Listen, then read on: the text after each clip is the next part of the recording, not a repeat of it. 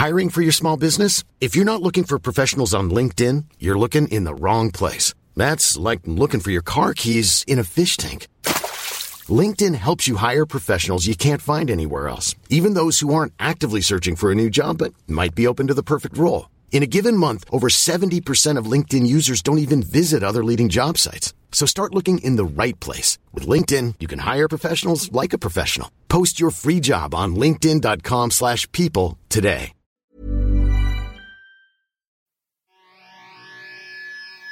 I take you for a ride on the devil's ship. I'll take you for a ride where you sink or swim.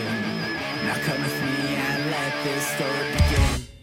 Phil, bienvenue au Frenchcast. Merci. T'étais déjà là, ça fait une heure qu'on parle. Ouais. Avant qu'on enregistre. Puis est-ce que t'aimes euh, les studios maintenant? Parce que tu fais deux Ouais. avec euh, euh, Thomas, Levac ici? Ouais, non, j'aime beaucoup. J'aime beaucoup. C'est euh, c'est comme il y a un côté cosy un peu. Tu sais, je trouve là comme C'est ça Ouais. que je veux comme feel ici. ouais, c'est ça. Puis euh, on- on- j'ai- j'aime j'aime les studios qui ont une qui ont une personnalité aussi. Ouais, Puis, ici, il y en a, Ici, ouais. il y en a. Fait que ça c'est parfait. Puis euh, puis en plus t'es là. Fait que si jamais ça c'est on s'ennuie Thomas et moi, on sait que il y a un bon humoriste qui peut quand même s'insérer. Ça fait les podcasts. Je sais que tu me disais que tu sais au début 2010, 2011, il y avait Ouais. pas beaucoup ici. Puis t'as raison. Parce Ouais. que moi je me souviens, je faisais ça puis j'étais une des seules. Mike était une, Ouais. une des premiers ici. Toi, t'as rentré dans les podcasts en premier ou en humour en premier? Ah, wow. Euh... Hey, mais tu vois, c'est une bonne... euh, ça va être une- Je sais pas si la réponse, va, tu vas l'aimer, mais, mais je suis rentré en humour beaucoup grâce au podcast. OK. Parce que... Grâce à Sous-Écoute, en fait. Et... Euh, euh, ben, je savais pas que ça s'appelait des podcasts, en fait, dans, dans le temps, sincèrement. Pour moi, c'était des entrevues qu'on qu'on trouvait sur le net, puis genre... euh, euh, mais comme euh, je viens du théâtre, l'humour, je connaissais pas ça. Puis le seul accès un peu à autre chose que du stand-up pour connaître les gens, c'était sous écoute au Québec. Donc, j'écoutais beaucoup. Moi, je fais partie vraiment des des euh, genre des, des des premiers auditeurs de sous-écoute comme fait que c'est comme ça que j'ai découvert plein d'humoristes, euh, plein de choses. Mike il donne beaucoup de con- tu sais, il est très généreux Mike euh, en conseil. Ah ouais. Fait que ça, j'écoutais beaucoup, beaucoup Mike pour euh, savoir un peu comment euh, comment m'orienter, aller à l'école ou pas euh, de l'humour. Fait que ouais, en fait, j'ai découvert l'humour par le podcast pas mal, mettons. Ah Et le stand-up, puis les les gens de special de HBO. Dans le temps, il y avait pas Netflix ou à peine. Fait que c'était euh, HBO specials puis sous écoute, genre. C'était à peu près ça. Fucking sous-écoute avait beaucoup d'influence sur plein de gens que je parle avec. Ouais, non mais euh, dans, dans la ouais, dans les gens de mon âge, euh, sous écoute, c'est gros là, c'est comme je veux pas euh, je pense que c'est c'est très différent mais j'ai en tout cas en ce qui me concerne, j'ai eu la chance d'aller à Tout le monde en parle qui est probablement le plus gros show d'entrevue à la télé. Ouais. Puis je peux te garantir que le niveau de stress de sous-écoute et tout le monde en parle est absolument euh, le même. Comme ouais, c'est juste que tout- sous-écoute il y a un côté tricky parce qu'il faut que tu fais ben tu veux faire rire, là t'es sous, là tu sais pas ça peut déraper, tout le monde en parle, tu sais qu'il y a du montage, fait que c'est comme c'est stressant moins stressant un peu. Puis c'est ouais, c'est stressant un peu. Moi, j'étais chanceux parce que j'étais pas stressé. J'étais stressé un peu parce que la première fois où je t'avais allé, euh, Mike m'avait amené sur sous-écoute. Ouais. Ça faisait longtemps que j'avais pas parlé français. Oh shit, OK ouais. Alors mon accent était fort, tu sais, je pouvais pas trouver mes mots. Le monde n'est même pas sûr est-ce qu'il parle vraiment français lui, est-ce qu'il sait, tu sais, il vient d'apprendre ça? Alors pour moi, c'était ça la difficulté. Ouais. Mais à cause que je connaissais Mike puis on était déjà amis puis tout ça, j'avais moins de stress Ouais. que d'autres mondes que je vois, ils sont comme ils paniquent Ah oui, un peu oui. parce que moi c'est toujours comme ah shit, c'est Mike. Alors on- tu sais, tu penses pas beaucoup. Ouais. Euh, mais je vois que le monde stresse beaucoup, mais il devrait pas parce que euh, c'est une show qui est fait pour être fun. Exact. Puis lui, c'est une des gars les plus relax. Il Puis s'en gen- fout. gentil, généreux aussi. Ah. Puis, euh, mais tu sais, mettons, euh, moi, mon, mon premier sous-écoute, euh, c'était, ça fait vraiment longtemps, là. C'était genre épisode 93, une affaire comme ça. Puis j'étais avec Daniel Savoie, Patrice Lemieux, en tout cas, un- le, le faux joueur de hockey. Puis c'était comme... Ben, j'étais vraiment gêné, justement. Puis j'étais crispé. Puis, puis je commençais en humour, fait que il y avait rien il y avait rien qui landait aucune de mes jokes landait fait que j'ai vraiment l'air d'un gars hautain euh, un peu prétentieux après mais tu vois ça a été formateur parce qu'après ça ben j'ai j'ai décidé de de plus assumer ce que je suis puis je trouve que c'est ça la, la force du podcast c'est que tu t'as comme pas vraiment le choix d'être toi-même quand même en podcast C'est ça que j'aime. Ouais, C'est ça que j'adore parce que les autres entrevues, euh, comme tu as dit, comme tout le monde en parle, tu fais un peu de montage. ouais, Si, si moi, pour une raison ou une autre, je suis contre toi, ouais, je contrôle le montage, ouais. je peux te faire avoir l'air de quelqu'un que tu n'es pas. Exact. Je déteste ça. Ouais. Je déteste ça, puis ils font ça beaucoup à la Puis télé. aussi, quand, quand tu es en entrevue à la télé, euh, souvent c'est un format, tu sais, 15 minutes, 10 minutes, en tout cas peu importe, mais c'est un format assez limité. Fait que c'est très facile aussi de jouer un personnage si jamais tu décides de jouer un personnage, tandis que si tu fais un podcast d'une heure répété, euh, ça commence à devenir compliqué là un petit peu. Donc t'as vraiment pas le choix d'être honnête, je trouve, en podcast. Ouais. Puis c'est comme, c'est comme ça que moi, je découvre plein de gens. Je les aime à cause des podcasts. Ouais. Puis sous-écoute, sous-écoute m'a fait ça beaucoup. Euh, Il y a des gens que je connais pas, puis Mike les amène. Ouais. Puis ils sont des gens que tout le monde d'autre les connaît. Alors moi, la première fois où je les vois, C'est- c'est dans les podcasts. puis alors, la seule euh, option que j'ai, pour euh, valider ils sont qui, c'est le podcast. Ok. Alors, je dis, ah, ils sont fun. Puis des fois, je pense que c'est des humoristes, puis c'est pas, c'est comme une chanteuse ou Ouais. whatever. Puis je suis oh fuck, ok, ils sont fun, tu sais, j'aime ça. Puis je commence à écouter leur musique à cause du podcast. puis Ah ça. ouais? Ouais. Fait que sous-écoute, c'est vraiment comme une porte d'entrée dans la, la culture francophone là, pour euh, pour toi en tout cas. Là. Pour moi, c'est beaucoup ça. Puis les fans, parce que ils, ils savaient, tu sais, au début, oh shit, ça fait longtemps que lui, ils connaissent pas qu'est-ce qu'on fait ici. Ouais ouais. Alors j'ai plein de gens qui m'envoient des liens. Ok. Alors dans les dernières deux années, je te dis, man, je pense que j'ai consommé Ouais. du contenu québécois comme québécois québécois plus que n'importe qui dans la province.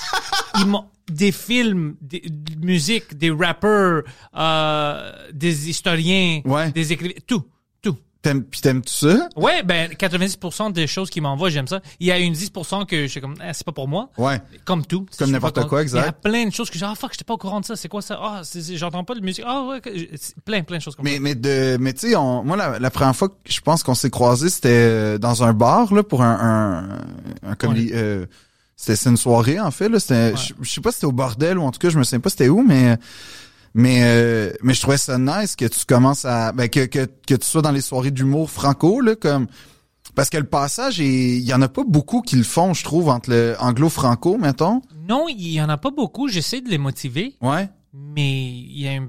C'est bizarre parce que moi, j'utilise des mots que je pense sont bons pour les motiver. Pour Ouais. venir, c'est fun, tu sais, le monde est chaleureux, whatever, tu sais, tu peux avoir une carrière si t'es bon, tout ça.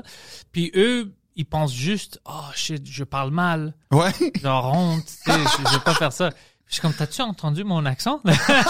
Non, c'est mais c'est pas un problème. Mais tu t'exprimes vraiment bien puis clairement en même temps. Donc comme c'est sûr que Mais eux aussi, si, ils sont bilingues, tu sais, mais ils Ouais. ont peur, ils ont... euh, mais mais en même temps euh, je sais pas si tu fais ça mais j- j- et puis j'ai pas l'impression que tu fais ça donc c'est pour ça que je trouve ça le fun parce que euh, traduire un numéro c'est comme souvent c'est pas euh, c'est pas la même tu sais ça va pas souvent l'ender comme ça l'end dans, dans ta langue originale mettons. Ouais, tu peux... euh, tu peux pas Tu faire peux, ça. tu peux traduire des jokes peut-être un peu mais pas un number au complet je pense pas en tout cas. Quelqu'un m'avait. Je peut-être c'est c'est une des une des gars qui est dans le Discord avait dit ça parce qu'il il m'a vu dans la même semaine je pense euh, en français puis en anglais. Ouais. Puis il a dit oh non c'était euh, euh, quelqu'un qui m'a vu la première partie de Mike à la salle. Ouais. Puis après il est venu à mon show je pense euh, à Saint-Léonard. Puis il a dit c'était fucking bizarre de voir les mêmes jokes mais différents. Ouais. Les punch ou whatever à cause qu'ils sont dans une autre langue. Parce Ouais. qu'il il a dit j'avais l'impression que ça va juste être le même joke avec le même punch mais je dis non parce que c'est pas toutes les jokes qui marchent exactement de la même façon je sais pas pourquoi mais il y a certains mots euh, certaines prémices que ça marche meilleur dans une langue que dans l'autre alors je- tu dois les changer un peu pour que ça ait du sens Puis est-ce que toi tes blagues te viennent d'abord en anglais ou en français maintenant? ça dépend parce que dans ma tête je pense dans les deux langues des fois OK. à cause des jokes Ouais. puis puis la- 95% de mes jokes sont euh, des histoires de ma vie Ouais, ouais, ouais. alors c'est juste une manière de les euh, de les dire drôlement OK. Puis ça marche différemment. Il y a des mots que je peux pas utiliser en, en anglais que si je les utilise en français, ça marche. Ouais. C'est drôle. Mais en anglais, à cause tu sais, des crowds ou whatever, tout le monde est différent, puis Mhm. des trigger words, tout ça, ça marche pas. Alors, euh, je joue ce jeu-là, en Ouais. anglais et en français. Puis le dernier quelques mois, parce que je suis avec Mike euh, pendant la tournée, j'ai plus de fun en français. Ah ouais? Ouais, parce qu'il me laisse aller plus loin, OK. les francophones. Ah ouais, hein? Ouais, Ah ouais? ouais. Vraiment? Tu... euh, Ah, mais je trouve ça super intéressant. À Montréal, oui, ils te laissent aller beaucoup plus loin. Ah ouais? Ouais. Ils ont une connaissance meilleure de, de, euh, de l'art de l'humour. Euh, ils ont pas une, euh, une notion de oh ça c'est comment lui sent vraiment ou politiquement ou whatever essayer de nous dire non non il veut niaiser il Ouais, veut c'est rire ça. On comprend le deuxième deuil. Mais as-tu déjà vu euh, Piment Fort, comme Back in the Days? non OK, ça, Mike a, a participé à ça, entre autres. Puis euh, c'était, dans le fond, c'était des trois humoristes avec Normand Brathwaite qui animait. C'est une émission euh, super populaire comme à TVA dans les années 90. Puis euh, c'était c'était trois humoristes, mais c'était pas toujours des humoristes. À un moment donné, il y avait un un magicien genre qui était là, mais il faisait pas de la magie, mais il faisait des liners. Puis les humoristes, dans le fond, ils ils font des liners, mais c'était vraiment de la vie. Des fois, c'était de la méchanceté gratuite, là, pure, comme Ok. à cent- homophobe, sexiste, euh, tout, là, Ouais, comme. ouais. Puis euh, comme envers le magicien. Ah, non, non, non, mais il l'aurait mérité, par exemple, parce que j'ai les magiciens, mais mais dans le sens où euh, c'était c'était super violent, puis c'est comme ça, c'est c'est de l'humour qui existe plus aujourd'hui comme au Québec, fait que c'est pour ça ça m'étonne, parce que t'entends souvent le côté euh, ah aujourd'hui on peut plus rien dire, blablabla, puis l'humour faire une joke aujourd'hui c'est plus comme avant, puis mais j'ai quand même je pense que je suis chanceux parce que avec Mike ouais quand je fais des shows avec Mike c'est Ah, c'est clair. le- c'est le crowd de Mike ouais. je peux pas les choquer Ben non, c'est sûr, sûr, sûr. Eux, ils, en- eux-mêmes, à la limite, tu sais, moi, quand je vais voir Mike, j'aime ça savoir jusqu'où il va aller, même. mais alors il y a fort chance que c'est juste à cause que je suis chanceux Ouais. Puis quand je vais aller quelque part d'autre, ils vont comme, ah, c'est quoi ça? ils vont commencer à pleurer, comme, what the fuck? Puis je file, tu sais, beaucoup de soirées GHB. Ouais. Euh, alors, des soirées, même dans les autres soirées, habituellement, j'ai pas, des fois, je vais trop fort au début. OK? Ça m'est arrivé au bordel une fois, puis je dis, OK, OK, c'est, c'est, c'est 5 heures dimanche. Alors, je dis, OK, OK, je, je vais me calmer un peu. Mais euh, habituellement, non, ça, je sais pas, le monde comprend, ils comprennent beaucoup plus que Ouais. c'est, des, des blagues, tu veux juste rire. Ben, ouais. Mais tu vois, en même, euh, je- ben, sûrement que tu l'as vu, le Paper Tiger de Bill Burr, Ouais. il commence en disant, genre, euh, c'est quoi? en expliquant, genre, c'est, il dit, c'est quoi qu'il dit? Il dit une affaire du genre, euh, aujourd'hui, l'humour s'est rendu comme, tu fais une joke, puis là, c'est comme, qu'est-ce que tu veux dire par là? C'est quoi, là, t'as voulu m'attaquer, blablabla, Non. puis il y a, y a comme un côté où j'ai- j'aimais ça quand même, qui, qui aborde ce côté-là de, man, à un moment donné, des blagues, c'est des blagues, puis on c'est- l'humour, je sais pas ce que t'en penses, mais moi je trouve que ça prend une tu sais il y a une distance en fait. L'humour c'est une distance face à quelque chose ou un ou quelqu'un. Puis oui, ça peut être méchant des fois, mais en tout cas, les humoristes que je connais au Québec, il y y a personne qui veut être particulièrement méchant là. C'est ça que je dis au monde. Jusqu'à date, j'ai pas connu cet humoriste-là, fictionnel, qu'on Ouais. crée dans les médias, Ouais. qui est juste là pour faire chier au monde. Ouais. Juste, puis moi, j'en connais des hum- plein d'humoristes, anglais, français. Mhm. J'ai jamais eu la chance de voir cette personne mythologique où il va sur la scène juste comme Ah, moi je veux qu'elle elle pleure parce qu'elle est parce qu'elle est noire. Lui jamais j'ai jamais vu ça de ma vie. Tout le monde a les mêmes intentions. Ouais. Oh, j'espère qu'ils vont rire parce que moi j'ai vécu ça. Je, sais, Ouais. je vais parler de ça, je vais apporter ça. Ouais, mais c'est ça qui est touchant en humour, c'est qu'on arrive tous avec la même volonté qui est de faire rire des inconnus, souvent. Puis on, on, on va tous arriver, tu sais, mettons au bordel, c'est un exemple, on va tous arriver comme, on va être cinq sur le pacing, puis on va tous avoir cinq fois, c'est- ça va être cinq fois la même volonté, mais cinq fois différent, par exemple. Tu sais, toi, tu vas raconter une Juste histoire. Stéphane Fallu, lui il aime ça faire mal au monde. Ouais, Fallu, c'est un trou de cul. Ça, tout le monde le Et sait. Tout le monde le sait que c'est un gars vraiment méchant. On s'est battu trois fois Ouais. lui, c'est Le gars, le gars, il t'attend souvent après le bordel avec une bouteille cassée en te disant, tu sais, il dit, je te, je vais te voler tes punch, si tu, sinon Ouais. je te, je te stab avec une bouteille. Ça, Fallu, calme-toi. ouais, ça c'est fallu. Fait qu'il anime des émissions de chiens à TVA, mais c'est juste un cover. Il est dans une gang de rue. il gère une gang de rue. il gère une gang de Peux-tu imaginer le Fallu? Il gère une gang- C'est le dernier gars que j'imagine. C'est une des gars les plus fucking gentils, les plus Ouais. calmes. On commence des rumeurs ici. Une fois, j'étais en... Ça, c'est chien, mais il me semble... En tout cas, j'espère qu'il... Je pense qu'il a entendu la- la- l'histoire. Euh, il y a un concours en Abitibi là, qui s'appelle... Je, le concours de, de- Ben, en fait, le Festival d'humour de l'Abitibi OK? fait euh, à chaque année un concours de la relève. Dans le fond, euh, euh, tu fais un, tu passes des, comme un concours d'humour normal. Puis à- il- les trois finalistes, ils les envoient à Val-d'Or pendant euh, toute la fin de semaine. Puis c'est comme un Pour peu... les faire chier. non, mais non, mais euh, n'empêche que quand tu gagnes pas, ça fait chier. Ça, je l'ai vécu, mais mais euh, mais dans le fond, on fait comme on a fait la première partie de Mike. Dans le fond, Mike, c'était comme le headline de la soirée, puis le- la finale, c'était genre la première partie, fait qu'on fait chacun 10, il me semble, 10, 12 minutes. Puis euh, quand, on était là-bas, il y avait beaucoup de journalistes de l'Abitibi. Puis c'était cool, on passe plein d'entrevues. C'était Rosalie, euh, Alex Bisaillon et moi. OK, ça c'est trop fort. euh, Ouais, c'était c'était quand même euh, c'était une bonne année, je pense. euh, si je m'exclus, mais c'était vraiment une bonne année. Puis euh, euh, il y a une journaliste un peu d'un cégep, là, c'est vraiment débutante, que elle nous pose des questions. Puis à un moment donné, elle se tourne vers Bisaillon, puis elle fait toi, Alex, ça fait genre sept ans que tu fais de l'humour, que t'es dans la relève. Euh, Est-ce que tu te considères le Stéphane Fallu de la relève? Ça, ça veut dire quoi ça exactement? man? Ça veut- Peu importe où tu prends ça, c'est super offensant. Ouais, c'est bizarre. Ouais, c'est comme pour biz, c'est pas le fun parce que c'est comme dans le fond. Tu veux pas te faire comparer à quelqu'un d'autre anyway. exact. Puis même pour Fallu, c'est comme le gars il est pas dans relève là, Fallu, il est pas tu sais, ça fait Fallu, genre pas 20 dans le relève. fait 25 ans qu'il fait de l'humour puis biz, ça fait 7 ans qu'il tu sais comme mais est-ce que c'était drôle cette fois-là? Parce que t'as juste Rosalie puis moi à ce moment-là on éclate de rire puis à la place d'aider Biz en faisant comme on va tu sais on va on va patcher non on a vraiment fait reste dans ton trouble mon gars puis essaye de t'en Réponds. sortir. ouais Alors, oui ou non? Pauvre Alexandre, what the fuck? Mais ça, en plus, au moins, il est arrivé deuxième. Moi, je suis arrivé troisième. C'est Rosalie qui avait gagné, mais... euh, mais ouais, on, on- au moins, au moins, il y a eu une consolation. Je pense qu'il avait gagné quand même un peu d'argent avec ça, au moins. Ouais. Moi, j'ai gagné un voyage, puis je sais, le troisième prix, je me souviens pas c'était quoi là. Ça, c'est fucking drôle comme question. C'est- Ouais, c'est, c'est offen... ça devrait pas être offensif, mais tu sais pourquoi c'est offensif? Parce que je comprends pas la question. Ouais. Ça veut dire quoi? C'est ça. Ça veut dire quoi? Ça veut- En fait, c'est que t'envoies plein d'opinions à travers ta question. Puis c'est pas des opinions positives, fait que c'est juste genre le dos de. Dans le fond, tu sais, ça veut juste dire que t'as pas éclaté comme parce que Like Moi existait à ce moment-là.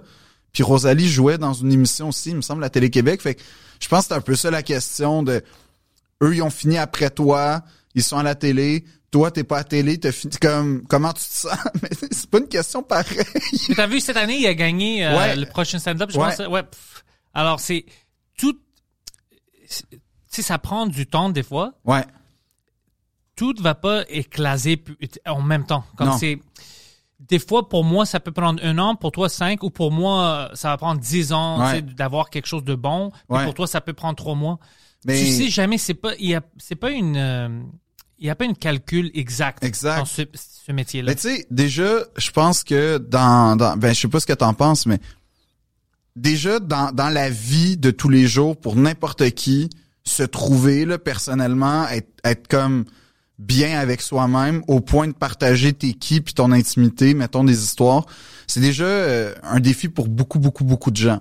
Puis nous en plus, non seulement faut vivre ça, mais en plus faut trouver un style qui va faire en sorte que ça va ça va être naturel raconter nos histoires puis naturellement drôle. Fait que c'est comme un double ou triple défi. Fait que c'est pas tout le monde qui part de la même place puis euh, l'humour, je suis d'accord avec tu sais euh, je pense que c'est Jeff Garlin qui dit genre ça prend comme 500 shows avant de commencer à être à, à- être un vrai humoriste mais Même euh, Jay Leno, il disait, avant huit ans, ouais tu penses Mais- pas que tu vas avoir quelque chose. Même, imagine-moi, moi, je suis un bon exemple. Ça a pris sept ans depuis que j'avais commencé de faire des podcasts, puis l'humour, puis tout ça, avant que je rencontre Mike. Puis Mhm. Mike m'a découvert, puis m'a donné des opportunités. ouais Avant ça, tu sais, le monde, il me connaissait pas, mais j'étais le même gars. ouais exact Et ça prend du temps, des fois, tu, tu sais jamais. Ben, Steve, euh, je sais pas si t'as lu Born Standing Up de, de Steve Martin. Non. Euh, mais en tout cas, je recommande. Là, c'est vraiment une. euh, une- T'es pas la première personne qui me mais c'est un, ça. mais c'est un bon. euh, moi, je trouve que c'est un, c'est un. Ouais, c'est une bonne bio pour un quelqu'un qui aime le stand-up. Mettons que quelqu'un qui aime l'humour ou euh, ce qu'on, ben, tu sais, le- la comédie. Je pense que Tina Fey, ça va être nettement meilleur. Mais euh, Bossy Pants, là, c'est. Ouais, ouais, je sais. Euh, mais Born Standing Up, la première ligne, là, je te, je te l'ai dit de mémoire, il dit, euh, puis je traduis, là, c'est, c'est une affaire, c'est écrit, euh, j'ai passé 18 ans à faire du stand-up dans ma vie, euh, 10 ans à me chercher, 4 ans à genre peaufiner, puis quatre ans à rider comme mon succès, puis après ça a été fini. Ah ouais? tu ouais. Puis, puis c'est un peu ça aussi qui est arrivé avec, euh, avec Steve Martin, c'est que ça a duré 10 ans, 18 ans. Puis euh, c'est pour ça que c'est bon, Born Standing Up, c'est qu'il raconte tout le processus que il est arrivé. euh, puis là, ça fait longtemps que je l'ai lu, mais mais euh, fait que ça se peut que ce soit un peu tout croche comment je le raconte, mais en gros, il, raconte qu'il est arrivé dans une genre de soirée poésie à San Francisco, là, tu sais, dans les années 60-70.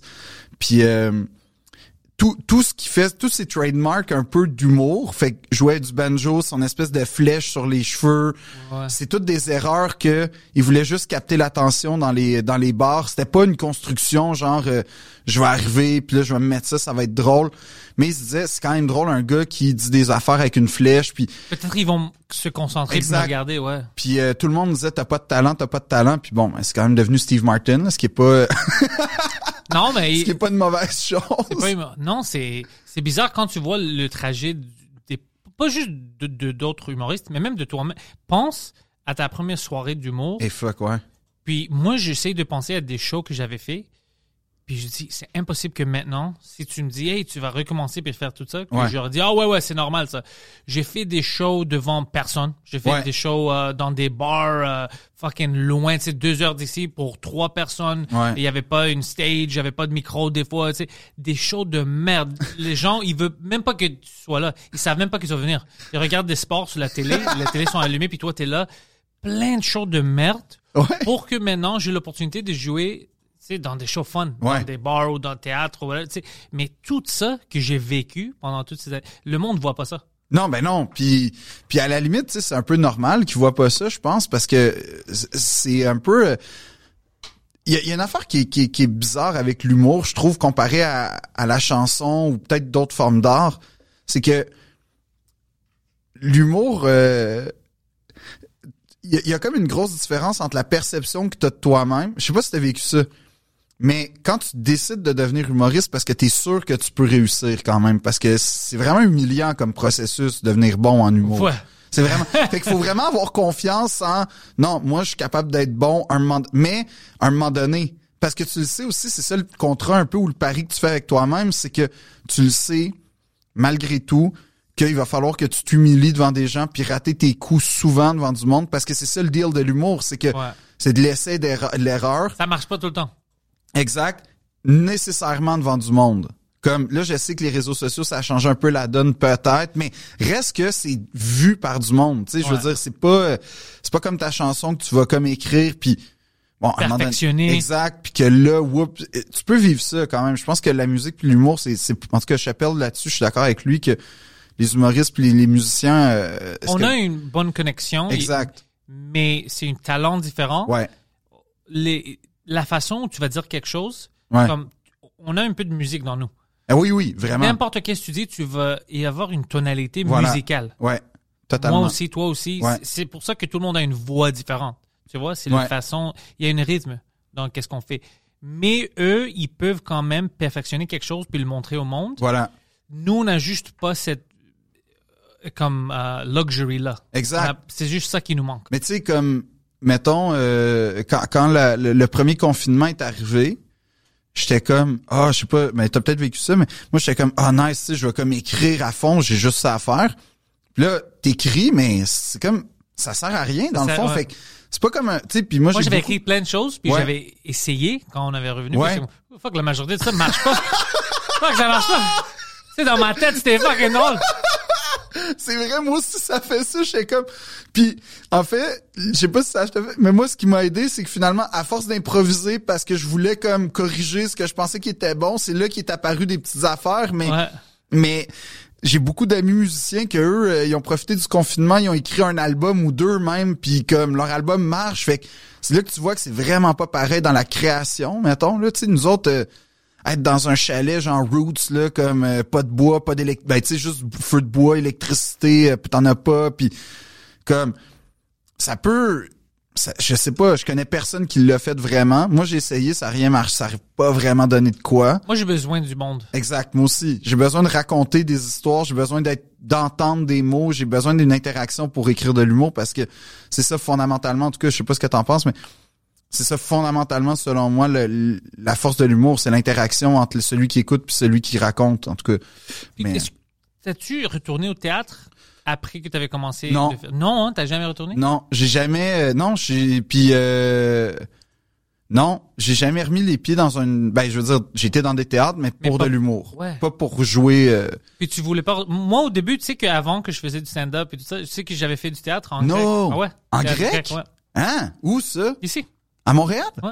Tu fais c'est euh, mais je connais pas la scène de théâtre grec à, Euh, C'est euh, à Outremont. Ok. notre, euh, le centre communautaire euh, des, des Grec. Grecs à. Montréal. Ouais, je faisais du théâtre avant. Ah, mais tu Ouais. jouais quoi? Euh, ben, c'était toutes des shows grecs. Il y avait un... Euh, tu sais pourquoi c'était drôle? Parce que même quand le- les scènes n'étaient pas drôles, Ouais. moi, j'étais toujours drôle. OK. Puis une fois, comme quelqu'un est venu après, tu sais, pour me voir, puis il me dit comme, je suis pas trop sûr si ton rôle à toi était supposé d'être drôle, tu sais. Tu dis des choses sérieuses, mais tout le monde riait. Ah, mais moi, je pensais pas au stand-up. Mais c'est drôle que quand j'étais sur la scène, je pouvais pas ne pas être drôle. Ouais, c'est ça. Il y avait du monde là-bas, alors j'ai changé la façon dont je disais des choses, tu sais, puis c'était toujours drôle. Puis j'avais pris ces expériences-là quand j'avais rentré, tu sais, Ouais. je commençais à faire du stand-up. Euh, j'avais pris beaucoup de ces expériences-là. Tu sais, j'étais confortable parce que j'étais déjà devant, tu sais, 800 personnes. Ouais. Puis j'avais pas de contrôle parce que quand t'es dans le théâtre, t'as pas de contrôle. T'as peur, oh shit, si je perds mes mots. Ouais. Oui, c'est peurant quand on fait du stand-up parce qu'on est tout seul, mais à cause qu'on est tout seul, je pense que pour moi, c'est moins de stress. Ben, tu peux toujours faire un genre de crowd work ou quelque chose qui va aller, euh, tu sais, sortir, mettons. Je peux pas faire ça dans le théâtre Pas beaucoup, non. À parce moins... que je fuck tes lignes à toi. Exactement. mais, mais, mais comme, ah, ça m'intéresse parce que, dans le fond, toi, toi aussi, t'es entré par le théâtre pour l'humour, finalement. Non, c'était pas connecté. Je voulais même pas faire le théâtre. Je pense qu'il y avait besoin de quelque chose, quelqu'un pour un show. OK. Euh, alors j'étais allé là-bas avec un de mes amis. J'étais en école, euh, j'étais en secondaire, puis tout le monde était plus plus vieux que À, nous. que- à quel secondaire, sans être Euh, indiscret? Ah, c'est, euh, la Dauversière, puis Évangeline. C'était les deux. euh, ben un c'est c'était secondaire 1 à 3, Ouais. puis l'autre 4 5. OK, OK. C'est à côté. Euh, Évangeline puis la Dauversière, je suis sur l'Acadie. Puis euh, j'étais allé voir, j'ai amené mon ami, puis on dit ah ouais, on peut vous trouver des rôles. Puis moi, ils m'ont donné un petit rôle de but. Pendant qu'on faisait les pratiques et tout ça, la, la, la directeur, la, madame, elle commençait à rire comme non, je vais te donner quelque chose d'autre. Elle, m'a donné un plus grand rôle parce qu'elle aimait ça, les petites punches. Tu sais, Ok, les mots, ouais, parce ouais. que je changeais des mots des fois juste pour faire le monde rire. J'ai dit OK. J'ai fait ça avec elle. C'était un grand succès. Le monde aimait ça. Après, mon ami Phil, Ouais. même nom que toi, qui lui a dit, tu sais quoi, moi je vais écrire ma pro- mon propre play. Oh, shit! Il a fait ça, il a amené ses amis, puis il a fait la même chose dans le théâtre là-bas, puis c'était euh, en grec, puis un peu de, un peu en anglais, puis en Ah! français, juste parce qu'il voulait montrer comme le diaspora tout ça. Alors lui il m'a donné un rôle là-bas. Euh, je fais ça, puis même chose, le monde rit comme fuck, ce gars-là est vraiment drôle. tu sais? Puis là j'avais commencé, à penser. Mais est-ce que l'humour existait comme dans ta vie, genre, euh, écoutais-tu genre des stand-up puis tout ça, ou comme pas vraiment? Mon ami, écoute, mon ami Daniel avait loué, je peux pas dire c'est lequel que j'avais vu en premier, mais une des Eddie Murphy. Ouais. Je maintenant, j'ai vu les deux. Road Les- Delirious, Road. Delirious. Mais je ne souviens pas c'est lequel. Je pense que c'était Raw. Ok. que j'avais Il était lui mauve? première- C'était rouge ou mauve? C'est C'est ça. rouge ou mauve, c'est c'est comme ça qu'on les reconnaît. Ça fait longtemps, alors je sais pas c'est quelle Hmm. la mémoire correcte parce que j'ai vu les deux. Ouais, ouais. Je pense qu'il était mauve parce que je pense qu'il parlait de Rocky. Ouais, c'est dans, ouais, c'est dans c'est. Delirious. Ouais. Ou Raw. Non, Delir- Delirious? Oh, shit. Hey, Tu vois, toi aussi. Ouais. Parce que il mélange. Mais Ouais. celui qui parlait de Rocky puis les Italiens, Ouais. c'est ça? Ah, c'est drôle, ce bit-là, c'est fucking drôle. Puis mon ami Daniel a dit, hey, t'as-tu vu ça? Puis on était, je pense, en secondaire 1.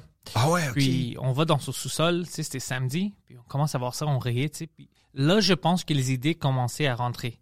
Puis sur CTV, Ouais. il y avait une émission qui s'appelait euh, Comedy Now. OK.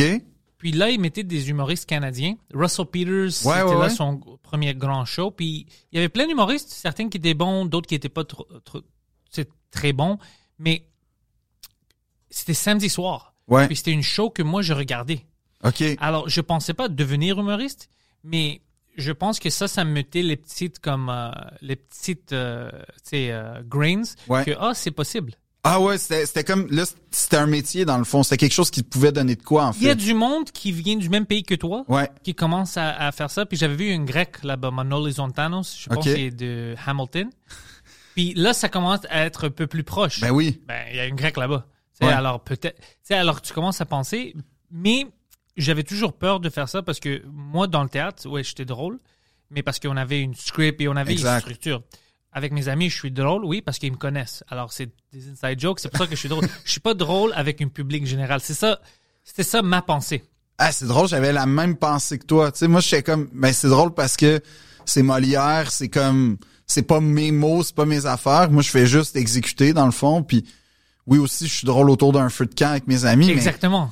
mais là, tu me mets devant des inconnus, ils me connaissent pas pas, ils savent pas, puis euh, C'est ça que je pensais. Tu sais pourquoi je pense qu'on pense comme ça? Ouais. Parce qu'on n'est pas euh, fou.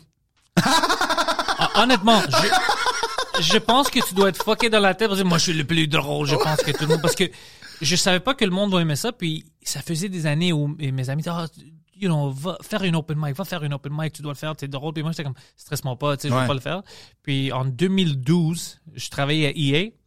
ok, Puis, euh, genre est Electronic Arts? Electronic Arts, ouais, au Ah, centre-ville. Ouais. puis mes amis me forçaient beaucoup. Puis j'ai dit, tu sais quoi? OK, fuck, j'appelle, je- j'ai booké une, euh, pour aller au open mic. Ouais. Je dis, écoute, c'est ça le plan, parce que j'étais pas quand même gêné. Tu sais, Ouais, si ouais. je me plante, je me plante. J'étais jamais un gars qui, ah, je veux pas montrer que je suis pas bon, je m'en fous. J'ai dit, écoute, je vais aller, tu peux venir me voir.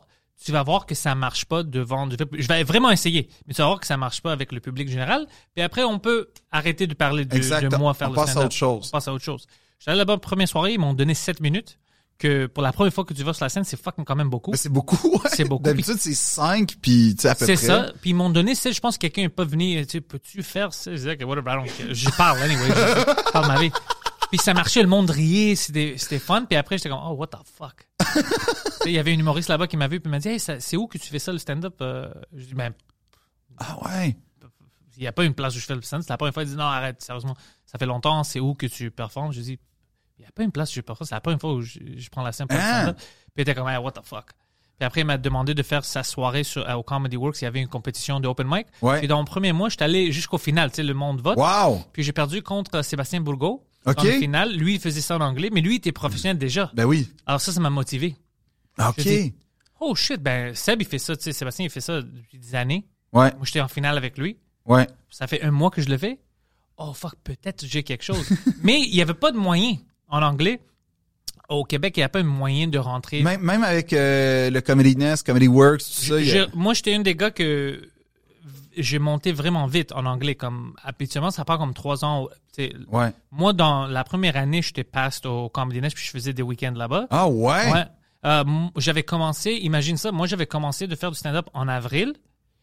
Octobre du, du même année, de la même année, euh, c'est la première fois où je j'étais payé pour faire du stand-up au Comedy Nest. Il avait fait une soirée le late night euh, vendredi soir Ouais. à 10h30. Ouais, ouais, je me souviens. Alors, alors imagine ça. tu vois, c'était vraiment vite pour moi. Alors, euh, Est-ce que ça t'a fait peur, comme, à un moment donné, t'as fait, oh shit, j'ai pas, je suis pas capable de deadliner. Tu sais, tu voyais arriver les choses, tu t'es comme, j'ai, dû- ça te faisait-tu peur? un peu? oui, il y avait des moments où j'avais peur. euh, Tu sais, tu sais, du imposter syndrome. Ouais. T'es comme, ah, je, je déserve pas tout ça, tu sais, c'est, Ouais, je suis ouais. pas assez bon, je suis pas assez, tu penses comme ça, puis ça te fuck un peu. Puis moi, quand je voyais qu'il y avait pas vraiment, je me mais qu'est-ce que je fais avec ça? J'ai un talent, Mhm. mais je vois pas comment je peux utiliser ça pour. Alors, je travaillais, à temps plein, puis euh, je faisais ça pendant le soir. Puis il y avait des, des années où j'étais à, à l'université, à Concordia, alors je travaillais 40 heures. J'étais allé à l'université pendant 6 à, à, à 8, tu sais. Puis après, je courais au comedy club ou au bar. Oh, où ouais. Puis j'avais des fucking longs, longues journées. Gros, ça, c'est, ça, ça, ah ouais, mais ça, c'est nice, man, parce que ça, c'est comme, ça, c'est vraiment grindé, là. Ça, c'est vraiment, c'est vraiment la vraie affaire. Moi, je me souviens, j'étais allé avec mes amis, euh, Mike euh, Mayo puis Andy Tenderloin, puis mon ami Daniel est venu avec nous. On était bookés pour faire euh, euh, un open mic à Hamilton, pas Hamilton, um, what's the, what the fuck's that place? Uh, between, uh, where the absolute is, between Ottawa and Toronto in here. Belleville? Non. C'est ça? Fuck. C'est quoi le nom? Belleville, c'est une, Ça fait trois heures d'ici. C'est un peu plus lourd. Trois, quelque chose, trois, quatre heures. plus que, ah ouais, entre, entre Montréal puis Toronto. Parce que Ouais. moi, j'ai, été traumatisé par Belleville comme la ville qui porte le moins bien son nom de- du monde entier, là. Il y a, il y a rien de beau à Belleville, y a- Check, uh, check online, Poseidon, uh, Absolute Comedy Club uh, in Ontario.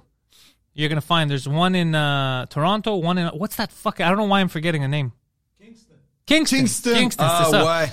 Alors imagine ça. Moi, je, je termine le travail. Je dis ah ouais, on doit aller là-bas, oui. Alors je termine le travail.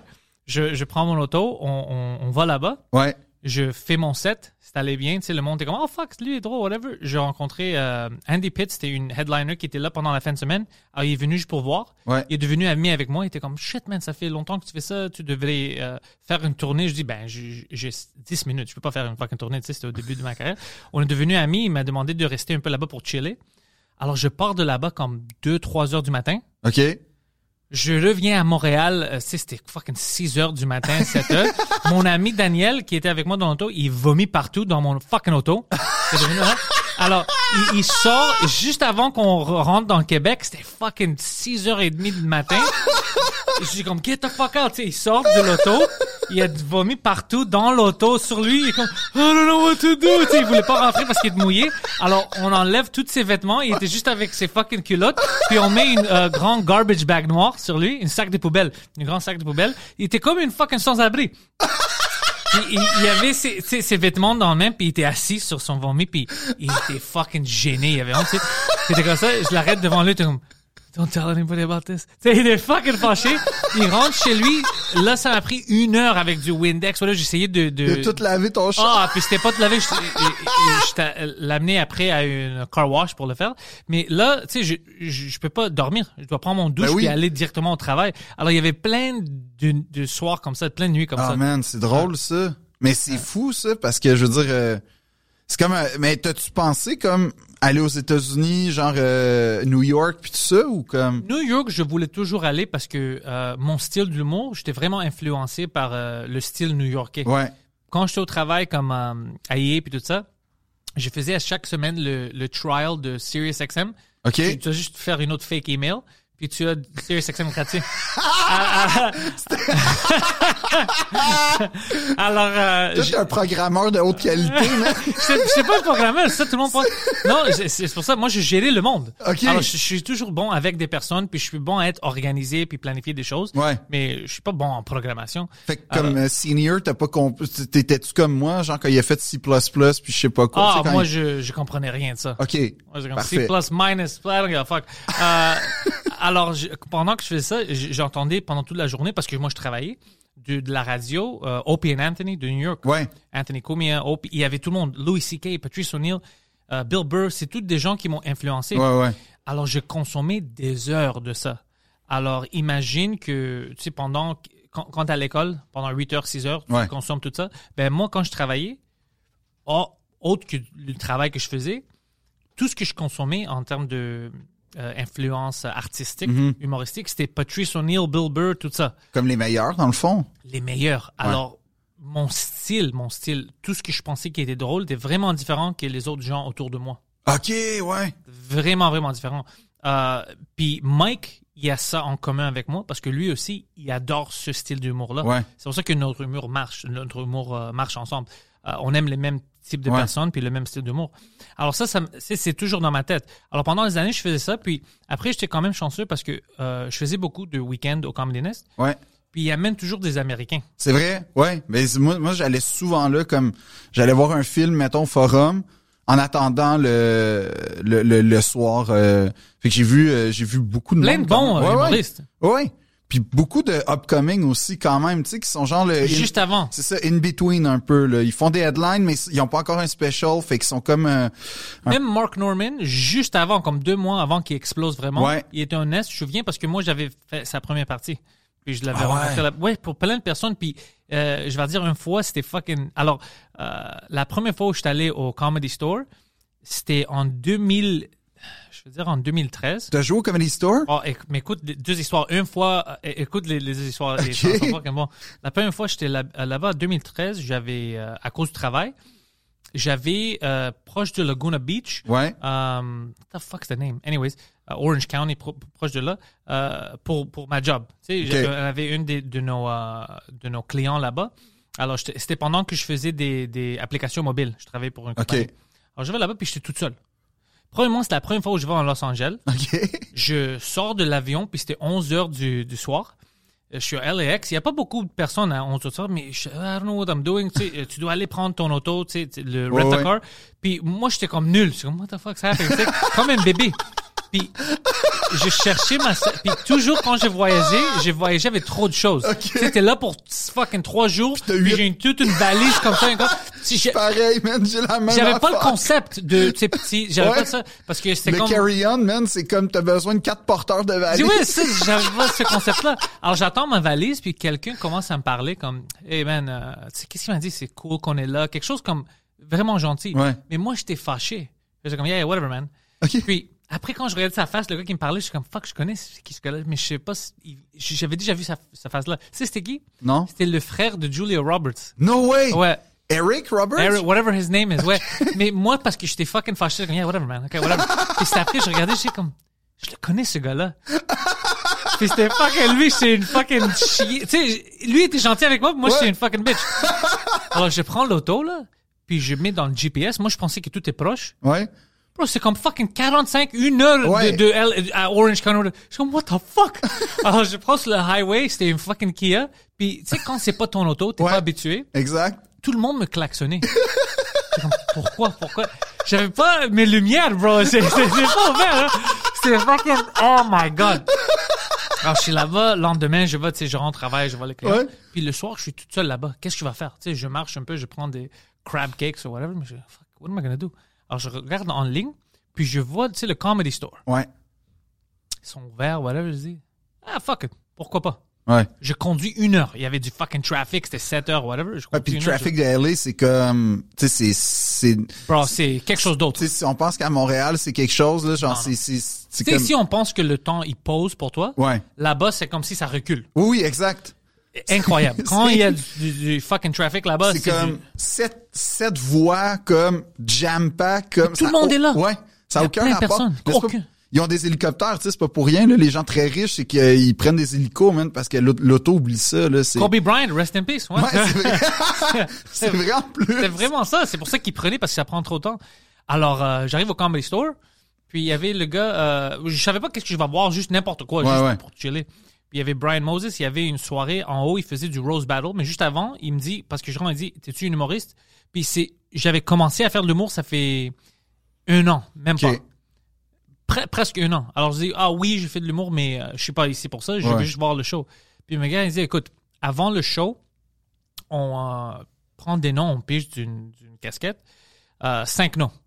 Oh Puis- shit, t'as fait ça, là, les gens d'open mic du Comedy Store? C'est ça. Alors, tu- Oh! Alors il dit, écoute, j'ai déjà beaucoup de noms, il n'y a pas de forte chance que c'est toi qu'on choisit, mais à cause que tu me dis que tu fais déjà de l'humour, tu veux juste mettre ton nom, juste en cas, parce que jusqu'à date, j'ai juste des gens qui... C'est Genre, pas du des monde pas humoristes. solide, là. Ouais. comme- Alors moi, j'étais comme, whatever, mets mon nom parce que je rentre anyway pour voir le show. Ouais.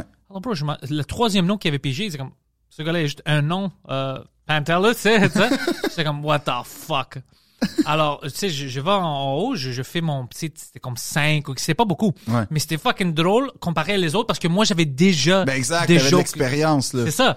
Alors, puis je, euh, quand tu regardes au side, il y avait le panel, euh, comme, euh, mais c'était des gens qui étaient là pour le Rose Battle après. OK. Mais pendant que, tu sais, le open mic font des choses, ils écoutent, puis ils rient ou whatever, ils Ouais. regardent.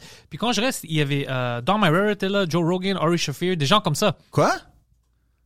OK, c'était du vrai monde. euh, Du vraiment, parce qu'ils chill là-bas. C'est un endroit qui est chill. OK. Alors, mais je vais dire pourquoi la vie, comment la vie est fucked up. Alors ça, je dis, oh shit, whatever, je sais, je, je- Rogan était là, puis moi j'étais comme, hey man, uh, nice to, après, tu sais, parce que tout le monde parlait, Ouais. I just want to say big fan, nice to meet you. Juste ça. Qu'est-ce Ouais. que tu veux dire, euh, Rogan, right? Je m'en vais. Des années euh, plus tard, j'avais fait une, euh, j'ai opené pour un gars qui s'appelle Ivan Pacel, il fait du juggle, whatever, au Nest, il m'aimait beaucoup, il dit, fuck, t'es, fort, est-ce que tu penses aller aux États-Unis?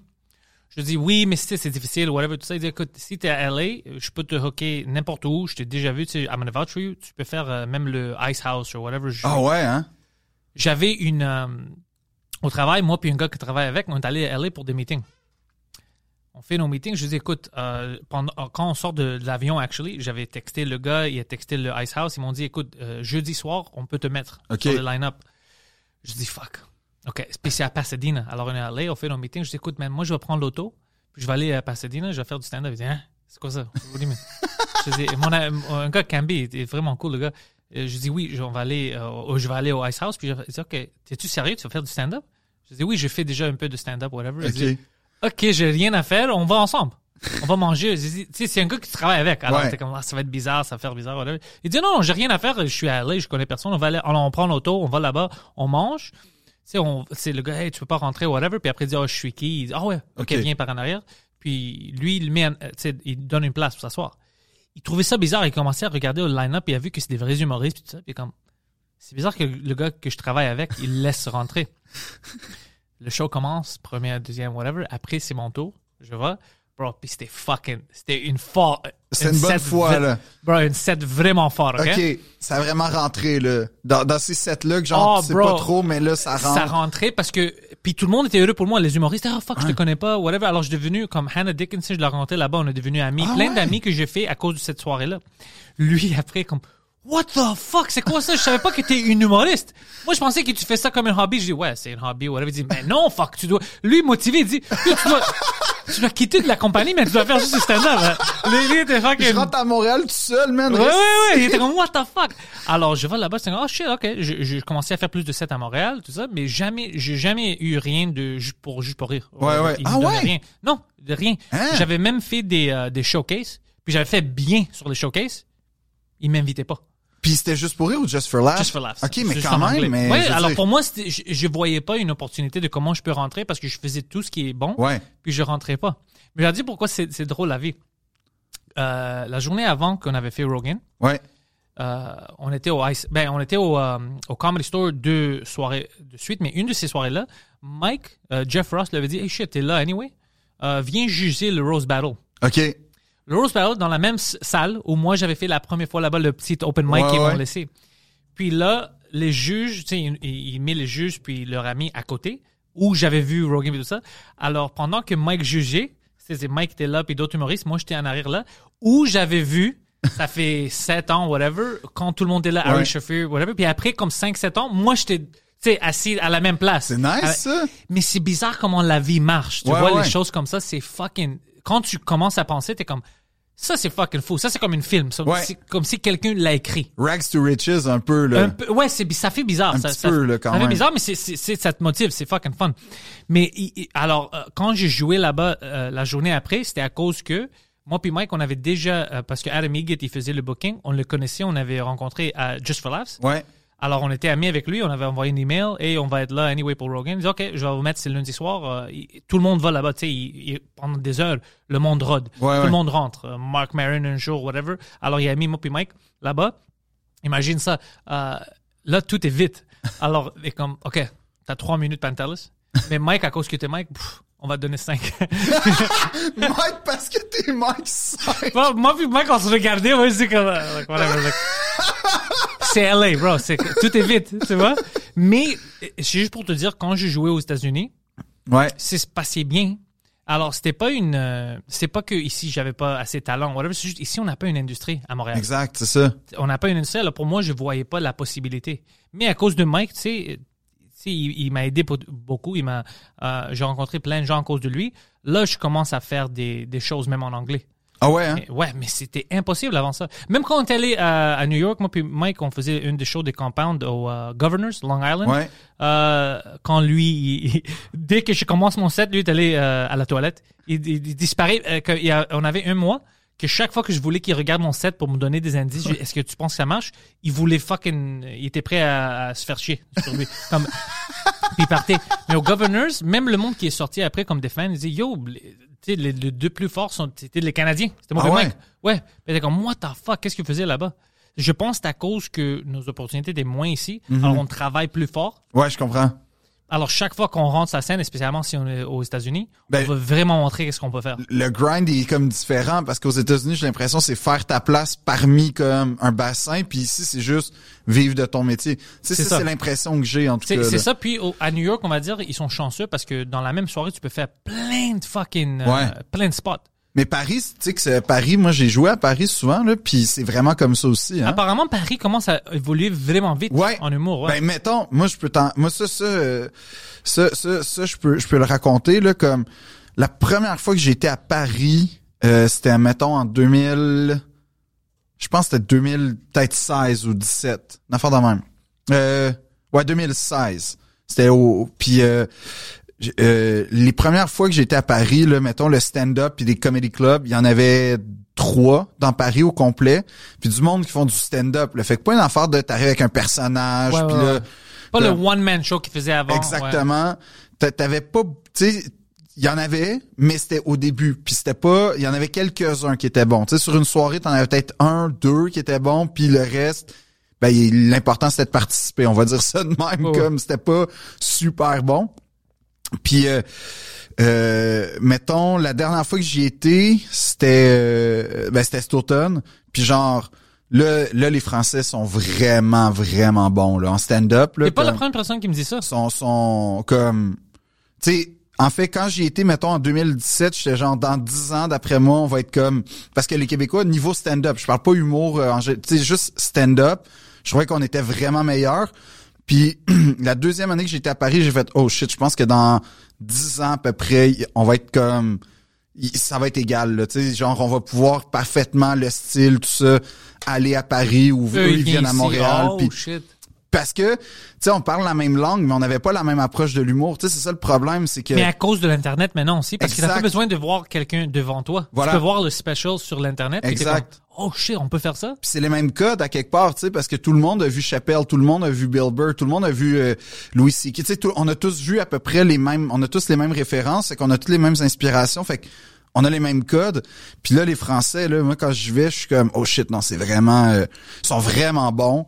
Puis Paris, ce qui est nice, c'est que quand, quand j'y étais, moi je pense que arrivé au bon moment, c'est que tout le monde voulait commencer à, jouer dans des soirées puis faire des soirées parce que en tout cas, l'impression que ça donnait, puis au Québec, on n'est pas vraiment comme ça. Là, je sais pas si mais au Québec, on n'est pas vraiment comme. Comme en France, euh, l'humour, c'est comme peut-être une variante du rap un peu. Genre, c'est comme c'est comme c'est comme euh, un peu pour, euh, pour- si si où t'as genre sport rap puis euh, euh, ben art mettons là puis puis l'humour est là-dedans fait que dans le sens où on dirait que c'est comme euh, la, la même monde un peu qui se côtoie au Québec, c'est pas vraiment ça. Tu sais, nous, c'est comme tu veux être humoriste. Il y a du monde qui veut être humoriste depuis l'âge de 4 ans. Je sais pas qu'il y a pas ça en France, mais mettons, moi, je connais du monde, là, ils sont nés, puis c'était, je veux être un humoriste. En France, c'était pas vraiment ça que je rencontrais. Puis l'autre affaire qui me marquait, c'était, qui m'a marqué, c'est que euh, la- c'est la première fois de, de ma vie que j'étais comme une minorité ethnique dans les shows. Ah, ça, c'est drôle. Ouais, c'était la première fois de ma vie que j'étais le seul blanc dans une soirée, puis je trouvais ça vraiment cool de vivre ça, puis j'étais comme ah c'est tu sais là-bas là-bas limite c'est ça, j'étais une minorité. Puis au Québec, tu sais, c'est vraiment le contraire là, c'est c'est comme quand t'as- quand Est-ce que t'as utilisé ça? T'es comme, vous savez pas qu'est-ce que moi j'ai vécu? ben Euh, à la fin, j'étais rendu à l'aise, fait que j'étais capable de jouer avec le fait que j'étais le pion de la soirée, que j'étais ouais. genre la subvention puis tout ça. Mais euh, mais c'est vrai que ce qui était ce que j'aime de Paris, c'est que mettons les les les comedy clubs il y en a mettons vraiment beaucoup. Fait que tu peux facilement mettons moi je pouvais en faire comme 5 6 par soir. Tu prends euh, Ça, c'est... Ouais, tu prends le métro, puis euh, tu tu commences à une place, tu t'organises, tu te crées un circuit, puis de toute façon, là-bas, ils connaissent, fait qu'ils te disent, euh, mets-toi là, on va te placer genre 1, 2, 3 dans telle soirée, puis euh, en fonction de ton ordre. Puis, tu sais, moi, moi ça, ça c'est là où j'ai vraiment l'impression d'être genre un vrai humoriste. Là. Quand, quand, tu, quand tu fais un set, que tu t'en vas, tu prends le métro, tu arrives à une autre place, puis tu reprends le métro. Moi, c'est dans ces moments-là que j'ai vraiment l'impression de faire comme, ok, là, je suis vraiment un vrai humoriste, parce que au Québec, on n'a pas tant, à Montréal, en tout cas, on n'a pas tant cette chance-là, tu sais, genre. euh, Mais on est quand même... Tu sais, qu'est-ce qu'on oublie? Que c'est quand même une...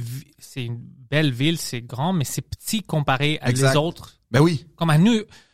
Mais Montréal, c'est genre, c'est un genre de village un peu, tu sais, comparé à New York, là, où. LA, j'étais pas choqué aussi, comme c'était fa- c'est fascinant pour moi. Moi, je, moi, j'étais allé à LA plus que j'étais allé à New York. Moi, je pense ouais. dans ma vie, j'étais allé comme 8 ou 10 fois, puis à New York comme 3. Ok, ouais. Alors, mais New York, pour moi, c'est toujours comme Wow, what the fuck?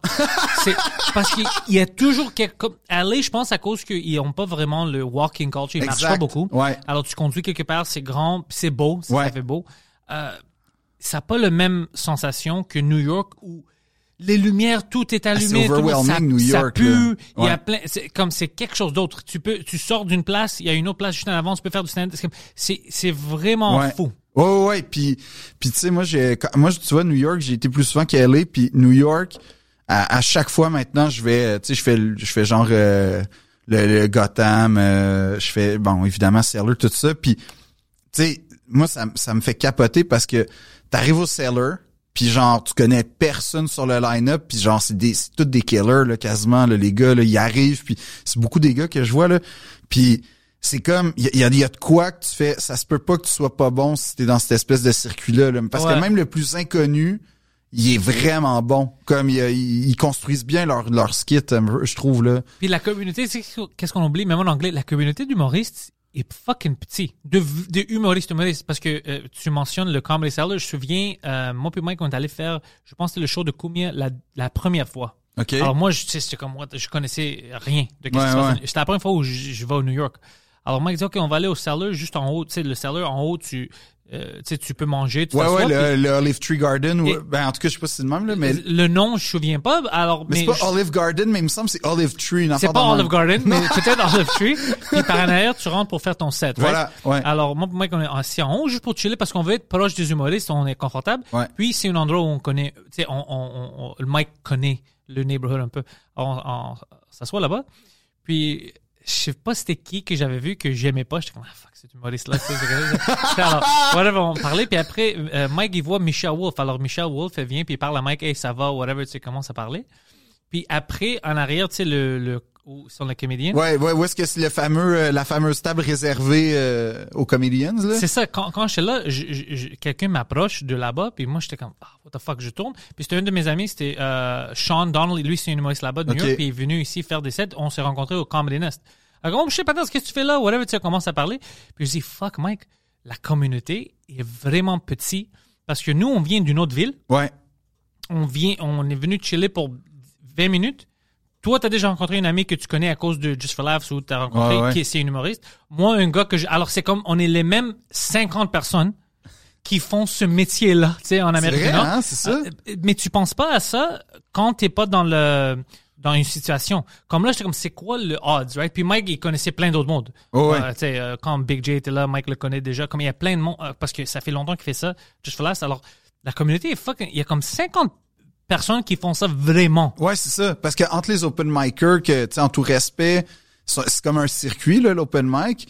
Puis les gens qui gagnent leur vie avec ça, c'est vrai qu'il y a comme un... C'est pas beaucoup. Tu sais, mettons, moi, je vais te donner un exemple. là. ma, ma cohorte, là, ma classe de l'école de l'humour, on était 12, il me semble, 12.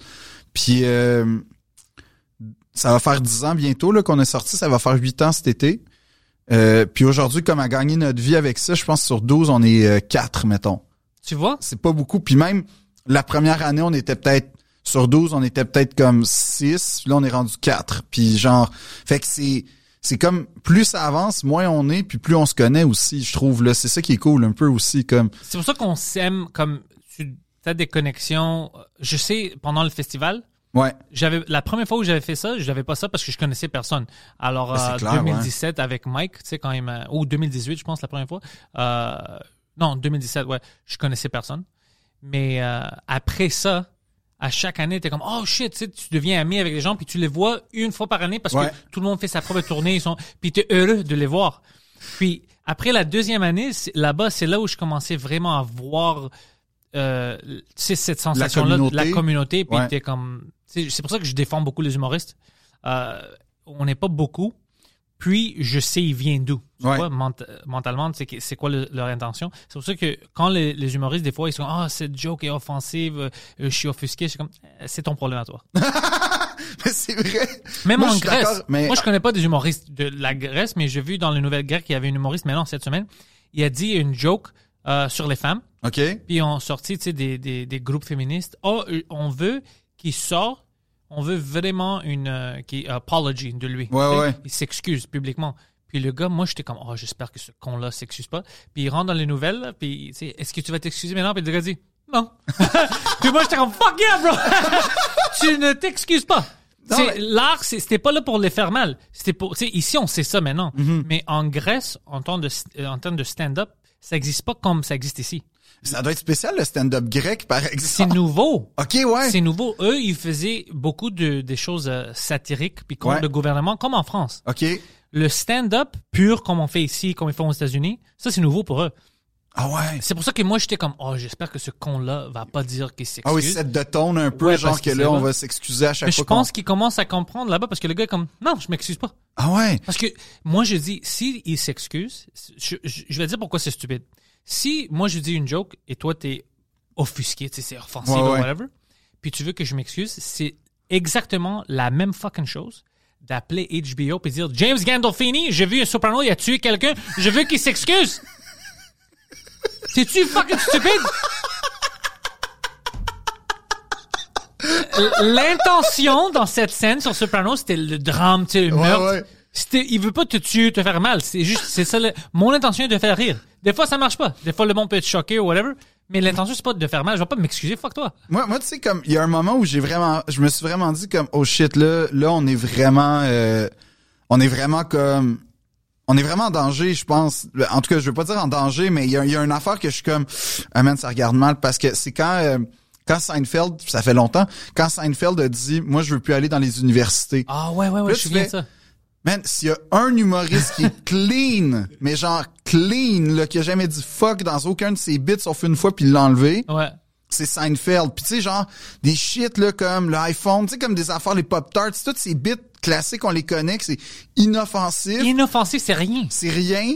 Puis là, tu fais, lui, quand il va dans les universités, il se fait bâcher, tu fais, man, ça, si Seinfeld, qui est un, juste par sa prestance de c'est Seinfeld, le monument, puis deux, en plus, qui dit jamais rien d'offensant, lui-même se fait bâcher, je suis genre, man, ça regarde fucking mal pour vrai, là, parce que, moindrement que t'as du monde un peu plus edgy, genre, ça veut dire que c'est fini. Tu sais, moi, c'est pour ça, entre autres, que j'aime, mais plus qu'aimer, là, je pense c'est euh, j'idolâtre, ou en tout cas, c'est comme, c'est euh, Chappelle, là, pour moi, c'est comme, tu sais, je suis souvent pas très d'accord avec ce qu'il dit, mais au- moins, il l'assume, puis genre, il transforme ça en art. Comme pour moi, là, ça, il, il prend des positions des fois que je trouve un peu, fa- tu sais, pas, pas facile, mais genre, juste comme, ah, ça manque d'un peu de nuance quand même.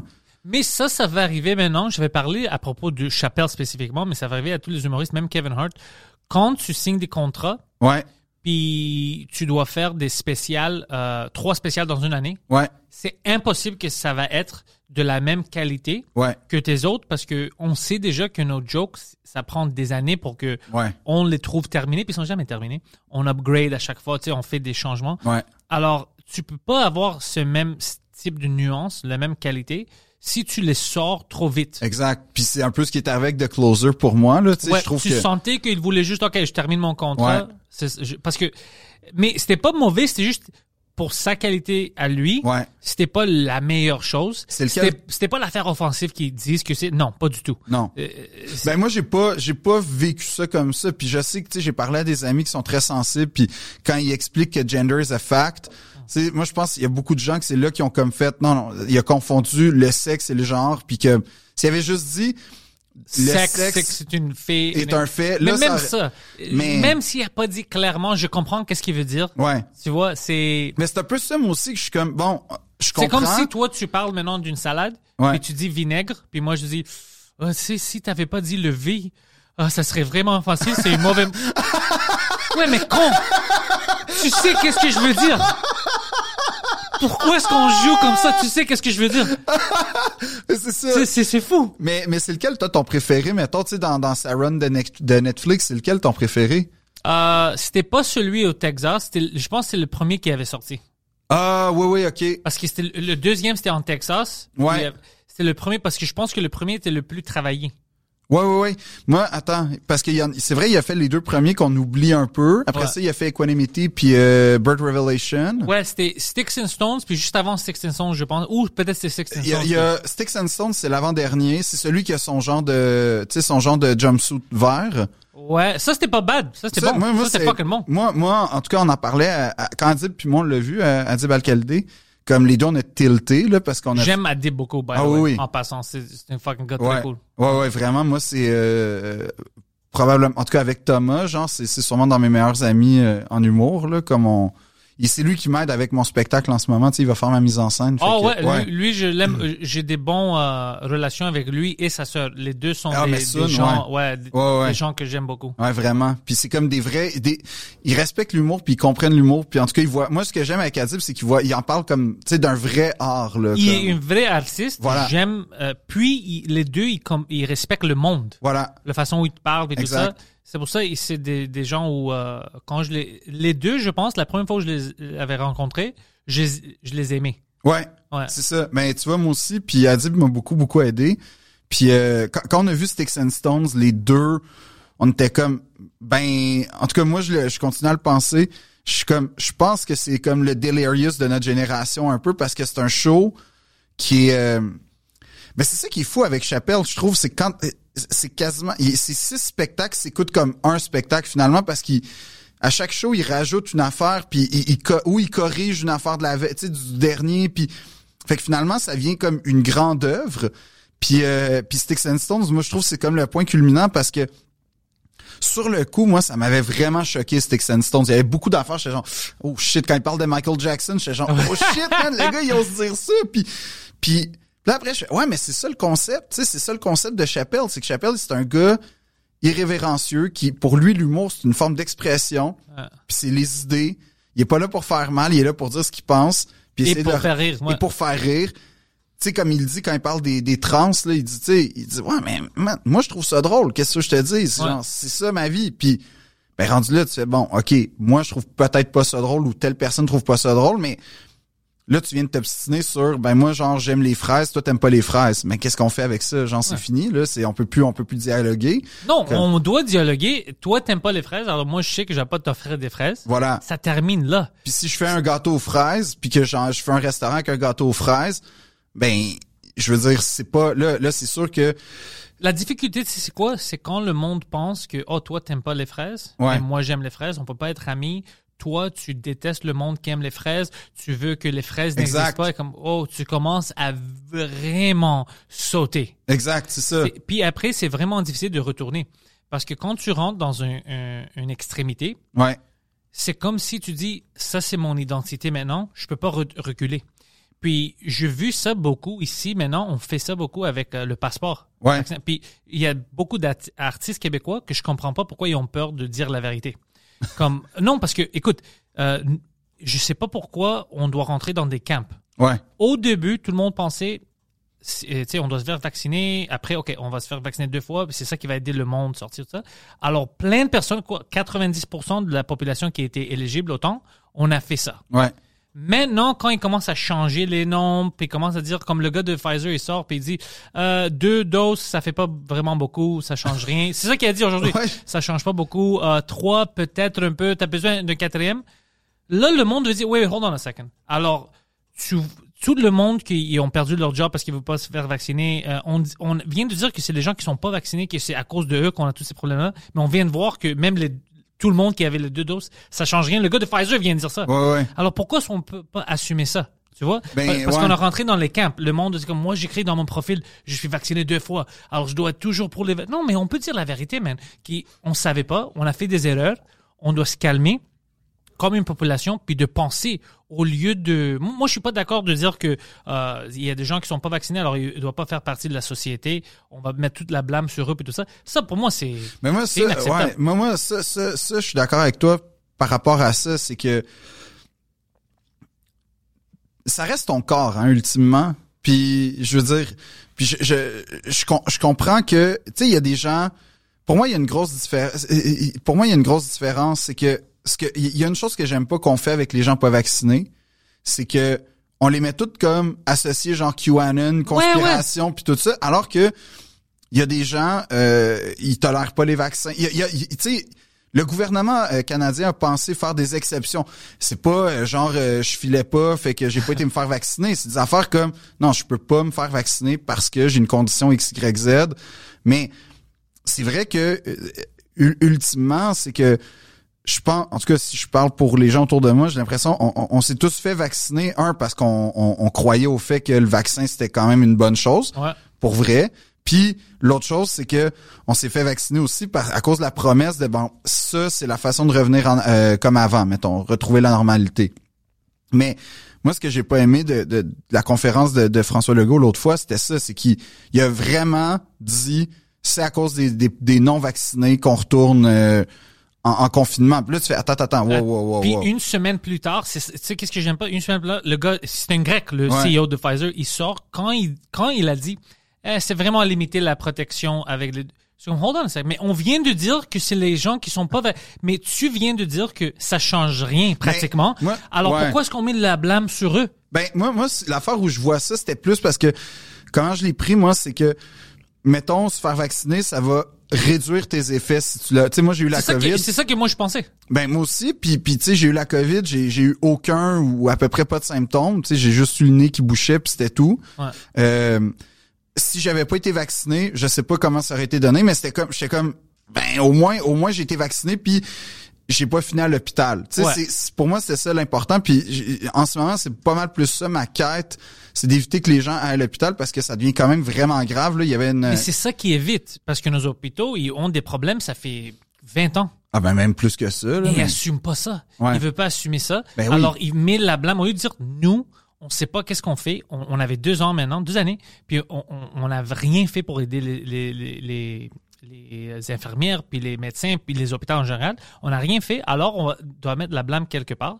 Moi, je sais pas pourquoi il, me prend pour un con, puis il pense que moi ou les autres Québécois, on va être si facile de dire à notre voisin, c'est ta faute, fuck toi. Non, moi, je suis pas prêt à faire ça. Non. Mais je sais pas si t'as vu, euh, tu sais, la, l'espèce de contre-coup, comme le 30, quand il a fait la conférence de presse, comme sur les réseaux sociaux, c'était vraiment, euh, c'était très agressif contre les, les antivax. Puis il y a une part de moi qui comprend parce que c'est vrai que il y a beaucoup d'antivax depuis deux ans qui font chier, qui font des affaires genre aller gueuler dans les magasins. Ouais, qui- ouais, ouais. Tu sais, il y a- il y, a plein d'affaires que t'es comme, fais pas ça, fais, fais juste. Mais avec, je peux être pas d'accord avec des Mais cas comme ça, ça. mais pas avec tout le monde, parce que c'est pas. vrai. Maintenant, on a les les euh, les statistiques. Ouais. Ceux qui nous a dit ça fait une semaine que c'est les gens qui ont pas vacciné, que c'est eux qui ont causé ça. On sait maintenant, même le CEO de Pfizer, que c'est pas vrai. Alors comment est-ce que tu peux pas sortir dire, écoute, j'ai exagéré un peu parce que j'avais pas toutes les les, les informations. Euh, on va pas attaquer une section d'un peuple. Non, il continue comme si ces mensonges étaient de la vérité. Ça, ça me fait peur. Ouais. Puis même l'Assemblée nationale, ils ont dit que eux, ils, ils ont, ont pas avoir euh, devoir avoir le passeport. Ah ouais, hein? Alors, come on, man, c'est quoi ça? Ben ouais, c'est ça. C'est, comme il y a, il y a comme une affaire que moi, moi c'est ça. Ça, ça m'a rendu mal à l'aise l'histoire du, du couvre-feu parce que j'étais genre, ok, on a suivi les règles.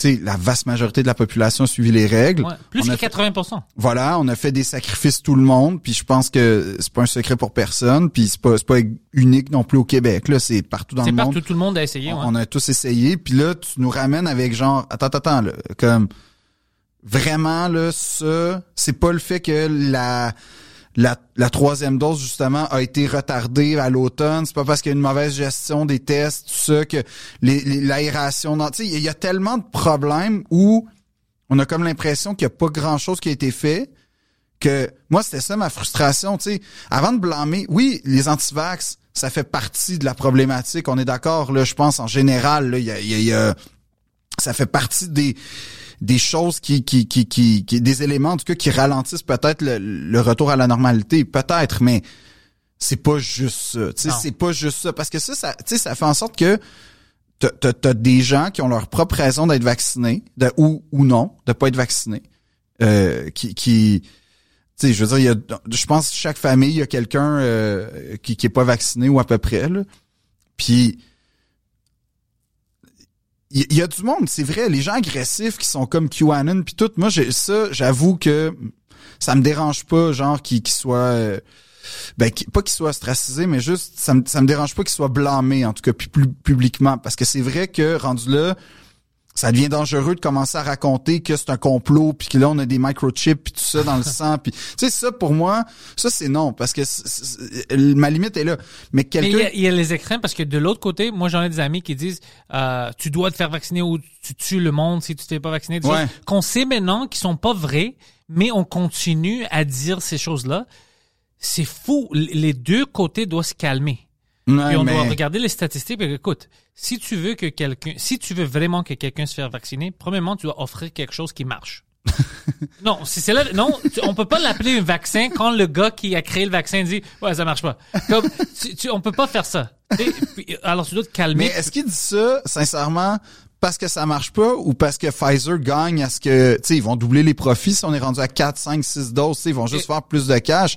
Fait Oui. que est-ce qu'il dit ça peut-être, dans un genre de move, euh, Mais on sait que ça marche pas vraiment parce que c'est pour ça qu'on a des cas comme on avait l'année passée quand on n'avait pas 80% du Ouais, pop- sauf que, sauf que, mettons, les hospitalisations puis tout ça, mettons, les, ça- ben, apparemment, je, je veux dire, tout ça, ce, qui- ce, qui, ce que je trouve tough, c'est que la, Les infections sont hauts. Je sais pas si l'hospitalisation sont C'est ça. hauts, mais, Mais ils sont hauts pour le Québec parce qu'on on n'a pas vraiment la capacité. C'est ça le problème. ouais, ben, c'est, moi, je pense qu'il est bien plus là le problème, c'est que, oui, on est d'accord que c'est là, mais ils vont jamais avouer à ça. ben non. Ben non, Ils vont parce jamais que, avouer à ça.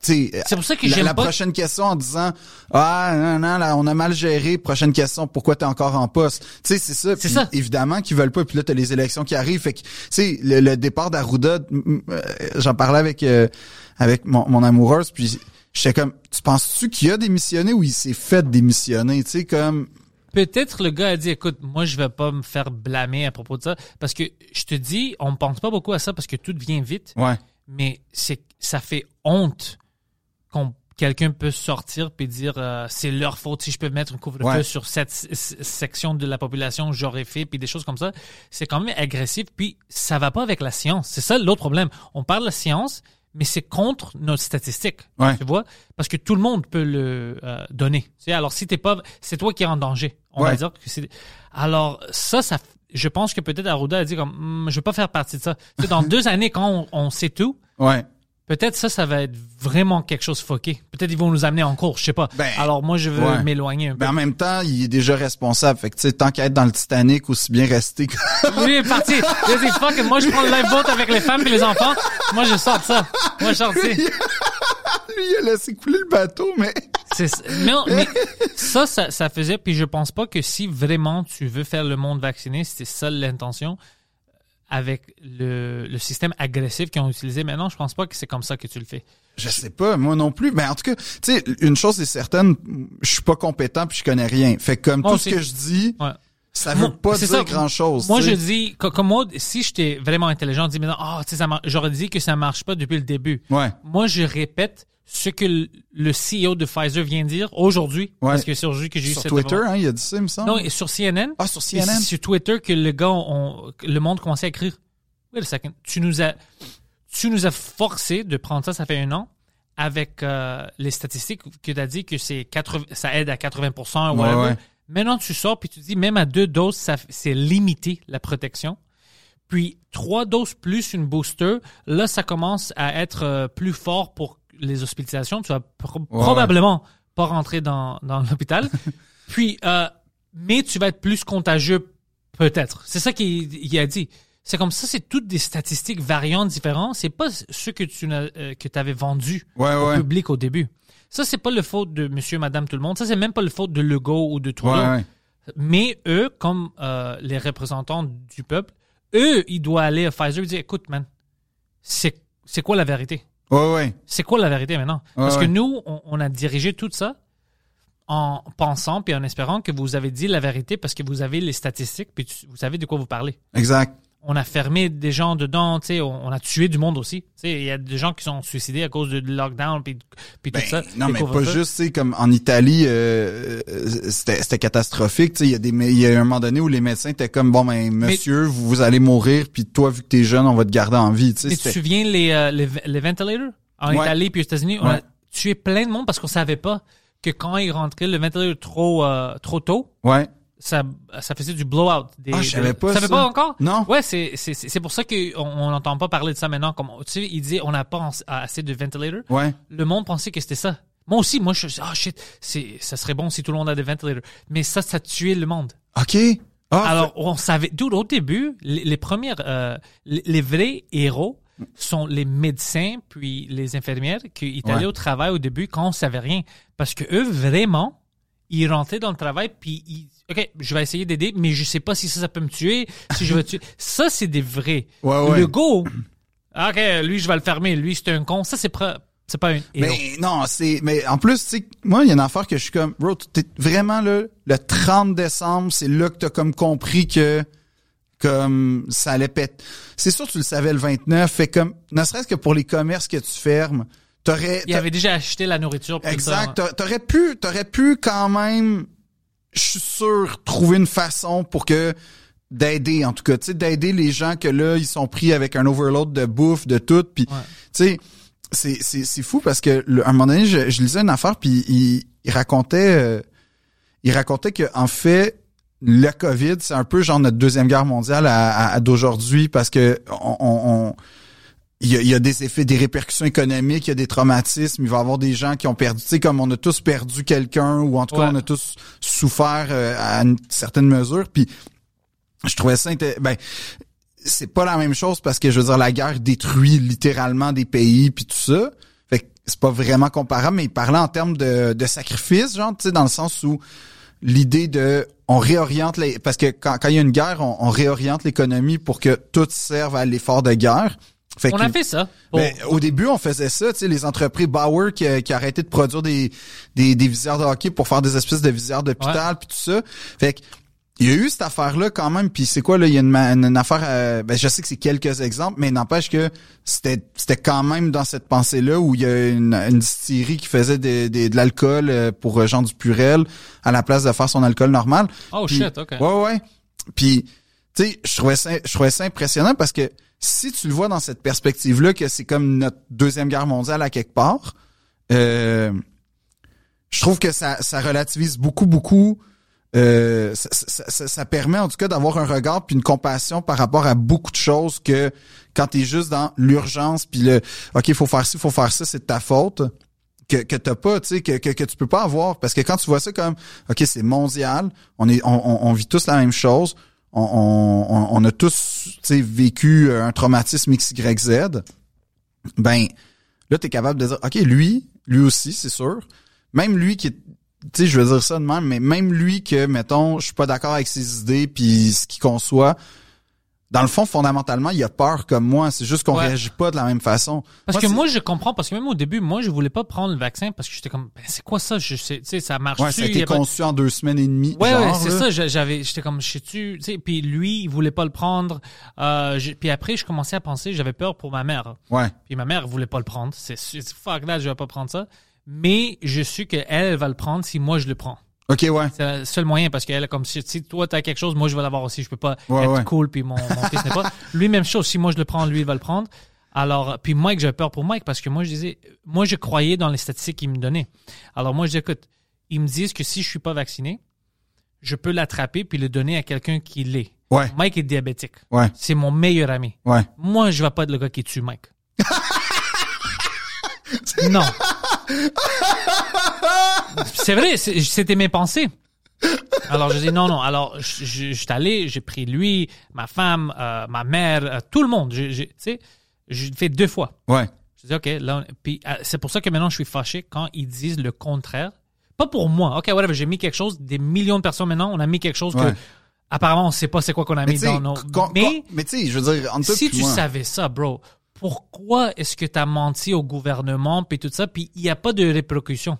Comme, tu peux faire Ah n'importe oui, mais quoi ça, ça, ça, tu sais, euh, ben je sais pas si t'as écouté, euh, il me semble c'est euh, le- un des derniers avec de Tim Dillon puis Lex Friedman. J'aime Lex Friedman. Ouais, moi C'est aussi. un fucking robot. Ouais, ouais, ouais. Le- le- A Day in My Life, là, quand il explique ses journées, t'es comme, man, qui vit de même, mais c'est impossible. Mais il racontait, il dit, Tim Dillon disait à la joke, il dit, ah, moi, j'aille pas le concept des Chinois comme euh, leurs milliardaires, ils disparaissent puis ils sont comme soi-disant euh, martyrisés parce Ouais, qu'il ouais. fait, tu sais, quand tu y penses, qu'est-ce qui est pire? Ça, ou t'as un milliardaire qui est contre le système, tu sais, comme un peu, euh, qui va aller se faire martyriser parce qu'il a fait quelque chose de pas correct selon le gouvernement chinois, ou un milliardaire américain qui s'en va devant le Congrès, qu'il y a comme une audience, que puis ça reste là, mais même si l'État est d'accord que ah, t'as as vraiment fait de quoi de pas correct, comme en 2008 avec les subprimes, Ouais. tout ça, comme les banques, Une personne est allée en prison à, à une. cause de ça. ouais. Exact, mais tu sais, on s'entend là. on s'entend que ça devait être genre, il aurait dû construire des nouvelles prisons juste Pour eux, ça. ouais, exactement, ouais. Puis, tu sais, tu fais, ok, fait que nous, nous, c'est mieux dans le fond? Ok, on les torture pas, personne n'est pour la torture, mais genre, on les torture pas. Ils s'en sortent, on sait pas ce qui se passe, ils, ils, ils sont juste... euh, tu sais, il y avait un, euh, le documentaire Inside Job, là, je sais pas si tu l'as vu, euh, c'est comme, c'était à, à propos de la, de la crise de 2008, la crise économique, puis dans le fond, ça expliquait tout comment c'était arrivé, comme le, le système des, des subprimes puis tout ça. Ça, je connais un peu de ça. C'était, mais Ouais. c'était super intéressant parce que, tu sais, au Canada, on n'a pas le même système, fait c'était comme un peu difficile pour, de Tu sais pourquoi on comprendre. n'a pas le même système apparemment? Non? Euh, je sais pas c'est qui, c'était les conservateurs, le gars qui était en charge des, de- des finances que Harper avait mis dedans. Ouais. Lui, euh, il était comme, Hmm, ça, je sais qu'est-ce qu'ils font, tout ça, mais on peut pas prendre des chances avec notre euh, housing system. Ouais. C'est, c'est trop dangereux. Alors, il avait mis des protections pour que ça peut pas arriver ici. Ça, Ouais. c'était avant la crise. Ouais. Puis moi, comme c'est plein de gens, moi c'est ah, sais, on a besoin de nouveaux gouvernements, fuck eux, les conservateurs, ou whatever, tu sais. Puis si c'était pas à cause d'une décision conservative économique, on serait dans la merde, comme tout le monde Ben, d'autre. ouais, parce que nous, nous, euh, l'achat d'une maison, je pense c'est- c'est plus compliqué, en tout cas, qu'en 2008, où genre, Ouais. c'était- c'était c'était très facile. Ben, dans Big Short, de, de Big Short, tu le vois, là, comment Mais je connais même pas le nom du ministère qui avait décidé de. Imagine comment on est foqué. C'est le gars qui nous avait sauvés. je connais même pas c'est qui. J'avais juste mis tout dans la même boîte. Comment ah, fuck ces personnes-là. Je, je, je connais même pas son nom. Le ministre de l'économie dans ces années-là, hey, je me... J'ai juste, j'ai juste Freeland, mais ça, c'est c'est celle en ce moment, fait que Ouais. c'est pas elle. Mais, euh, mais tu sais, c'était fou parce que le, le documentaire, il, il montre tous les, tous les méchants, là, tous ceux qui ont comme créé, causé la, la crise de 2008 aux États-Unis. Fait que là, c'était c'était cool là tu sais, tu as les méchants ok man là Obama arrive fait que t'as comme le vent de renouveau t'es Ouais, comme t'es- ouais. t'es- le film finit super optimiste genre that's it Obama man ça va changer. Puis là il raconte après ça genre en, en, en, épilogue comme pendant le générique ou une affaire de tel gars à tel à la Fed finalement il est rendu à la Maison Blanche le gars de la Maison Blanche il est rendu à la Fed. Fait que tu réalises que les genre le groupe en question il y en a peut-être 80% qui a juste été réorienté mais dans les mêmes fonctions là tu sais il reste dans le même circuit. Puis là t'es comme ah fuck man c'est ça. Dans le fond tu sais c'est c'est quand, quand tu parles de puis je suis pas zéro complot dans la vie mais quand comme quand, quand- puis les États-Unis, je connais pas assez bien la politique américaine pour le voir, mais la France, tu sais, c'est flagrant là. La France, ils ont, euh, en France, ils ont deux écoles globalement pour comme créer euh, des, des politiciens. Genre, en gros là, c'est euh, euh, t'as- t'as le- la plus connue, c'est l'ENA, l'école nationale d'administration. Comme il y a beaucoup, beaucoup, beaucoup de politiciens qui sortent de cette école-là. Tu sais, des, des ministres, euh, puis même des présidents de la France là, qui sortent de là, des premiers ministres. Puis euh, ils sont en train, ils vont l'abolir parce qu'ils ont réalisé que c'était tout- toute la même gang. Le concept de cette école-là, c'était de permettre à un fils de paysan d'accéder aux plus hautes sphères de, de la fonction euh, de l'État. Puis ils ont réalisé que depuis genre 30 ans, c'est juste les fils et filles d'eux. C'est les mêmes C'est personnes. le même monde, c'est à peu près les mêmes canaux qui permettent d'aller là. Fait que si t'es pas dans... Fait que t'as- ça existe plus l'espèce de mythe du paysan qui devient président là, ça, ça existe plus ça. Fait qu'ils sont ils, ils, ils vont abolir entre toi puis moi, ils vont recréer une affaire qui va être pareille là, En mais Grèce, comme- c'est la même chose. Hein? Ah ouais, hein? Si, tu- si tu regardes les politiciens grecs maintenant, Ouais. à part un gars, les dernières euh, cinq, depuis les années 80, c'est les mêmes familles. Ah ouais, C'est hein? ouais, c'est c'est- puis là, ils, ils détestent des choses comme ça, mais ça arrive tout le temps. C'est toujours les mêmes fucking personnes. Ben oui, c'est ça. C'est Puis- toujours les mêmes puis personnes. C'est comme c'est opaque hein, dans le fond parce que tu sais dans le fond tu tu on, on les connaît pas tant que ça. Les gens, euh, les, les tu sais, qui- mettons, hey, c'est c'est fou, mais Arruda là, tu sais, docteur Arruda, là aujourd'hui tout le monde le connaît, mais en 2019, vraiment, qui connaissait Horacio Arruda au Québec? Je, je savais même pas c'était qui. Ben, J'avais même pas entendu parler de. Exact. Puis c'était quand même le boss de la santé. Là, on a vu son importance quand ça a éclaté. Fait que je- il y a comme une affaire où on, on- on peut on peut euh, dire ah c'est vrai le pouvoir est opaque euh, c'est comme une garde.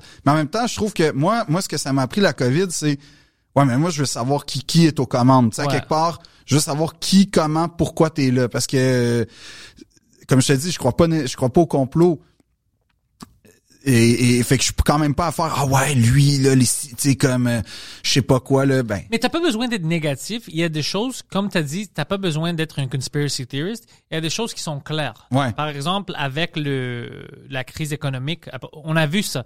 Euh, Alan Greenspan, tout Ouais, ça. oui, il, oui. il, il est changé de poste. Mais tu sais quoi, ils font ça maintenant. J'ai vu pour le FDA aux États-Unis, j'ai vu ça en ligne, puis j'étais comme, Ça, c'est fucking fou. Les gens qui, deux gars qui ont approuvé euh, les, les vaccins, puis les contrats, whatever, eux, dès que ça s'est terminé, là, ils sont allés à Pfizer pour une rôle, l'autre Non. gars à Moderna, l'autre, Hein? le NIH, le même. Alors, c'est comme.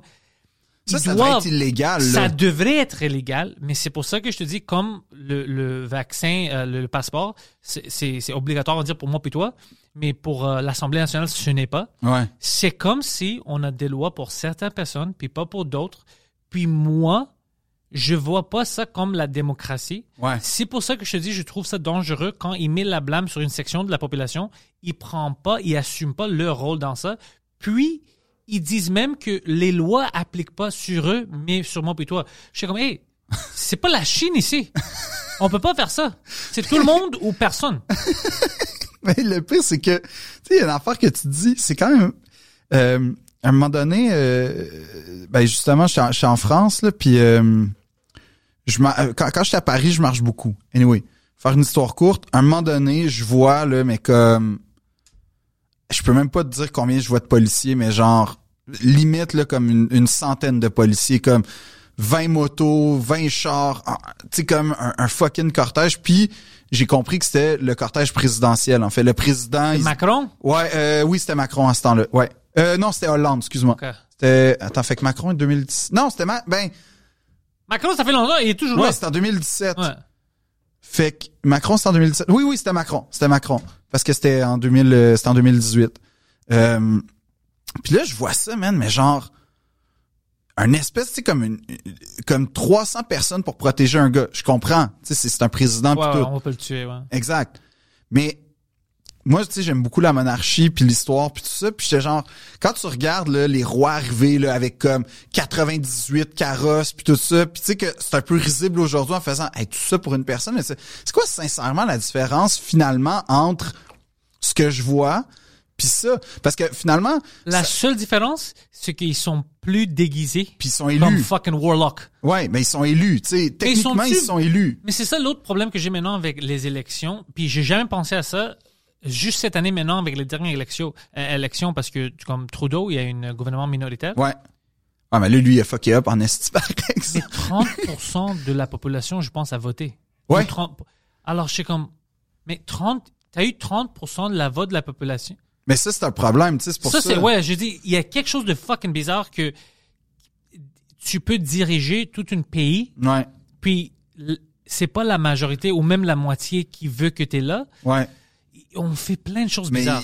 il y a beaucoup de gens qui pensent qu'on est comme en, en déclin, là, l'Occident. Genre, c'est un, on est en fin de civilisation. Puis, un, un, euh, hier, j'ai écouté un reportage euh, sur euh, la classe moyenne. Puis, euh, c'était c'était vraiment impressionnant parce qu'il parlait de l'inflation puis du pouvoir d'achat, dans le fond.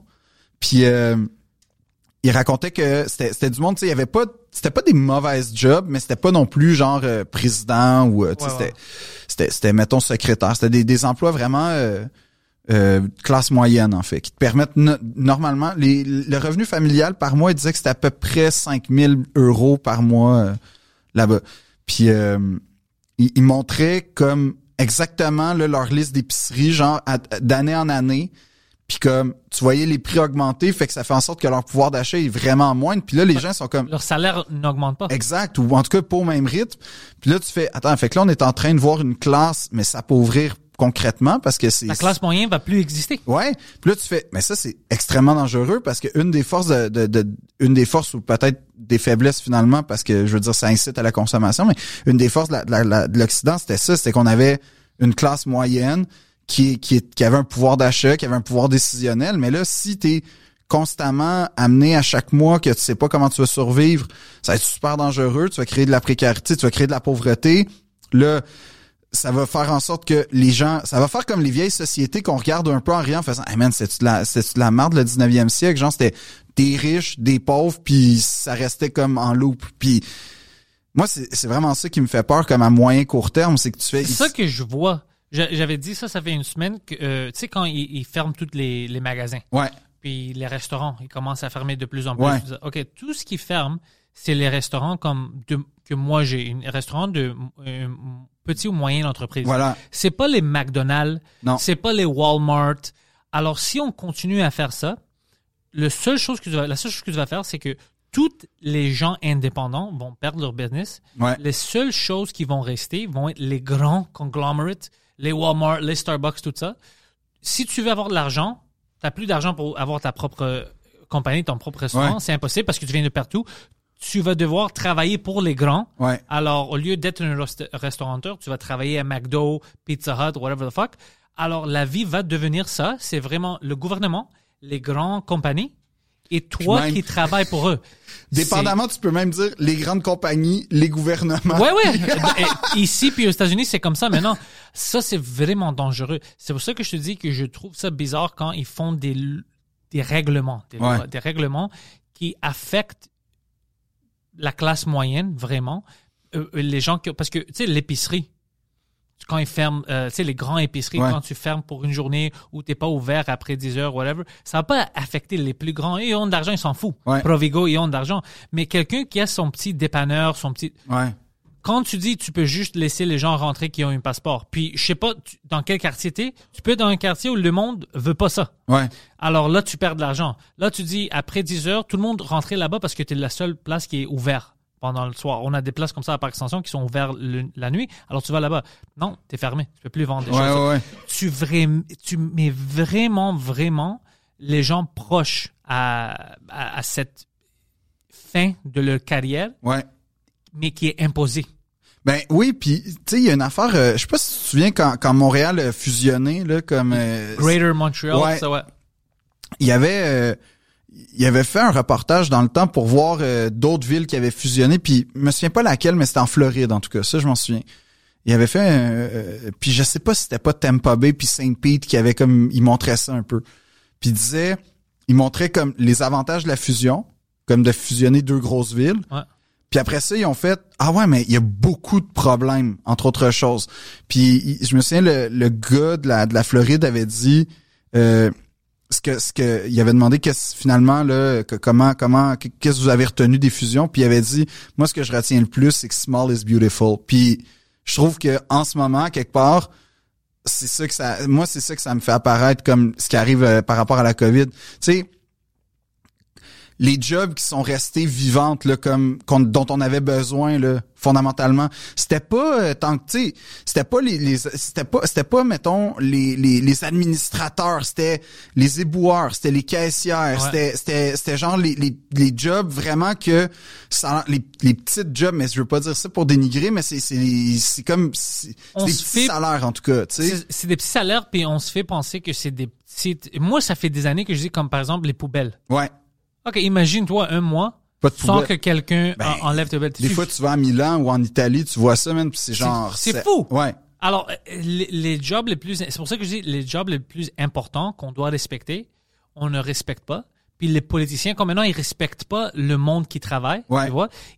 Moi, je pense que tu devrais aider la classe moyenne pour devenir plus fort. ouais pour avoir des idées, pour créer des choses, et pas d'essayer de séparer le monde à cause que toi, t'as pas bien fait ta job.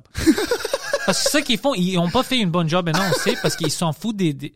je sais pas pourquoi les médecins disent rien, mais les médecins puis les infirmières, le gouvernement a montré avec ses inactions, mais ils s'en foutent. Tu sais que moi j'écoute beaucoup la radio en, en français là, puis euh, en fait j'écoute juste ça, puis euh, souvent là, euh, les, les gens qui, qui, qui écrivent là, les gens du système de la santé, euh, ils envoient souvent des lettres anonymes, genre des, des, des whistleblowers un peu. Ouais, ouais. Euh, puis ça va être anonyme parce que s'ils sont capables de te retracer, tu vas être comme tu vas avoir des répréhensions, tu vas tu vas avoir des punitions puis genre tu vas, tu vas te faire suspendre ou des affaires fait que il y a comme une culture aussi, une genre d'omerta là comme dans le système Partout. que si- Avec les policiers, c'est la même chose. Ah ouais hein? Ouais, les policiers, ils sont comme. Euh, parce qu'ils Hey, pourquoi est-ce que les policiers font pas. Tu sais, ils disent pas que l'autre gars c'est corrompu. Ouais. Mais et si ça sort que c'est toi le rat qui a parlé de ton commissioner, qui a fait ça, whatever, ben l'autre monde vont pas t'aimer parce qu'ils vont dire, on va pas avoir de confiance en lui. Ouais, que- ouais, ouais. Alors, c'est- vraiment difficile d'avoir des bons jugements dans ces situations-là, Ouais. même dans le gouvernement maintenant. Même si quelqu'un veut sortir dire, hey, le gars, euh, il a jamais parlé de, tu de mettre de l'argent tu dans, euh, euh, dans, pour les hôpitaux et tout Ouais. ça. Il va pas sortir parce que comme shit, moi je vais sortir, je vais dire ça. Eux ils vont sortir, ils vont m'appeler une raciste, une nazi, euh, anti-vaxxer, whatever the fuck, ils vont créer quelque chose. Je suis fucké. Mais ouais, tu sais, c'est ça. Ce que tu dis, c'est intéressant parce que, tu sais, euh, je sais pas si t'as suivi là l'histoire des, des CHSLD, comme on essaie de comprendre ce qui s'était passé. Ouais. Un de mes amis travaille dans une Ah de ouais, ces hein? ouais. Moi, moi, ce qui m'a impressionné là, dans toute cette espèce d'affaire-là, c'est que finalement, on a, on a vu, là, mais genre clairement que le système de la santé était fait pour que personne soit responsable de rien. Ouais. Parce que la ministre qui a envoyé comme une espèce de note en bas de page, de, ah, checker ça la gang, ça, Puis une fichier Excel qui ont sorti avec rien. rien, que t'es comme, même si je comprends, il est impossible que je comprenne que là, c'est comme une fucking pandémie historique qui s'en vient de toute Ouais. façon. Fait que, mais juste d'avoir fait ça, ça fait en sorte qu'elle est correcte, elle est clean, elle va pas être imputable, et ainsi de suite. Fait que là, tu fais, OK, fait qu'on est, on a un système qui fait en sorte que on, on, on peut pas accuser personne. Ouais. Man, le, le problème commence là entre toi puis moi là. Tu sais, je veux dire, ça fait en sorte que. Puis je comprends parce qu'il y a des affaires que tu fais. La médecine, il y a quand même de quoi que chaque corps est différent. C'est vrai que tu fais une opération qui, qui, qui vire mal, t'as pas le en tant que médecin, t'as pas le goût d'avoir le stress d'une poursuite de genre 88 millions. Puis il y a quand même des affaires que je comprends. Mais il y a comme un, un- niveau où je fais genre non non quand t'es quand t'es un général dans l'armée là puis que t'as, t'as du monde t'as- ton armée a fucké up là T'as une responsabilité. T'as une responsabilité. Puis c'est, c'est, c'est moi, c'est ça que je comprends pas, c'est la notion de responsabilité. J'ai vraiment. Ils nous demandent depuis deux ans de nous responsabiliser, de penser aux autres, d'être comme là, si vous faites telle action, ça va avoir telle conséquence. ça va être tout- C'est comme ça qu'on pense là, depuis deux ans, là, vraiment. Là. Puis, puis tu fais, OK, fait que nous, on est responsable de plein d'affaires. Mais eux, le système de santé, il est pas res- Moi, c'est là où. C'est ça, c'est pour ça que je te dis, il y a des lois pour nous, mais pas pour eux. Ouais. Il y a des règles pour eux, pas pour. c'est comme ça m'énerve parce que je suis vraiment, vraiment euh, quelqu'un qui adore la, la vraie démocratie. Je comprends ce que tu veux dire. Que moi puis toi, peu importe nos salaires, nos religions, couleurs, on est fucking dans ce pays-là égal. Ouais. On a les mêmes droits. Dès que tu commences à me dire que quelqu'un a pas les mêmes droits que moi, moi j'ai plus, moi j'ai moins, même si moi j'ai plus.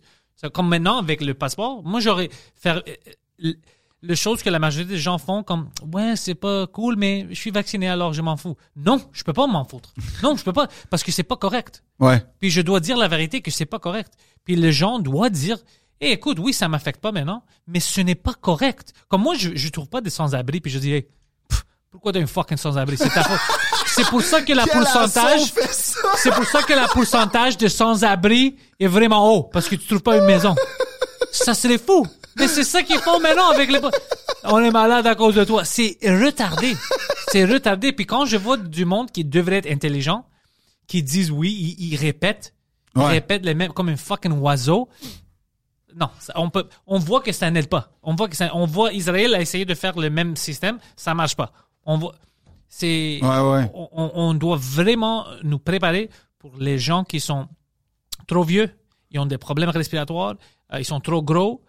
Préparer ces gens-là, essayer de donner des euh, des euh, des remedies plus tôt. Ouais. Comme Pfizer, il parle d'une euh, d'une pilule Oui, maintenant. oui, j'ai vu ça, là, puis Moderna Au lieu d'aller au, au hôpital, tu peux prendre ça. Ça, c'est la technologie puis les choses qu'on devrait nous diriger vers ça, puis protéger les gens qui sont en danger.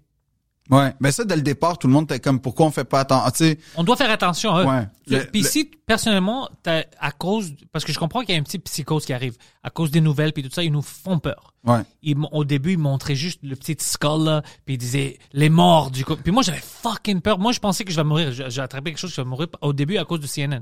Je comprends que vous avez peur, il y a plein de gens, mais moi, je peux pas dire à mon voisin, sors pas parce que moi, j'ai peur. Si moi, j'ai peur, moi, je sors pas. Ouais, ouais, je comprends. Ben, c'est la responsabilité individuelle à quelque Ouais. part. En pensant à la collectivité. C'est que toi, t'as peur. Fait que tu vas pas imposer tes règles parce que toi, t'as peur. Moi, que fais tout ce que je peux. J'ai déjà fait tout ce que je peux pour protéger le monde autour de moi Ouais. à, à cause des informations que je t'ai données. Maintenant, je vois que c'était inutile. Ils ont servi presque à rien. Mais j'ai fait de mon... Parce que je voulais faire partie de tout le monde, aider comme je peux. C'est ça. Mais tu sais, quand on parlait de l'humour au début, on disait ah un humoriste, on connaît pas beaucoup de ben, en tout cas, on n'en connaît pas ni toi ni moi du monde qui qui qui veulent faire mal avec des jokes. Je pense que moi 80 en tout cas, je- je- les gens ils voulaient pas faire mal avec la Covid. Même même les gens en tout cas que je connais moi que qui ont, qui ont fait des, des, des affaires, tu sais, qui ont eu des positions avec lesquelles je suis pas d'accord ou qui ont eu des comportements avec lesquels je suis pas d'accord. En général, il y avait, il, il voulait pas, c'était pas dans le but de faire du mal, tu sais. Moi, j'ai des amis qui sont pas vaccinés, puis j'ai un de ces gars qui vient de l'avoir le COVID. Ouais. Euh, lui, il dit, ah, je peux pas venir, les gars, parce que je suis un peu malade, je veux pas vous. Il- il- tout le monde était vacciné, sauf lui, mais il était comme, je veux pas vous, euh, tu sais, euh, si j'ai le COVID, je veux pas le donner à vous. Ouais. Tu vois? Parce que lui, il était pas pas vacciné parce qu'il voulait faire chier au monde. Personnellement, il voulait pas prendre des chances. Ouais. Euh, puis par contre, euh, tu sais, en passant, il est d'accord. C'est un jour de fièvre puis il est retourné.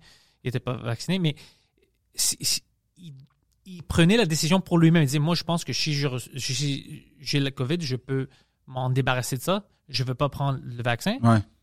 Il a eu le COVID. Il a, il a passé très bien. Euh, alors, puis c'était sa décision. Mais quand il était dans une situation où je pense que je suis malade, je peux donner à des gens, il a pas dit, ben, vous êtes vacciné, je viens. Tu vois, il était quand même conscient puis il voulait nous protéger. Ouais. Tu vois, c'est pour ça que je dis, la majorité des gens veut euh, aider le monde et protéger. Mais la majorité des gens aussi ne veut pas que tu les prends pour des cons. ils n'aiment pas ça. Puis, comme moi, puis je pense que c'est la majorité, on veut pas se faire euh, mentir. Ouais. Alors, tu peux pas changer les définitions. Maintenant, ils ont changé la définition, je savais même pas. C'est un avocat ce matin qui m'a dit ça, qui ont ch- changé la définition de vaccination. Ah ouais? Ouais, parce que moi, j'ai envoyé, la- parce que dès que j'ai vu ça de Pfizer, que c'est pas un vaccin, ça, ben, pourquoi est-ce que ça s'appelait un vaccin? Mais alors, le passeport vaccinal, le monde peut pas juste dire, OK, quand vous avez un vaccin, donne-le-moi, mais t'as pas un vaccin maintenant, je peux pas avoir un passeport. Puis tu sais qu'est-ce m'a dit? Il a dit, non, non, toi, tu regardes la définition de Oxford qui dit que ça doit protéger contre une... Non, la définition a changé aux États-Unis du CDC en 2015. Ça doit pas te protéger. Ça doit être juste une immunotherapy. Ah, pour Ouais. vrai? Ouais. Alors, si on peut changer les définitions puis jouer avec les mots comme ça, comment est-ce que tu veux que le monde soit pas fâché? Ouais. Ben c'est ça, c'est exactement. Puis tu sais, on le voit là. Je veux dire, le Québec, euh, le go là jusqu'à jusqu'à jusqu'à son move du 30, là, le deuxième lockdown, on va l'appeler de même là comme euh, le deuxième Moi, j'ai confinement. supporté le go jusqu'au euh, couvre-feu. Quand il a fait le couvre-feu la première fois, moi, j'étais comme, OK, ça, ça c'est stupide. C'est ça que j'aimais pas. Puis j'étais comme, je pense qu'il exagère un peu. Mais, Mais maintenant, là- il vient de me perdre complètement. Non, mais c'est ça. Puis je pense qu'il y a beaucoup de gens comme toi. Puis en plus, il y a plein de gens qui l'ont eu, qui ont fait. Ah ouais, c'était ça? Tu sais, Ouais, on, on ouais, est comme ouais. dans un genre de perfect storm de monde qui sont pas d'accord avec ce qui se passe. Fait que comme, je veux pas être à sa... je sais pas c'est quoi sa vie en ce moment, mais ça doit pas être une bonne job, là. Ça doit être tough comme, parce que là, tu sais, tu le sais que t'as, comme, tout le monde est d'accord pour dire, pour vrai, là, le couvre-feu en ce moment, on, on sait pas trop à quoi ça sert, là. Ça- Comme tout le monde fait genre, Autour de moi, le dernier mois, euh, six personnes que je connais, un humoriste, euh, lui aussi, euh, six personnes qui ont eu le, le COVID, ouais. Euh, deux étaient pas vaccinés, puis tous les autres sont vaccinés. Ils ont tous vécu la même affaire. C'est vrai? Ouais. Oh, ça c'est intéressant, par Ah. exemple. C'est pas intéressant parce que maintenant, de qu'est-ce que je vois de Pfizer, le gars a dit ça. Il a dit, ben, deux doses, c'est protection vraiment limitée. et Tout ça. Alors, tout ce qui, c'est pour ça que je me fâche. Ouais. C'est-à-dire, tu veux que je, je me sépare avec euh, mes voisins, que je dis, oh, ils sont pas, ils sont mauvais parce qu'ils sont pas vaccinés? Mais on vit la même chose maintenant. on vit la même chose. Puis genre, on sait pas quand on va s'en sortir, puis comment. C'est ça qui me fait peur aussi, genre, c'est comme... Comme- je, je pense qu'on doit, Poseidon, tu veux dire quelque chose? En plus de ça, ça vient de sortir euh, récemment là. Euh, Pendant qu'on parle? ouais, pendant qu'on qu'on parlait, euh, le Québec veut mettre en place une contribution santé payable par tous les adultes qui refusent de se faire vacciner pour des raisons non médicales. Hein, fait comme les impôts, genre, Ouais. tu, tu vas payer comme... euh, Des, Un extra des impôts de plus parce que tu veux te faire vacciner. OK. Là, il dit, ce n'est pas vrai que 10% de la population va faire souffrir l'autre 90%. Tu en vois comment il le phrase? hôpitaux. Ah Ouais. ouais, hein? En Tu- nos hôpitaux, ouais, ouais. Tu vois? Parce qu'il veut. Ok. Je viens de comprendre un peu cette semaine la psychologie de, des mots qu'ils utilisent. C'est vraiment fascinant. Alors, ils savent que les, les médecins puis les infirmières sont fâchés. Alors, au lieu de leur dire, hey, je m'excuse, j'ai pas mis de l'argent parce que je m'en fous de vous, ils disent, ah, c'est eux. C'est à cause d'eux que vous êtes plein. On est plein, même avant le COVID, à chaque année. Ouais. Pendant euh, le, la grippe, ils sont toujours pleins. Ouais. Pourquoi? Parce qu'on n'a pas assez. On n'a pas assez d'hôpitaux, on n'a pas assez d'infirmières. C'est la vérité du Québec. On vit pas quelque chose de différent, on vit une maladie différente maintenant. Ouais, c'est ça. Mais le problème dans le système n'a pas changé. Ils savent ça. Alors ils commencent à dire, on va, tu souffres à cause de eux. C'est à cause de eux. Même si scientifiquement, on sait que c'est pas ça. On sait que c'est vous qui avez pas fait votre job. Oh, il continue à dire la même chose parce qu'il y a plein de gens qui veulent avoir une réponse simple. Puis ils disent, ah, c'est ça mon ennemi. Ouais, puis ben en fait mon tu sais mon père il mon père euh, a, vécu euh, la guerre d'Algérie en tout cas faire une longue histoire fait qu'il il était très tôt dans sa vie en contact avec euh, l'idée d'une bataille tu sais du danger puis il racontait que euh, chaque guerre cha- puis c'est pour ça que je fais un parallèle avec comme je parlais de la deuxième guerre Ouais, mondiale guerre, ouais. chaque, chaque guerre a besoin d'un fautif.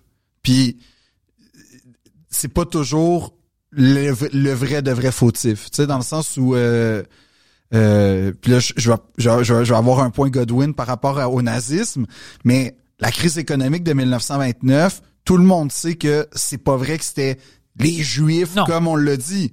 Sauf que on a dit que c'était les Juifs.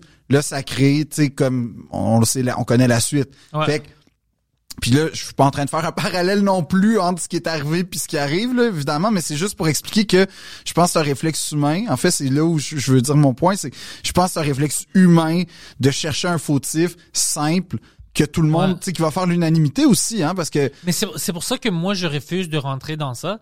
Parce que, ben, je suis pas juif, mais j'étais beaucoup dans l'histoire. Moi, j'adore l'histoire. ah ouais, ok, À l'école, c'était mon sujet préféré. ouais, ouais, Dans mon temps, moi-même, c'est des documentaires, j'adore l'histoire. Puis c'est pas juste les nazis. Je- ça arrive. Ben, même en- on a fait ça en, en ancienne Grèce. On, on a même fait une génocide sur une île qui est juste hors de Athènes. C'était d'autres Grecs. ok, C'est- Ça arrive tout le temps que le monde doit. Et maintenant, quand je regarde les statistiques, je regarde tout, je suis comme. Mais fuck, le problème, c'est comme ici, ils disent si on met pas des masques puis tout ça, puis moi, tu sais, toi aussi, je t'ai vu, tu portes ta masque, on, porte- on essaie de respecter Ouais. les lois pour faire de nos mieux. Mais ça fait deux ans qu'on disait que tout le monde à Texas puis en Floride vont mourir parce Ouais. qu'ils n'ont pas ces mandates-là. C'est pas la vérité qui vit maintenant. Alors, on peut pas commencer à dire que peut-être toutes les stratégies qu'on utilise, on devait les, repenser. À, ils sont où les problèmes? Tu vois, au lieu de mettre la blâme, parce que eux, ils sont pas, la- plein de gens pas vaccinés en Floride, tout ça. Tu sais, c'est, ils vivent, c'est, ils m'ont, ils mettent pas la blâme sur Mais eux. c'est quoi, il y avait un article, genre, dans le journal de Montréal, euh, à Noël, genre, puis c'était comme ils disent, là-bas, ils sont rendus à dire « it is what it is », là, genre, c'est comme, ben yeah, man, euh, c'est la vie, là, ça va être ça, puis ça va être comme... Puis 99 points, je sais pas quoi pourcentage de gens qui vont attraper le COVID vont pas aller à l'hôpital, ils vont être un peu malades puis ils vont Mais continuer. tu sais, aux États-Unis aussi, c'est pas le même système de santé, faut dire, là, comme... C'est meilleur que le nôtre. Ah ouais, tu trouves? Oh, comme système là-bas. ben, oh, genre, beaucoup moi, plus. moi, moi, l'idée... La ben, qualité là-bas, c'est, c'est- la- le problème là-bas, c'est si t'as pas de si t'as pas d'assurance, ouais, c'est ça. Ici, on a de l'assurance, mais comme on voit, on peut pas aller à l'hôpital quand on a besoin.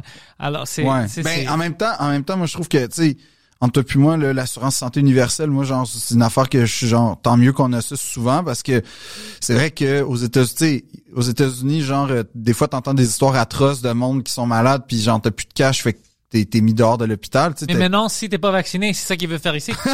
non, mais il y y, a des médecins qui ont ça. C'est pour ça que je dis, les gens savent pas de quoi ils parlent. Il y a des médecins qui sortent et disent, ah, euh, je suis heureux que je suis au Québec parce qu'on accepte tout le monde, puis tout ça. Aux, aux États-Unis, ils disent à des gens qu'à cause que t'as pas d'argent, tu peux pas rentrer. Puis le même médecin, il sort en CTV News puis il dit, moi, euh, je prends plus des, des personnes euh, clients qui sont pas vaccinées. vrai? Oui, c'est vrai. C'est vrai. C'est Poseidon, c'est c'est pas juste vrai, mais là t'es pas un vrai médecin. Parce que quand tu deviens médecin, tu dois prendre le Hippocratic Oath. Puis tu dis que n'importe qui, n'importe pour quelle raison, tu t'en fous de la religion, Ouais. tu vas les aider parce que tu es un médecin. Dès que tu dis maintenant, oh non, parce qu'ils sont pas vaccinés ou whatever, t'es plus un fucking médecin. Ben, ouais. T'es un con avec un stéthoscope. Mais c'est c'est vrai puis tu sais moi, moi aussi je suis d'accord avec ça que tu sais comme les gens étaient comme ben fuck that on les on les moi non on les soigne vacciné pas vacciné t'es soignes là c'est François Legault j'étais d'accord avec lui c'est à peu près la seule fois que dans son point de presse c'est comme oui ça oui il dit je veux pas vivre dans une société où on commence à faire ben là parce que t'as fait ci tu vas pas Ouais, être ouais, non, je peux pas. T'es t'es t'es t'es t'es blessé puis comme tu dis c'est le serment d'Hippocrate de toute façon. Puis tu sais c'était quelqu'un disait ok fait que ça ça veut dire que par exemple euh, un tueur tu vas pas le tu sais je veux dire un, un, un gars de la mafia on va dire tu peux pas le soigner. Non c'est- comme faut faut c'est moi dans ma vie dans mon code moral faut que tu soignes quelqu'un. Comme euh, des fois tu vois ça dans les films de guerre. Le gars c'est un c'est un c'est un américain puis c'est la- l'armée allemande qui arrive il va se faire euh, soigner par euh, tu sais pour moi ça fait partie juste de l'humanité de, De l'humanité, ça, on va pas perdre notre humanité. Exact. À cause que les politiciens veulent pas assumer qu'ils savent pas qu'est-ce qu'ils qu'ils font puis ils, veulent- ils, aident pas les places où ils doivent aider. Ils, mettent pas l'argent dans les bonnes places. Parce que s'ils mettaient l'argent dans les bonnes places, ça fait un mois, juste avant maintenant le couvre-feu, qu'ils parlaient encore dans les écoles, ils voulaient mettre ce loi-là où si une madame a une, la voile, Ouais. elle peut pas être professeure ou whatever. Pourquoi est-ce que tu mets de l'argent puis on discute ça si on a une pandémie, une crise? Pourquoi? Mais tu sais, la, la politique, c'est comme il y, a, y a une affaire euh, que moi je trouve folle là, c'est que comme t'as- t'as- t'as- t'as- la politique, c'est des partis, c'est du monde qui arrive avec une vision. Fait que dans le fond, c'est ton projet finalement, à quelque part. Tu proposes au peuple un projet de société, puis là on vote oui, non ou bon.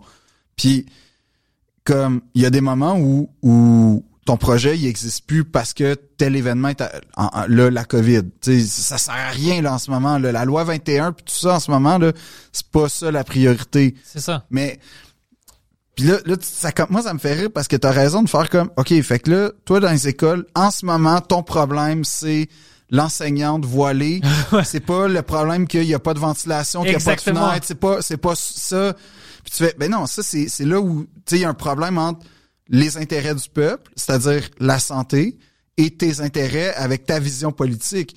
Avoir des ventilations dans les écoles, c'est pas un intérêt politique, tu sais, c'est juste genre m'assurer que tout le monde est en santé. Là, une prof laïque qui a pas de signe religieux, ça c'est ta vision de la société. Ouais. C'est une grosse différence, tu sais. Puis c'est pour ça que moi aussi je suis comme je comprends là qu'il y, y a des projets de société importants à, à régler, mais là en ce moment le vrai vrai vrai projet puis la vraie gravité pour moi c'est de régler ça puis il voit venir les élections là, il le sait. Puis ce, que- ce qui me rassure c'est que tu sais il y a un an jour pour jour on pouvait rien dire, on pouvait pas remettre en question euh, François Legault. Ouais. ça, là au moins aujourd'hui, on peut dire ah moi je suis pas sûr, tu vois, je pense que c'est un peu exagéré. Ah ça me semble la priorité de vrai. Puis Mais, mais ça, c'est bon. moi je pense que c'est bon, parce que c'était pas plus sain le discours unidimensionnel que ah oui c'est bon, on suit, on suit. On, on suivait parce qu'on était de bonne volonté puis on voulait. Mais dois- c'était pas bien pour une démocratie aussi de pas avoir un dé... parce que aussi on doit avoir un débat, puis en démocratie, on doit être prêt à dire quand on a tort, quand on n'a Ouais. pas raison. Par exemple, moi, au début, quand c'était annoncé, moi, je dis, moi, je vais prendre le vaccin. J'ai Ouais. pas besoin de vaccin, je prends pas ça. ouais Dès que j'avais plus d'informations, plus de nouvelles, je changeais mon avis. ouais Je dis, OK, je vais me protéger, je vais protéger le monde autour de moi, comme je t'avais dit.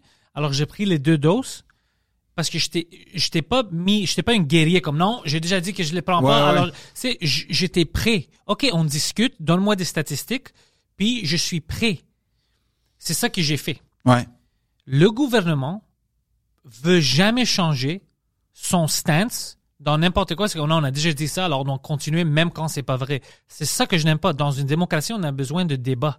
Tu- on donne des informations, puis on doit être prêt à changer Mais notre idée. aussi, un, un gros problème qu'il y a eu, moi, je trouve, avec la COVID, c'est qu'on a peut-être confondu science et recherche. Oui. Puis, c'est pas la même chose.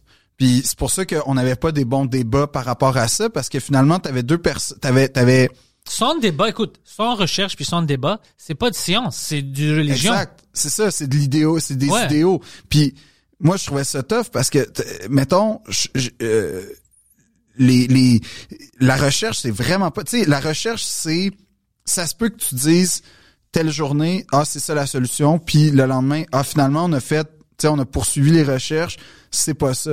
Fait que l'idée selon laquelle la science est faite pour être contredite, c'est pas, c'est pas vraiment ça, hein, le- le- le- la nuance pour moi.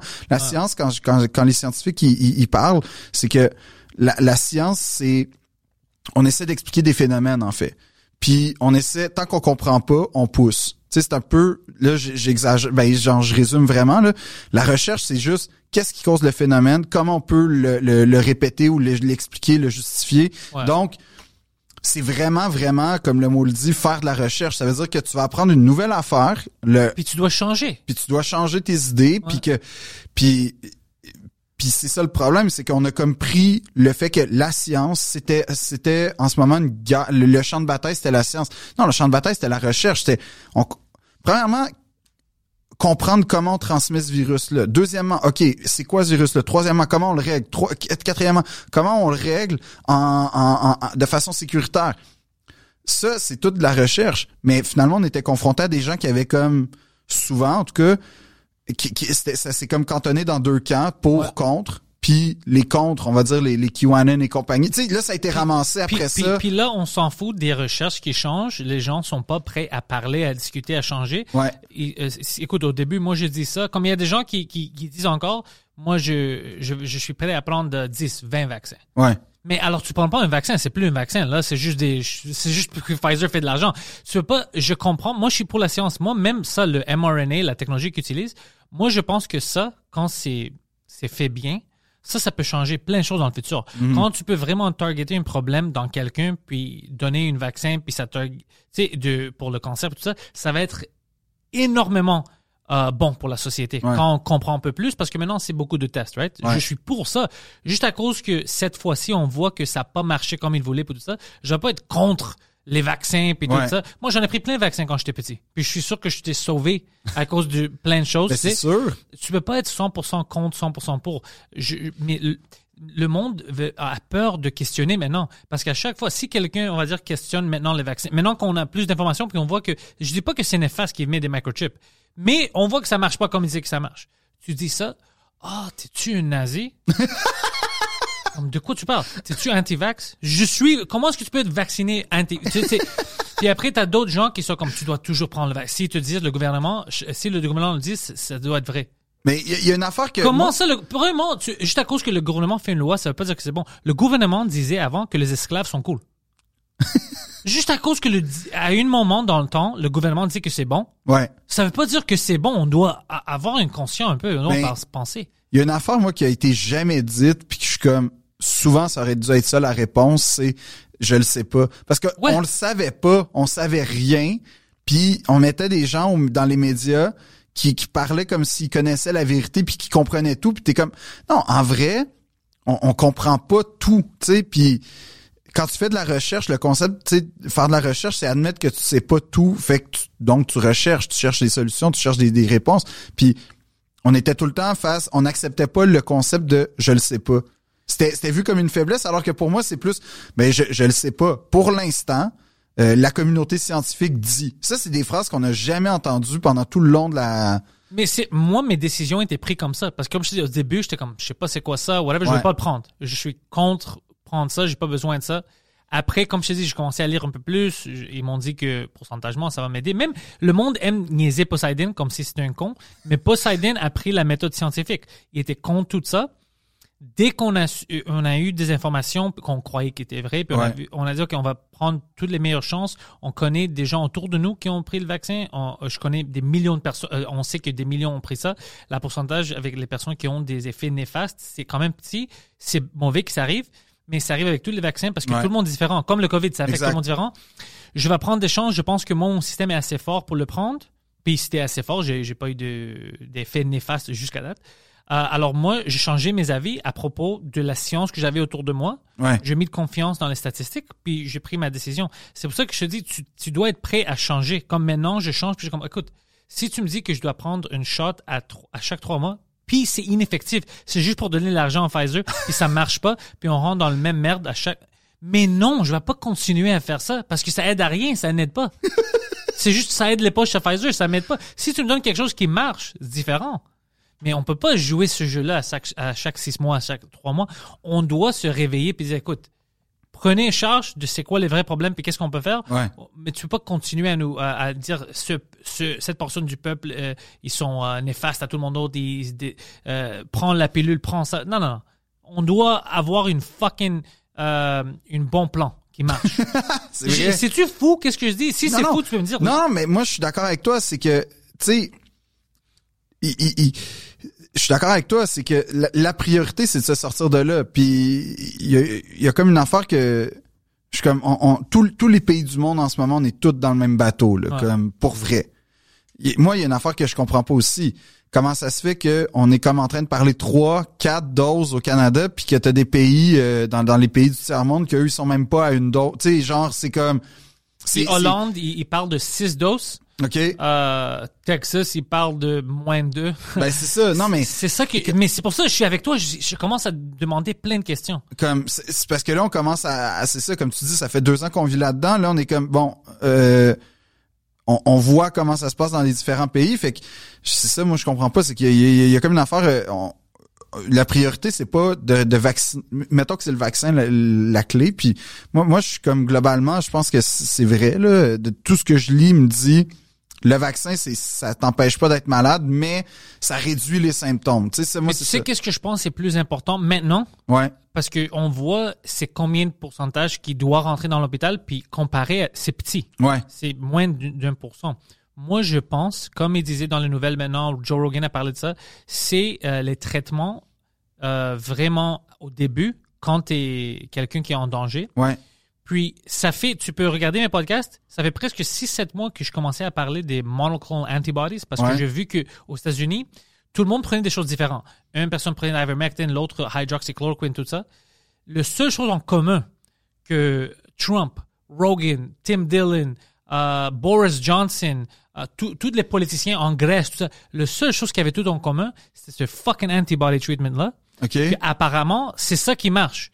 C'est ça qui marche. Puis au début, puis c'est fucking vite. Tim Dillon a dit, ouais, ça m'a pris un jour, puis j'étais au Puis Tim Dillon a quoi, 300 quelques litres? non, non, mais Mais c'est pas un athlète là. c'est pas un athlète. Trump, il mange juste des burgers, puis des idées de malade mental. Puis c'est ça son diet, right? Et, hey, qu'est-ce qui se passe? Pourquoi on n'a pas tous accès à ça? Ouais. On devrait tout avoir accès à ça, non? Au lieu de fermer le monde? Le, le moment de Trump qui a eu la COVID, ça c'était exceptionnel parce que tu Moi, je genre- voulais juste savoir qu'est-ce qu'il a pris, puis il voulait pas dire. Le monde Non. voulait pas parler de ça. Mais juste, juste le setup du gars qui est pris, tu sais, comme on parle de, de deux sociétés, là, t'as le président, man, qui va à l'hôpital en hélicoptère, genre à un kilomètre de la maison, en tout cas pas loin, là, comme, Ouais. tu fais, ok, fait que lui, il s'en va avoir des médicaments fucking expérimentaux qu'on sait pas c'est quoi, il va en hélicoptère, pendant ce temps-là, t'as du monde devant sa Maison Blanche, man, en train de crever, Ouais. tu sais, on l'a vu, le clash dans les deux sociétés, là, comme c'était, c'était vraiment flagrant, ça. Puis j'ai, j'ai, j'ai, le gars qui troll, man, comme le peuple au... Tu sais, Tru- Trump, l'affaire, c'est que lui, quand il troll, comme il trollait sur, euh, L'Internet? sur Internet, Ouais, ouais. la différence, c'est que toi puis moi, on va troller, puis ça va être comme Twitter, ça va être deux personnes, mettons qu'on décide de faire Lui, ça. c'est des milliers. Lui, c'est le monde entier, man. Lui, c'est... Lui, c'est l'humanité qui a comme trollé en disant des... Mais il disait des shit qui avaient pas de bon sens, genre boire dit- du purel, des affaires de même, comme... Boire du man. purel? Oui, il a dit ça. T'as- Je t'as- savais pas oui, ça. il avait dit euh, au début, tu sais, au début, il était comme ah ça va disparaître comme par magie, fait que là, c'était comme ah t'as- t'as-tu une meilleure stats que par magie, comme t'as-tu t'as-tu J'ai une sorcière dans Ouais, la c'est- Maison Blanche. Mais à un moment donné, il était comme, on peut peut-être, euh, il est en conférence de presse pour vrai là dans dans dans dans, dans la maison à la Maison Blanche, puis il regarde l'espèce de madame, euh, je sais pas, c'est c'est quoi ça, mais c'est pas Fauci, c'était une, ouais. femme, puis euh, il commence à émettre des idées du genre, euh, ben euh, peut-être que si on fait ci, si on fait ça, ben peut-être que si on boit du détergent genre ou euh, du purel, peut-être que ça peut aider. Puis là, là tu vois genre l'expert, genre sa face se décomposant, en faisant non mais là c'est pas. Je- je là après ça, ils ont, ils ont été obligés. De- ouais, mais de, je de me souviens pas. comme, hey, bah, gang, buvez pas du purel. Mais je sais pas, c'était, mais c'était genre, Poseidon, c'était-tu des vraies choses ou c'était mal compris? Je me souviens pas les Ah, non, non, détails. c'était- je me souviens ça. Ah. de quelque chose maintenant que tu parles de boire du Javel. Je... mais C'était pas du javel, mais c'était genre du désinfectant. quelque chose, ouais, quelque chose comme ça. Je me souviens de quelque chose comme ça. Je me souviens pas si c'est. On peut peut-être Mais en boire. lui, lui, quand, non, on peut pas boire. Ça, c'est. Mais- euh, C'était avec l'eau de Javel. Ouais, ouais, c'était l'autre Mais Javel, ouais. Avec ça, on a appris récemment que à, à cause d'un podcast de Joe Rogan, il y a un traitement littéralement qui se fait avec un, de l'eau de Javel. C'est comme un Hein? ouais, les hôpitaux, tu peux faire ça à l'hôpital, Ok. mais c'est juste que la manière que Trump l'avait expliqué, il s'est mal exprimé. Comme euh, il y a de l'habitude à faire. Tout le monde Comme on boit à tout le monde pensait que c'était hein, est-ce qu'il dit au monde de boire du Javel, mais il y a un Il parlait de ce il traitement-là. parlait de ce traitement-là. Mais c'est pour ça que je dis plein de fois, c'est ça la difficulté. Tu, même si tu aimes Trump et tu penses que c'est le meilleur, il y a une difficulté quand tu es un politicien et tu parles comme euh, sans-abri retardé. il y a une grave... Tu as besoin d'avoir un peu d'élégance que le monde te... comp- Sinon, tu vois, c'est comme, c'est comme tu veux dire que tu veux la population qu'il y a plus d'enfants, c'est pour Ouais. avoir. Puis je, je sors dans une conférence et je dis, Hey, vous devrez euh, vous fucker, hein, faire un peu de sexe ensemble. Non, non, il y a un moyen de dire des choses. là. Il y a un fucking moyen de dire avec de l'élégance. Un gars qui dit fourrer, ça va régler tous les problèmes. Ça, c'est Ouais. pas Qu'est-ce président. que tu, qu'est-ce que tu veux dire? ben, il voulait dire qu'on a besoin de plus d'enfants, tu sais, on a, Mais, Mais tu sais- tabarnak, il y a un moyen de dire Mais ça. en, puis, à- à- à- en contrepartie, quelqu'un, un politicien qui arrive et qui fait, euh, selon les données qu'on a, il pense, on pense que telle personne, tu sais que finalement, il dit tellement d'affaires qu'on comprend plus rien. Ça, Ben- je déteste aussi. Ben c'est ça, c'est pas mieux là entre toi puis moi parce que OK, oui, il est direct, mais il est pas élégant. Ouais. C'est ça. Ben, il est le- dangereux. Rendu là, c'est dangereux de dire ça. J'adore le direct, j'adore ça, mais le manque d'élégance, Ouais. premièrement, c'est facile à rire de toi. Puis ça, c'est pas bon pour une dirigeante d'un pays. Non, c'est ça. Parce que c'est la besoin- crédibilité du pays, genre, qui est comme atta- attaqué. Mais tu peux jamais tr- trouver le bon balance. Obama avait ce bon balance que il était crédible. Ouais. Il y avait une manière de parler où le monde le respectait, puis partout au monde. Même nous, avec Trudeau, le monde pensait au début, comme moi, oh, c'est quelqu'un de nouveau, jeune, le monde Ouais. le respecter. Ça lui a pris trois mois, puis personne le respecte. C'est qui ce fucking con-là? Non, mais- Il se déguise en fucking indien, il s'habille, il dit vu? n'importe quoi. As-tu vu le G8 récemment, le dernier G8, il disait, puis ça m'a étonné, euh, Trudeau, dans le fond, c'est genre le vétéran, c'est celui qui est là depuis le plus longtemps. Puis là, tu fais, OK, fait qu'il y a comme un fucking pouvoir, man. Tu penses-tu vraiment que Trudeau a un pouvoir Non. au G8, même si c'est le plus tout. vieux? Ben non, comme... Puis imagine une rencontre Trudeau-Vladimir Poutine, man. Qui tu penses qui va leader la patente, là? Qui? Qui? Tu sais, je veux dire, on comprend que le Canada a sa place dans le monde, mais je veux dire... Ben, je veux dire, je, je- puis je suis pas conservateur du tout, là, j'ai pas voté Non, non, ça n'a rien à voir, ça Mais- rien à voir Mais ça. mettons Jean Chrétien, pour euh, un autre libéral, là, Qui était plus fort. ben lui, je le croyais quand il rencontrait le président de la Chine ou le président des États-Unis ou, ou qui était capable de c'était puis Ouais. genre j'aime vraiment pas Jean Chrétien comme historiquement. Non, non, je, je comprends ce que tu veux dire parce que moi, je suis comme ça. Je pense que tu as besoin de quelqu'un qui te représente, qui est fort Ouais, dans sa job. ouais, c'est ça, exact. Maintenant, c'est lui qui nous représente, puis il est pas fort. Ben ça fait culotte courte, man, un peu là des fois là, tu sais genre quand, quand tu vois la photo du G20 ou euh, comme la COP puis qui est comme en arrière de, de- comme t'es comme ah, pour vrai là, c'est ça notre place là, genre fucking backbencher, genre que on on on- on n'existe pas puis que on a juste cropper la photo, on disparaît, c'est ça notre euh, Tu pas. représentes le Canada Ouais. et tu te fais bullier par le Sri Lanka? T'es-tu fucking sérieux, bro? Puis on est on est comme le pays qui a le plus de ressources naturelles comme par rapport à la survie de l'humanité, Ouais. on est un des pays qui On le... devrait être un des dirigeants. Ouais, C'est c'est ça que je dis à propos du Québec. Le Québec ne connaît pas sa place du tout. ouais. Le, le peuple québécois ne connaît pas sa place du tout. Ouais, moi, c'est ça, hein? ben moi je suis con- je suis d'accord avec toi. on, on, on se fait dire comme si on est moins d'eux, moins que, Ouais. on n'a pas... Yo, le Québec, si t'es dirigé bien, serait le leader en Amérique du Nord. Pour l'écologie, mettons? On a tout! Ouais. Des main-d'œuvre éduquées à cause de notre système d'éducation ici. Ouais. On a des, euh, des, prof, des, des, des programmeurs, notre ressource naturelle, Ouais. tout ça. On est une fucking démocratie. Euh, On oublie cette année-là. Mais en général, on est, on est la, c'est le premier monde. On a plein de fucking choses. Mm. Un, peuple intelligent, puis pas vraiment populé Ouais. pour l'espace qu'on a. On a, euh, on a plein de choses, mais on se fait pousser comme si on est hein, le, le, le little brother tu sais, du. Canada. Le, c'est, Ben comme les euh, pour vrai man, les retards aussi là pendant un bout de temps, tu sais, Ouais. le Québec bashing ça existe là, c'est comme si c'est des gens retardés, Ouais, comme si on rien à offrir. ouais. Puis, tu sais, qu'est-ce qui arrive? C'est comme un enfant que tu dis à un un enfant que t'es pas bon, tu peux pas rien. Le- L'enfant va commencer à croire ça. Puis moi, quand je parle à certaines gens, puis je suis comme, t'es pas au courant, puis ah ouais, tu sais, c'est difficile. Je dis pas que le Qué- Qué- Québec, je dis pas, ça doit se séparer, puis ça, je, je peux pas prendre ces décisions-là. Mais je veux dire, en termes, si tu mets tout sur, sur un fichier, Ouais. tu regardes tout, tu sais que le, le Québec, si c'est dirigé bien, peut faire tout ça et Ouais. contrôler sa propre économie. Tu sais ça, right? Mais ils sont pas au courant. Non, que- ressources, ils sont pas au courant. non mais on vit aussi dans un monde d'énergie fossile, puis le Québec a pas d'énergie fossile. Tu sais, entre autres, notre richesse, nous, c'est quoi? C'est la terre, l'eau, l'électricité, le- l'hydroélectricité, c'est les vents, c'est tout ça. On, on a nos richesses, puis même si on n'a pas de, de pétrole, on va dire, right? Ouais. Puis, il y en a plein de pays qui en ont pas. C'est pour ça qu'il y a des échanges. C'est pour ça qu'on a des free trade, des trade deals. On a plein de choses, puis notamment l'eau potable, Ouais. que on peut faire des échanges avec d'autres pays. Je dis pas, encore, Mais je veux ça, pas ça, on va se faire, man, ça, l'eau potable, là, on va se faire tellement avoir, là, c'est sûr. Je te dis, on oublie on est qui, on Ouais. oublie c'est quoi? C'est une monstre, le Québec. Ben oui. C'est plus gros que la France, juste le territoire. Tu sais, tu y penses, là? C'est plus, on est dix fois moins pour comme, je sais pas combien de fois plus, mais on est beaucoup, beaucoup plus euh, en, en termes de territoire. Après ça, c'est sûr que c'est pas tout le territoire qui est habitable, là, genre Non, non. passer, euh, Mais t'as pas besoin t'as pas besoin d'habiter au- Non, non. pour tout le territoire. On Non, a des villes comme partout. Ouais. Mais mais il y a comme moi ce qui m'impressionne comme tu dis c'est que c'est tu sais le, le le passage du nord-ouest là ça s'appelle là comme ça c'est à l'extrême nord du Canada.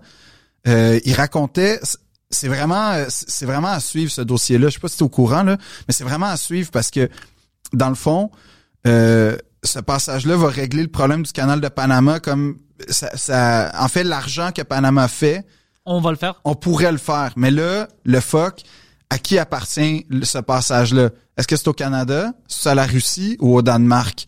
Parce que, La Russie, le Danemark. Ouais, parce que le Danemark avec le Groenland, il y a, mettons, ils peuvent Oh. revendiquer euh, comme une portion du Nord, euh, la Russie même affaire, parce que rendu là, c'est que tu passes par le pôle Nord, fait que t'es comme, on va dire, sur la limite. Est-ce que, est-ce que, est-ce que c'est la Russie, c'est à qui? Fait qu'il y a comme, en ce moment, au Canada, euh, dans, dans l'extrême Nord, il y avait, là, je sais pas avec la COVID, mais jusqu'à il y a pas longtemps, il y avait des affaires de sous-marins russes qui, qui rôdaient, puis le Canada, puis tout ça, puis le Danemark, c'est pas grave, là, on s'entend bien avec eux, fait que c'était des jokes genre, on a mis le drapeau sur une île, puis là, le Canada l'enlève, puis il met, tu sais, il laisse Ouais, du sirop d'érable, c'est pas grave, mais il y a comme une affaire que quand ils ont vu que, oh shit, ça peut devenir une route commerciale, euh, parce que historiquement, tout le monde a voulu passer par là. T'as plein de bateaux qui sont morts. Euh, t'as plein d'explorations que ils ont, ils ont, ils sont morts euh, en essayant de traverser ça parce que c'est impossible, surtout à l'époque, comme les bateaux en bois puis tout ça, ou dans les années 1800. Mais là, avec la fonte des glaces, c'est pas une bonne affaire. Mais paradoxalement, c'est tu sais quoi, il disait à cause de ça, parce que les gens qui partent de New York, mettons, on va dire, puis qui veulent aller à San Francisco, mais à la place de descendre, puis là prendre Panama, puis là remonter, c'est plus vite. c'est comme plus écologique passer par le nord, même si c'est à cause de la catastrophe écologique que c'est rendu possible. C'est plus écologique passer par le nord que par le pa- par Panama. Puis tout le cash que Panama fait, la pu- on pourrait le faire. Mais là, Je vais te dire maintenant, c'est quoi le plan? Le plan, c'est... tu le mets ensemble avec les Russes. Pourquoi pas? Ouais, mais Les deux, ils font de l'argent, puis le Danemark, tu dis, qu'est-ce que tu vas faire, Danemark? Qu'est-ce que tu vas faire? Tu vas faire? Quoi? tu vas nous faire des meubles design, man, comme Yeah, ça. get out of here, Fais Danemark. le design, fais les, les, les- fais, fais les cubes, là, les genre les, les, les guérites pour checker les bateaux, puis nous on s'occupe. Mais je sais pas, man, parce que ça, ça, ça fait peur comme si on, On va prendre Greenland. C'est New Laval. Get out of here. Mais Qu'est-ce que tu vas faire? c'est le nouveau Laval. New York, New Laval. Ça c'est drôle. Mais je sais pas, man. Mais ça c'est comme, tu sais, on risque d'avoir ça de notre vivant, ces espèces d'enjeux-là. Quand même, ça va être intéressant. Ça, Ça, c'est fucking intéressant. mais ça fait peur, pareil, parce que ah oui, nous on va, on va aller se battre contre la Russie, genre. Mettons. Non, non, écoute, c'est, moi, je suis tanné de tout ça. C'est pour ça que je dis, tu dois faire des négociations. OK, euh, euh, moi, je le veux, toi, tu le veux, tu penses que ta partie, ça va. OK, on travaille ensemble. Ouais. C'est ou bien les deux, on perd, ou les deux, on gagne. Pourquoi on va pas gagner les deux? On gagne les deux. Ouais. Ben moi, moi je suis d'accord avec toi, sauf C'est ça que, que je veux. sauf que Pas de problème, je vais travailler avec le Russie, c'est cool. Euh, ça. Mais ça va, ça va être, tu sais, ça, ça là, si on, on pourrait techniquement euh, devenir comme une méga économie mondiale en on, termes de. on peut, même sans ça, on peut être une méga économie, mais euh, c'est comme si on, on se fait forcer d'être, on a de l'or ici, on a plein de fucking choses. Ouais. Ben le, le- le- avec les sables bitumineux, on, a- on avait, en tout cas jusqu'à il y a pas longtemps, euh, des ressources, euh, genre la, la trois ou quatrième ressource euh, pétrolière au monde en incluant les sables bitumineux. Oh, genre, shit. Ouais, ouais, comme plus que Dubaï, là, comme fait. Ça, je savais pas. Ouais, ouais, mais c'est juste que les sables bitumineux, le processus pour extraire le pétrole, Oh non, non, ouais, ça je savais. euh, parce que le processus est, est long puis dangereux puis ça coûte cher. trop. Ouais, c'est ça. Fait qu'il faut que le, le baril soit vraiment, vraiment élevé, comme ça a été le cas, pour que ça soit rentable. Mais comme on, on avait en termes de, de, de, de pétrole, là, genre, Juste en cas. Je, ouais, c'est ça. Puis comme euh, le vent aussi, si on avait comme des, des éoliennes, comme le, le, le, le, le Québec, comme particulièrement la Gaspésie, comment c'est placé, c'est genre on pourrait produire là, de l'électricité pour comme pre- presque un pays au grand complet, là, juste avec. euh, Avec le vent? Avec ça c'est pour les hippies. Le vent. Moi je veux une option nucléaire. Tchernobyl, man, tu veux? Je, ben, pas de Tchernobyl parce que ça va être fabriqué par des Québécois alors ça va être fabriqué bien.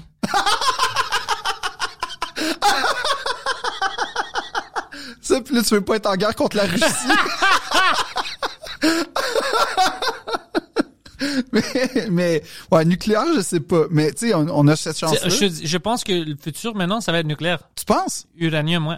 Ah ouais? ouais J'ai même mis de l'argent là-dedans.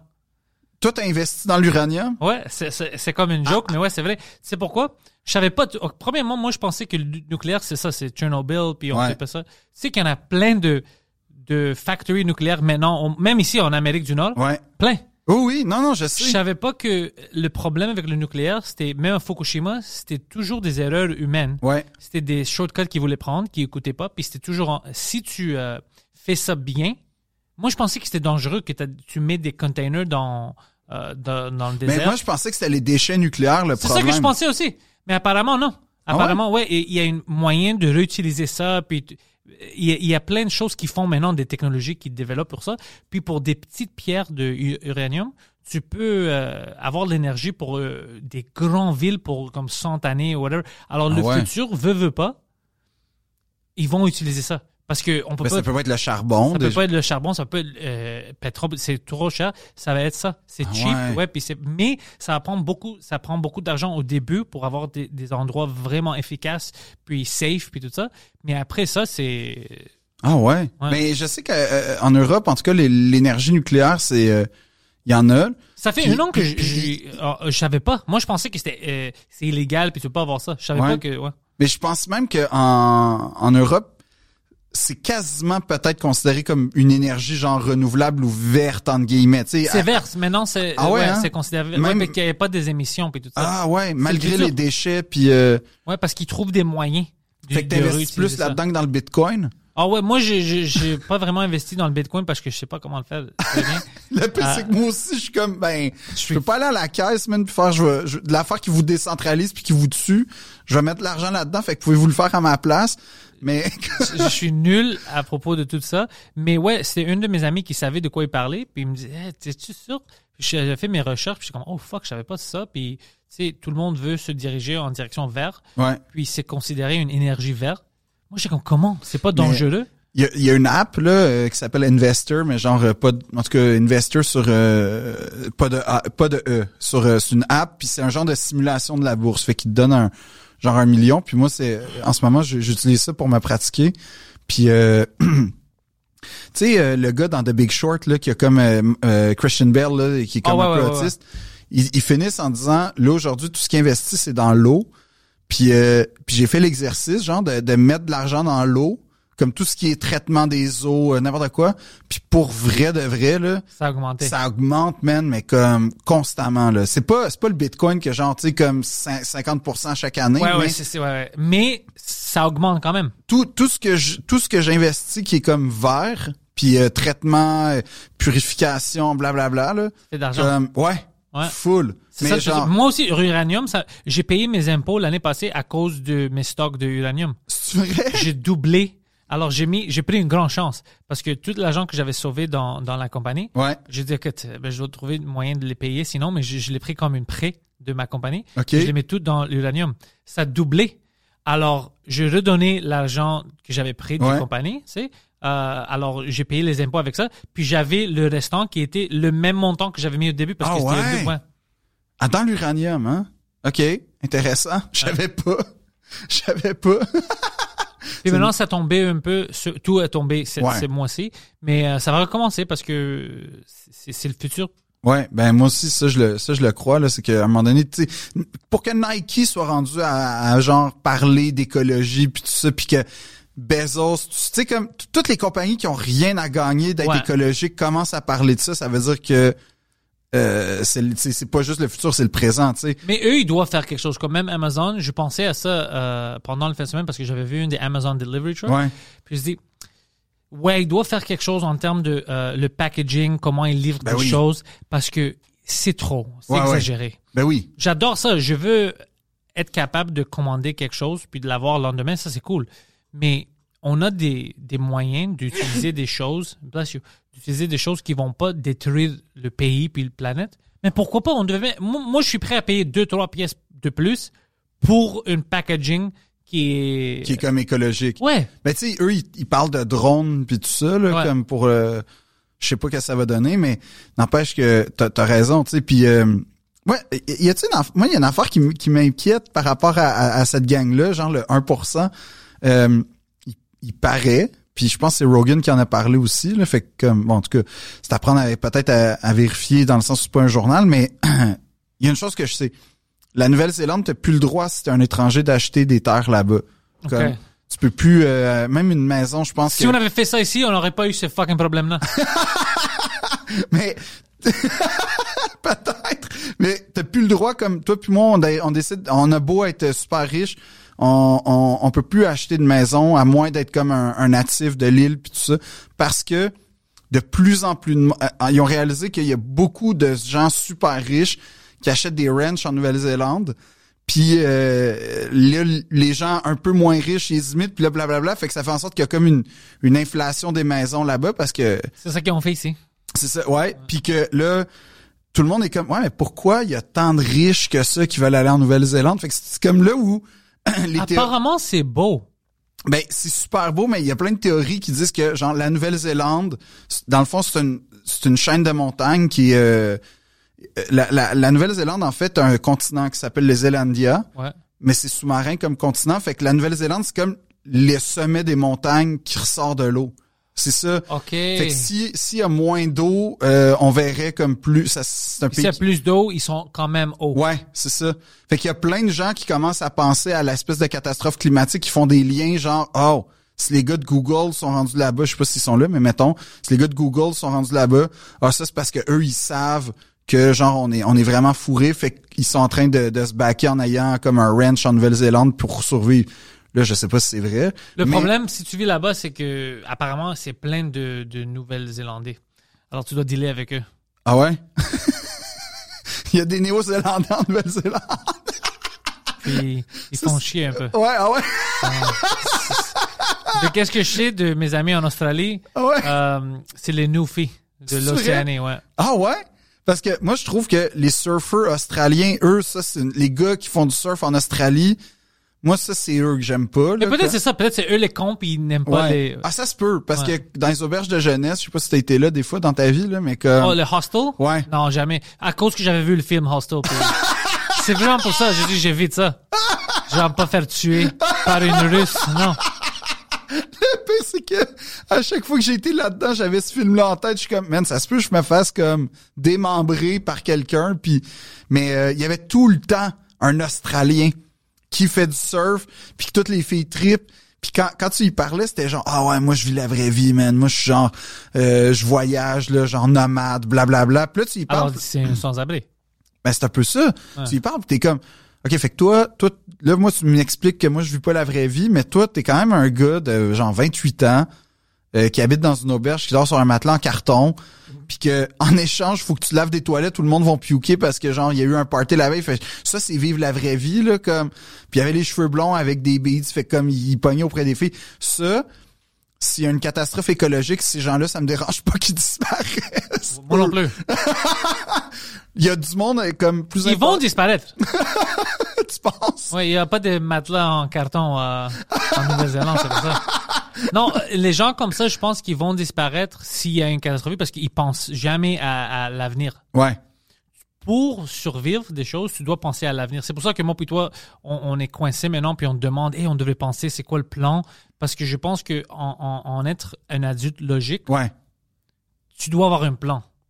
Ouais, ouais. C'est pour, je pense qu'une des raisons que ça me dérange, puis je pense que ça dérange chez maintenant le gouvernement, c'est que je trouve qu'ils n'ont pas vraiment un plan.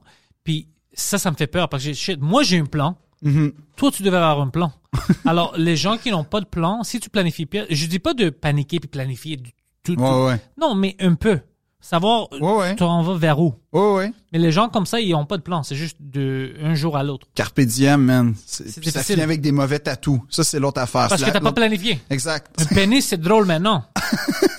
Mais dans trois ans, quand je travaille au Burger King, ça va être bizarre.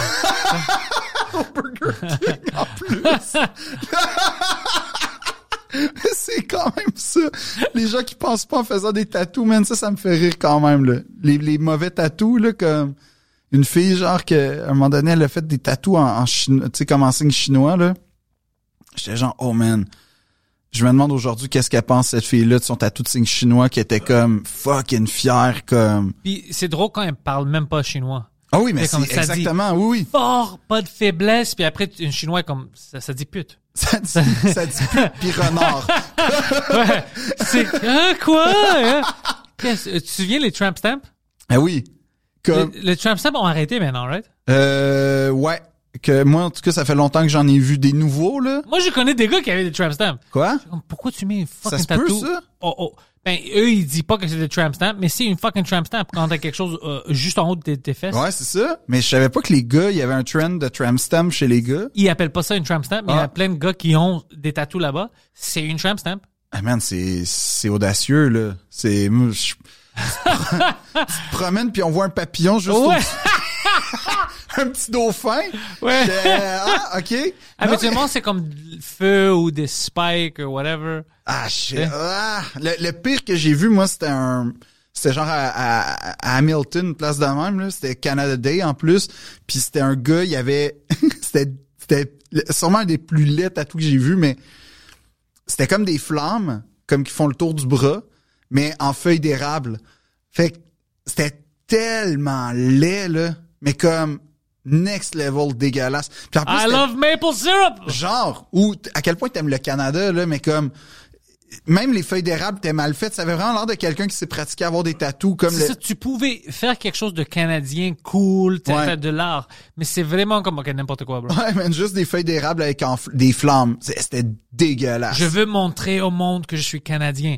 Ben, tu vas montrer au monde que t'es retardé. C'est ça. c'est ça en fait le tatou c'est genre ah je veux montrer ma personnalité ben ta personnalité c'est que t'as pas de goût puis t'as pas de jugement des fois là c'est Ouais, quand tu même dois ça penser ouais pour, Que- pour des, tu sais, une fois une fois quand quand quand je voulais me faire faire des tatous de de, de phrases de théâtre genre des répliques ok connues. Fait que j'arrive au, au je sors euh, du secondaire là j'ai peut-être 17 ans. Je vais au tatoueur puis là je dis ah j'aimerais ça tu sais comme ici là sur le torse une sur le bras sur l'épaule tu sais j'en voulais partout. Puis le, le tatoueur a vraiment fait man euh, non tu vas regretter. Comme- oh nice! Ouais. Fait que ce tatoueur-là, je sais pas s'il écoute ton podcast, mais merci à celui qui était au tatouage à Pincourt en comme 2003. Là. Merci de m'avoir sauvé parce que c'est vrai. Ah, c'est vrai que en plus toutes les répliques, puis ça je m'en suis rendu compte plus tard, c'était toutes des répliques de filles. Fait que c'était toutes des affaires genre qui conjuguées comme au pluriel. En Fait que mettons je n'étais point aimé. J'ai mal au sein. Ouais, mais non, mais c'était des c'était des répliques genre de, de femmes, fait que comme en plus ça aurait même pas eu rapport. Ah non, ça aurait été une catastrophe là, mais euh, mais oh ouais non, fait qu'une chance. Mais tu vois, fait que pour lui, si euh, on trouve c'est qui, euh, comme cadeau, on va te donner deux billets pour aller au Sheriffville. si ça existe encore, man, je pense qu'on l'a fait, on a achevé chez Réville, mon gars. Fuck, man.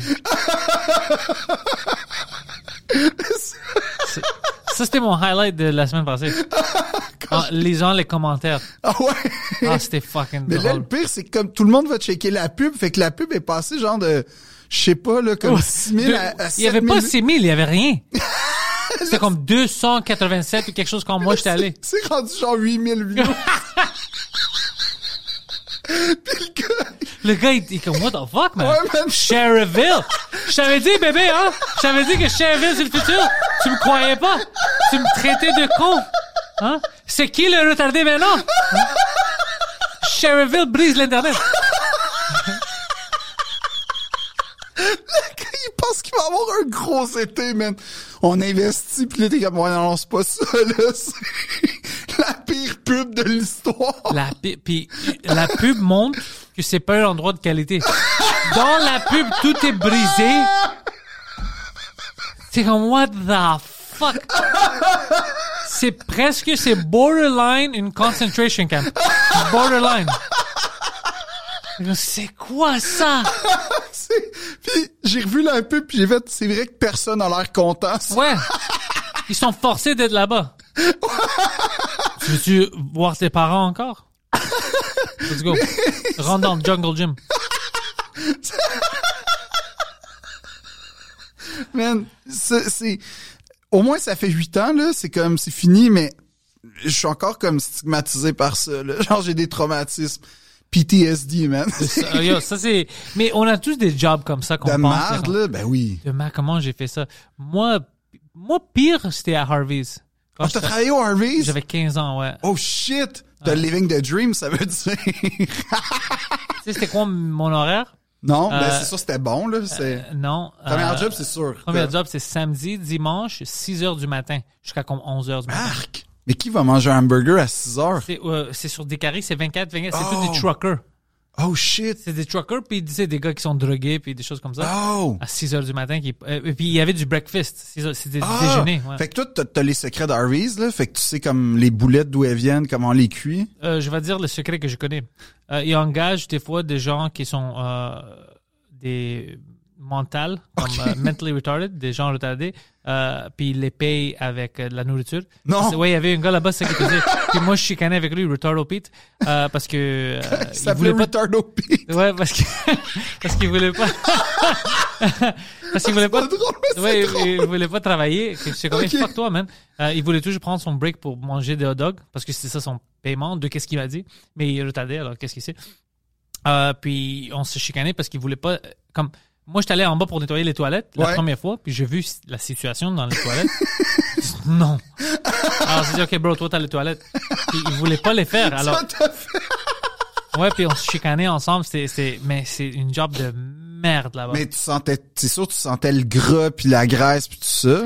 Ouais, puis il y avait plein de raisons où j'aimais pas cet endroit-là. Comme c'était euh, le monde qui rentrait là-bas était toujours un peu foqué. Ouais. Comme moi, j'ai pris la caisse une fois. Une fois, c'était une samedi. C'était vers euh, midi, comme juste juste avant que mon shift termine. Ouais.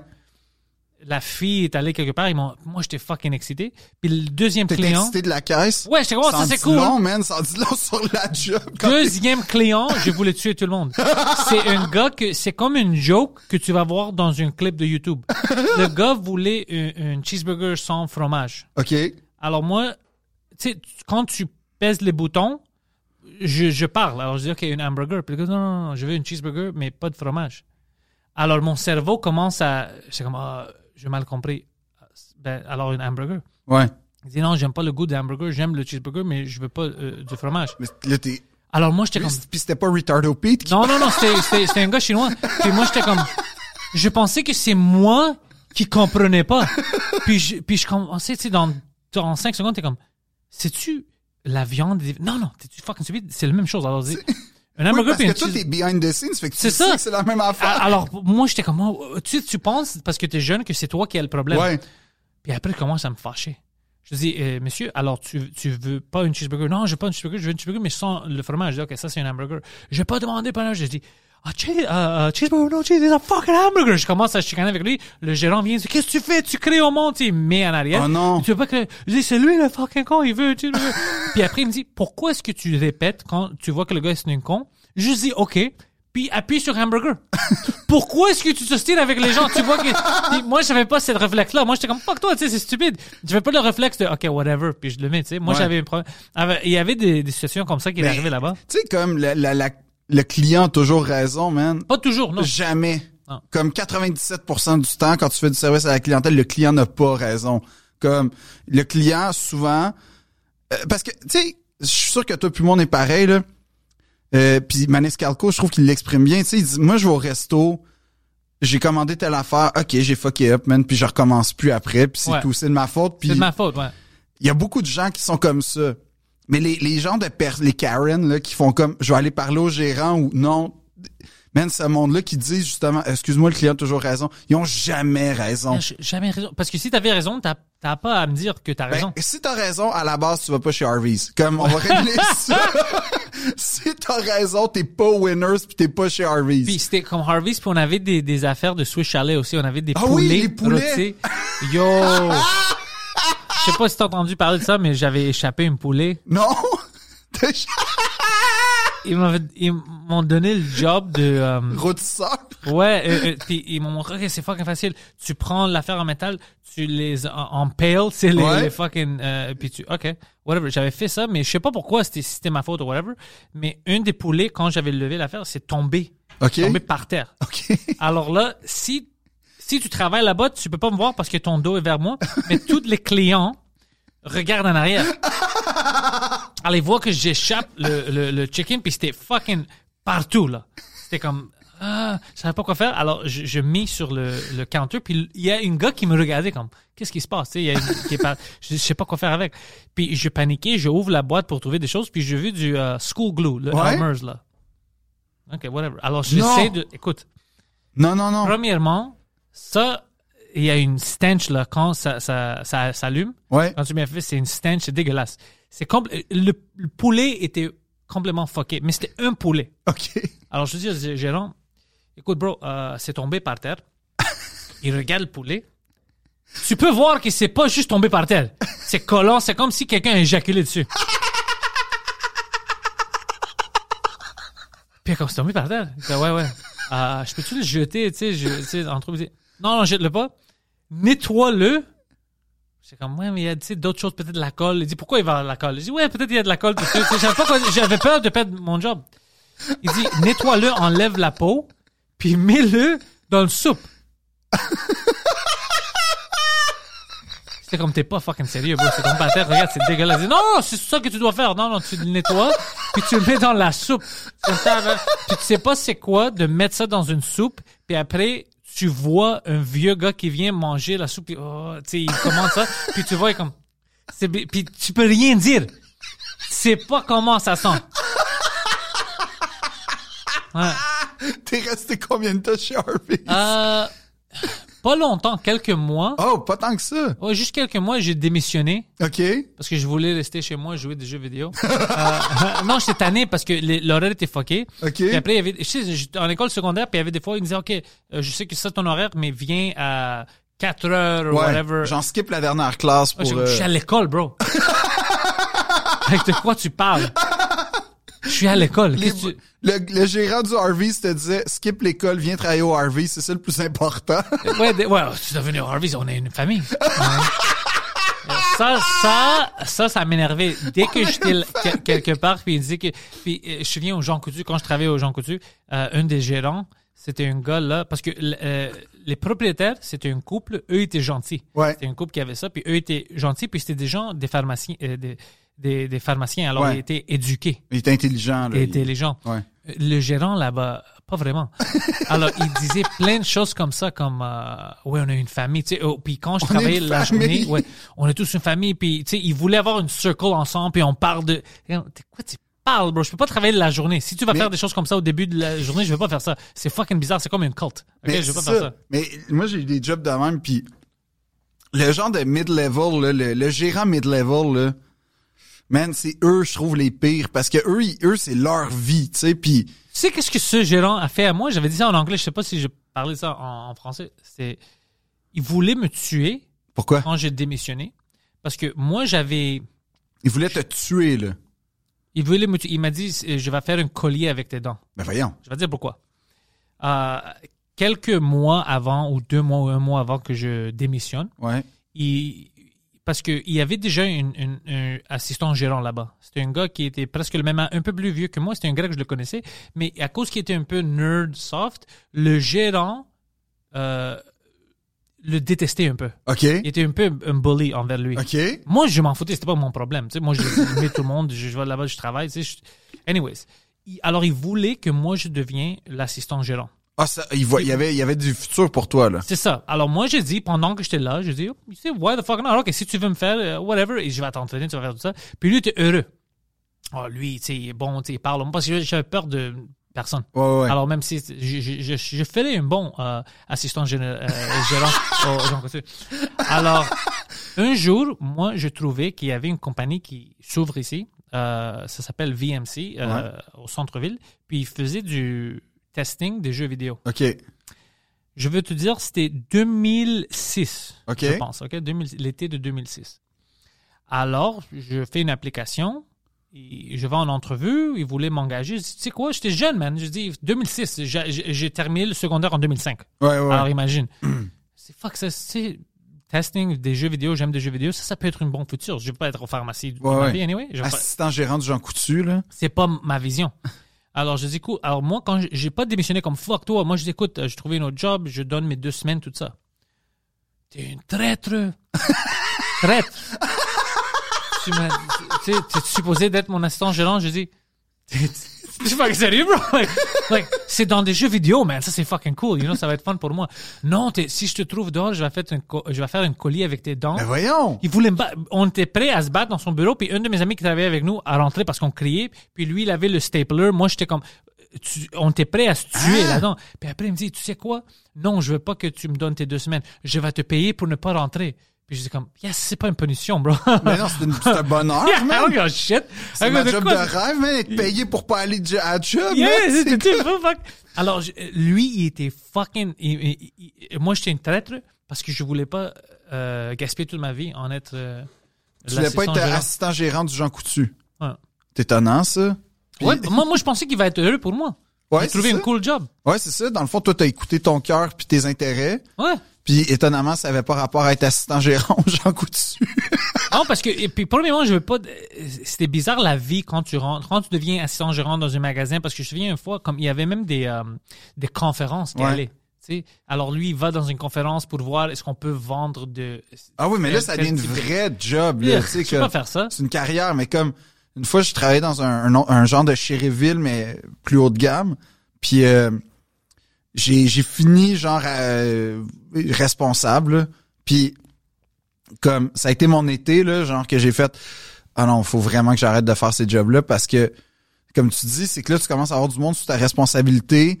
Là, tu sais, tu transportes un peu l'idée d'une compagnie, fait que là tu commences à être un peu responsable non seulement des gens mais de la compagnie un peu. Puis là je fais ah man, je veux pas passer ma vie dans un parc Ouais. à, à gérer des ados de 16 ans parce que dans le fond, ça fait plus longtemps qu'eux que je suis là, tu sais, c'était ça mon, mon expérience pour vrai.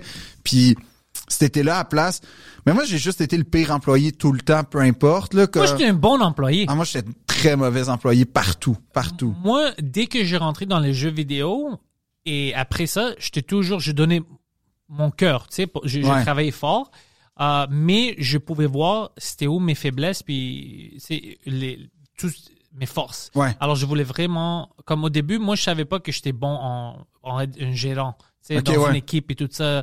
Euh, je savais pas ça. C'est en, en avoir de l'expérience, puis avoir mes gérants. bien, Hey, tu devrais être un team lead. Le monde t'écoute. Ouais. Puis euh, t'es chill, le monde, ils sont pas stressés quand ils rentrent au travail, tu t'as une style, T'as whatever. une vibe euh, Ah, ok.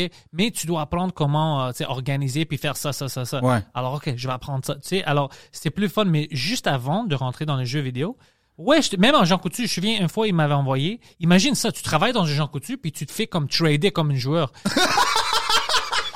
il m'envoie de parc extension dans une puis j'avais pas d'auto d'aller en fucking Saint-Léonard quelque part prendre un métro deux autobus pour aller à une autre Jean Coutu pour une journée pour aider là-bas. J'étais comme t'es pas sérieux? Oui tu peux-tu aller demain? Puis c'est pas du pay extra ou whatever. Non, alors moi comme un fucking con pendant l'hiver tu sais je vais euh, une heure de trajet je rentre dans une autre pharmacie, c'est quand j'aime pas, tu sais, je suis pas, je je suis pas habitué. Qu'est-ce que je vais faire dans une journée, tu sais, un commis, j'essaie de, puis vers la fin de la journée, je veux dire fin, fin, comme il me restait deux minutes. Je me souviens pas, honnêtement, maintenant, quand je pense, je sais pas si c'était ma faute ou un client, mais tu sais, il fait des pyramides avec des choses. Il y avait du détergent, Ouais. Javel, whatever the fuck. Quand je te dis comme une, une, une chaude à la télé, tout est tombé puis brisé puis il y avait l'autre Javel ou euh, du détergent partout, whatever. Je me souviens pas si c'était ma faute ou la faute de la personne. Peut-être c'était ma faute. But je regarde ça, puis c'était partout. C'était comme une job de trois heures pour nettoyer, right? Je regarde tout ça. Je regarde l'horloge. puis le gars, dit, oh, ça va prendre beaucoup de temps, tu sais, pour nettoyer ça. Je dis, I don't fucking care. J'ai- mis la main là-bas, je sors, je punch out, puis je vais chez, chez nous. T'as laissé Puis, ça à puis l'autre. personne m'a rien dit. Mon gérant, quand je lui ai dit, ça allait bien hier, je dis, ouais, ouais, ça allait bien. Personne, alors, c'est comme s'ils sont pas au courant que c'était moi ou whatever, ils pensent que c'était un client. Moi, je, je me souviens pas si c'était ma faute ou un client, mais dès que j'ai vu tout ça, la pyramide est tombée, tout est brisé. fuck that. Fuck that, non. I don't even work here. Ça va pas ici. C'est parce que je vais rester overtime pendant l'hiver ici. Get the fuck out of here. Ouais. Mais ça, c'est les pires, mais c'est en même temps. Moi, les, les, les- c'est ça, ça arrivait souvent, là, genre, euh, quand j'étais responsable, là, j'étais comme res- chef concierge, on va dire, là, d'un parc. Puis, euh, comme, quand je voyais des, des affaires dégueulasses, là, j'envoyais tout le temps mes employés, mais j'étais genre, fuck that, man. Moi, Ah, je touche moi. pas à ça, là. Comme, tout. Fait que, ce qui a fait en sorte que cet été-là, je l'ai passé à, littéralement, euh, c'était comme un bois, un, parc fait qu'avec des boisés puis tout ça, puis une plage. Fait que J'ai vraiment passé l'été à lire sur la plage, puis genre à rien, rien, rien faire. J'avais un walkie-talkie. Puis là, dès que quelqu'un me contactait, genre ouais Philippe, euh, il est arrivé telle affaire, j'étais comme ok. Je prenais le walkie-talkie, j'attendais deux minutes, j'étais comme c'est beau, il y a quelqu'un qui s'en occupe. Mais c'était pas vrai pantoute. c'était pas vrai. C'est comme, quelqu'un Ouais. va s'en occuper. Ouais, c'est ça, j'étais comme C'est pas maintenant et c'est pas moi. Puis là, j'apprenais- je, je- je prenais des, tu sais, j'appelais des employés, genre ouais, Frédéric, euh, t'es- tu fais quoi Puis là, souvent en plus, vu que, mais c'est vraiment le pire parce que, on, en plus, on était à côté d'un terrain de golf, fait que je commençais à être ami avec les gars du golf, fait que souvent pendant la journée, j'allais, j'allais jouer au golf avec mon walkie-talkie. Je gérais le parc en jouant au golf, genre justement là, comme ouais, ça a l'air qu'il y a un groupe scolaire qui s'en vient, on prépare-tu les affaires? Ok, c'est beau. euh, Daniel, tu peux-tu aller voir? Ouais, ouais. Ok, c'est beau. Puis moi, je continuais ma ronde de golf, man. C'était, c'était ça mi-journée, là. Mais quand tu travailles fort, des fois, il y a des gens qui prennent avantage de ça. Moi, j'avais, Ouais. quand, quand je travaillais dans euh, les applications mobiles, Ouais. moi, j'avais un gérant, man, prenait, il était vraiment agressif avec tout le monde, il prenait avantage. Ouais. Puis moi, j'étais euh, une euh, euh, gestionnaire d'équipe là-bas. Puis je me souviens, une fois, j'étais allé... euh, puis j'avais fait du bon travail, tu sais, le monde m'aimait, j'étais bon à mon Ouais. travail. Mais lui, c'est comme il voulait toujours trop. Alors, j'étais à Los Angeles, euh, puis c'était au moment où j'étais allé à un grand euh, événement. C'était ou le Hollywood Film Awards ou pendant le American Music Awards. Un de ça, parce que j'ai Ouais. participé à ça. On avait une application là-bas et tout ça. Puis c'était beaucoup de fun. Puis, quand c'était le temps de retourner, il m'avait booké l'avion partait de Los Angeles, je pense, à 11h ou minuit le soir. Puis ça revient ici, c'est comme 8h du matin. Genre Red Eye, là, dans le fond? Ouais, c'était fucking épouvantable. Puis lui, il voulait pas que je va chez moi pour dormir. je rentre directement de. Je dis, t'es pas sérieux. J'ai pas besoin de rentrer mon équipe travail. J'ai pas besoin. Laisse-moi. J'ai pas dormi. You know, like, uh, non, tu vas rentrer au travail. Ah ouais. Mais ça, ça j'ai, ma première job, c'était chez Megablock, puis comme je voulais upgrader mon poste, puis genre, j'ai commencé à devenir performant, puis parce que j'étais performant, puis j'étais le seul performant, ils m'ont gardé dans ma, dans mon poste de marde, dans le fond. Puis c'est là que j'ai fait, OK, ça sert à rien d'être vraiment bon, dans le fond, je fais juste creuser mon malheur. Puis c'est à cause de, après ça, toutes les, tous les emplois un peu genre Cherryville puis tout que j'ai fait c'était tout le temps genre avec une distance de ben Cherryville c'était peut-être une trop grosse distance mais J'étais dans un autre parc. Ouais, c'est ça. là, là, I wish, man, que j'aurais été dans un autre parc, mais euh, ouais, non, c'est ça. C'était, c'était comme. euh, j'ai, j'ai, j'ai, j'ai j'ai jamais été un, ouais, un bon employé. Fait que c'est pour ça que j'ai pas le choix que l'humour ça marche parce que je peux pas, je suis pas, je suis pas assez bon, man, pour être au Jean Coutu comme toi là.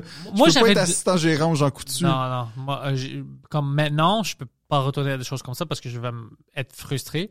Parce que moi, j'ai donné beaucoup à beaucoup de personnes, Ouais, puis ils m'ont fucking foudé. c'est sûr. Ouais, ouais. Puis même là-bas, je me souviens, il y avait des fois où, comme les autres gestionnaires de projets, il y avait comme deux projets, puis c'est trop, ils Ouais. voulaient pas. Moi, ils me donnaient fucking six. puis c'est tous des clients, un ici, un là-bas, c'était fucking difficile, puis t'es jamais heureux. C'est sûr. Et il m'avait promis des bonus. OK, si, euh, tu sais, il en est profit de ça, whatever. Puis après, j'atteins les niveaux. Je dis, OK, j'ai un bonus. Non, maintenant, on a changé. Alors maintenant, pour avoir un bonus, t'as besoin de ça. C'était C'est comme... pour ça que t'aimes pas le go qui change les règles. Ouais, c'est ça. J'étais comme, yo, what the fuck, man? Ça arrivait tout le temps. Ça m'arrivait plein, plein de fois. Plein de fois, ça m'arrivait. mais ouais, j'ai, j'ai, j'ai pas vécu ça, mais je comprends, euh, je comprends quand même, man. C'est, c'est vrai. Mais à EA, quand j'étais à EA, j'étais fucking heureux. Ah ouais, hein? C'est un bon employeur. EA, c'était euh, ma meilleure euh, job. Ah ouais? Ouais, je vais dire pourquoi, parce que j'ai appris beaucoup. Il y avait des gens là-bas comme mon, euh, le, le producer, puis le, le development director qui était là, puis tout ça. C'était des gens vraiment cool, puis ils voulaient t'apprendre beaucoup. OK. C'est le development manager qui était là, Patrice, c'était son nom, fucking cool gars. Lui, il- il- c'était à cause de lui que je commençais à gérer des équipes parce que c'est lui qui m'a appris plein de choses parce Ouais. qu'il voulait que je devienne assistant euh, development manager. Ouais. Alors, toutes les choses que j'ai appris de lui, j'ai utilisé quand j'ai devenu une producer puis manager à, à d'autres places. Ah, ça, c'est cool. Il m'a appris plein, plein de choses. Puis c'était fun de travailler là-bas. Tu voulais que l'équipe a du succès. Tout le monde est cool, tout le Ouais, monde travaille fort. Euh, je regardais jamais l'horloge. Ah, ça, c'est, ça, c'est le regardes- meilleur job. Des fois, tu peux rentrer un peu plus tard, comme tu rentres à 11h, whatever. Mais après, comme c'est vendredi, puis tu sors à 11h du soir, parce Ouais. que tu savais, mais tu le vois pas. Mais non. C'est parce que c'est ta passion, tu sais. C'était, puis tu sais, tu voulais travailler, c'était fucking fun. Ouais. Puis c'était, le monde te traitait bien jusqu'à temps que corporate est rentré puis on fucking viré presque tout le monde. Mais avant ça, quand c'était vraiment dirigé ici, c'était ma job, euh, la job euh, préférée. que Ben, tu sais, ça me fait penser au, au, au bit de Chris Rock, Job versus Career. T'as-tu déjà vu ce bit-là? C'est, c'est tellement vrai, man. c'est comme- vraiment ça, ouais. quand t'as une job, t'as, quand t'as une job, t'as too much time, puis quand t'as une career, there's not enough time. Puis Yeah. c'est vraiment ça, tu sais, comme, quand tu fais quelque chose qui, que t'aimes, t'as jamais assez de temps. Quand tu fais quelque chose que t'haïs, t'as vraiment trop de temps. Ah, puis moi, je peux pas. Je rappelle maintenant, c'était comme. J'espère que tout le monde a, a la chance de vivre des choses comme ça. Comme imagine un Ouais. job que tu es juste heureux. Tout le monde qui travaille avec est cool. Euh, les, les gérants, les boss sont des vrais, pas juste boss en mentalité. Comme Ouais. je dois dire quoi faire. Comme ils ont une vision. C'est des leaders, dans le C'est fond. des leaders. Et, et c'est à cause des gens comme ça que moi, j'avais appris quand moi, j'étais euh, gérant d'équipe. Puis j'espère que j'ai raison. Je vais pas avoir des gens qui travaillent. moi. Non, c'était un mauvais gérant. Mais moi, Allemand Pantelis, c'est un trou de cul. c'est un fucking, c'est un fasciste. Moi, moi, j'ai aimé mes équipes qui soient heureux. Ouais. Alors, moi, j'avais aperçu que moi, personnellement, je travaille beaucoup quand je suis heureux. Alors, je dis, OK, ben, s'ils sont pas stressés puis ils sont heureux, ben, ils vont être plus productifs. Ouais. C'est meilleur de le faire comme ça. Alors, euh, on avait des gérants. Je vais quand je commençais à faire des applications mobiles, il y avait toujours des gérants qui étaient vraiment comme non, tu dois rentrer euh, à 8 heures ou whatever. Ouais, ouais. c'est- Puis moi, j'avais des gens dans mon équipe que, yo, le gars veut dormir. Il- C'est un programmeur, il rentre à 11 heures, mais le gars va travailler toute la fucking soirée. Puis Exact. tout ce qu'il m'a promis qu'il va faire, il va le terminer. Ouais, ouais. OK, bro, fuck this guy. Mais ça, Euh, c'est la confiance. C'est dans mon équipe, Ouais. Tu veux rentrer à 11h, rentre à 11h. I don't give a shit. Tu m'as promis ça euh, d'ici jusqu'à jeudi. Il dit oui, je vais le faire. Si tu le fais ça, bro, tu, tu peux te fucking masturber pendant 6 heures. Je m'en fous. Si tu, tu, tu me donnes ce que tu m'as promis, alors le projet c'est bon, tout Ouais. est en time, whatever, je m'en fous. Je déteste les gens qui sont toujours au-dessus de ta tête. Tu sais, Qu'est-ce que tu fais? Non, non, Ouais, je ouais. déteste ça. Mais non, mais c'est pas bon pour la créativité de toute façon, ça, en général. Fait comme, le deadline est bon pour la créativité, mais pas Ouais. l'overload. Pas le over, j'ai détesté ça. Ouais. Alors, j'ai vu que mes équipes étaient, tu sais, heureux, whatever and that, quand on n'avait pas de, des gens qui rentraient, tu sais, qui Ouais. Pourquoi est-ce que, tu sais, eux, ils écoutent de la musique? Pourquoi est-ce qu'eux, ils rient? Mais ils sont, they're delivering. Mon- équipe, Exact. la stratégie qu'ils utilisent marche. Ouais. Même quand je, j'étais en jeu vidéo, ils utilisaient moi, des fois, pour mentir au monde parce que il y avait beaucoup d'overtime, puis le monde était tanné. Ils voulaient pas faire overtime. Mais quand moi, je demandais le monde, et tu veux faire overtime? Disaient, oh, sur ton équipe? Ouais. Le monde voulait. Oh! Alors, ouais, il y avait, je, bien, il y avait une temps que ils m'ont dit OK, demande-les s'il veut faire d'overtime pendant la fin de semaine. Juste parce que si moi je demande, ils vont penser que c'est pour mon équipe. Alors là, ils rentrent. Puis c'est comme oh fuck, c'est pas lui là. Mais ça, c'est nice. Ça veut dire que t'es cool comme gars. C'est ça que ça veut Mais dire. on est des adultes, man. Tu vas faire ta Ben oui, job. exact. Moi, je sais pas comment faire ta job. Moi, je suis pas pro- programmeur. Ouais. Je suis pas artiste. Je sais pas. C'est toi qui vas le faire. Alors, qu'est-ce que je peux te faire pour t'aider? C'est juste pour te donner une, euh, euh, le plan. C'est ça qu'on veut. Puis après, te, te rendre heureux puis te faciliter ta vie. C'est juste ça que je peux faire. Ouais. Je peux prendre le crayon, je peux prendre le, le keyboard, je sais pas qu'est-ce que je fais. Ben, c'est, c'est toi l'artiste, c'est toi, c'est toi le main d'œuvre, c'est, toi qui crée. Alors, moi, je tu sais, des fois, même comme, comme j'ai traité comme si j'étais un professeur, des fois pendant l'été, je me souviens, j'ai amené mon équipe euh, euh, quand on était au. euh, au Est-ce euh, qu'à leur Old fait, Port. les amener au McDo, comme, J'ai amené au McDo pendant l'été pour prendre de la crème glacée. C'est bien. J'étais comme, comme un prof? T'es-tu sérieux? Puis j'étais comme, ouais, viens, viens. Puis on est allé au McDo, on prenait, puis on retournait, tu sais, mon équipe, on a 5, 10 adultes avec des crèmes glacées. Comme, vous étiez où? Puis je dis, mets-toi des affaires, bro.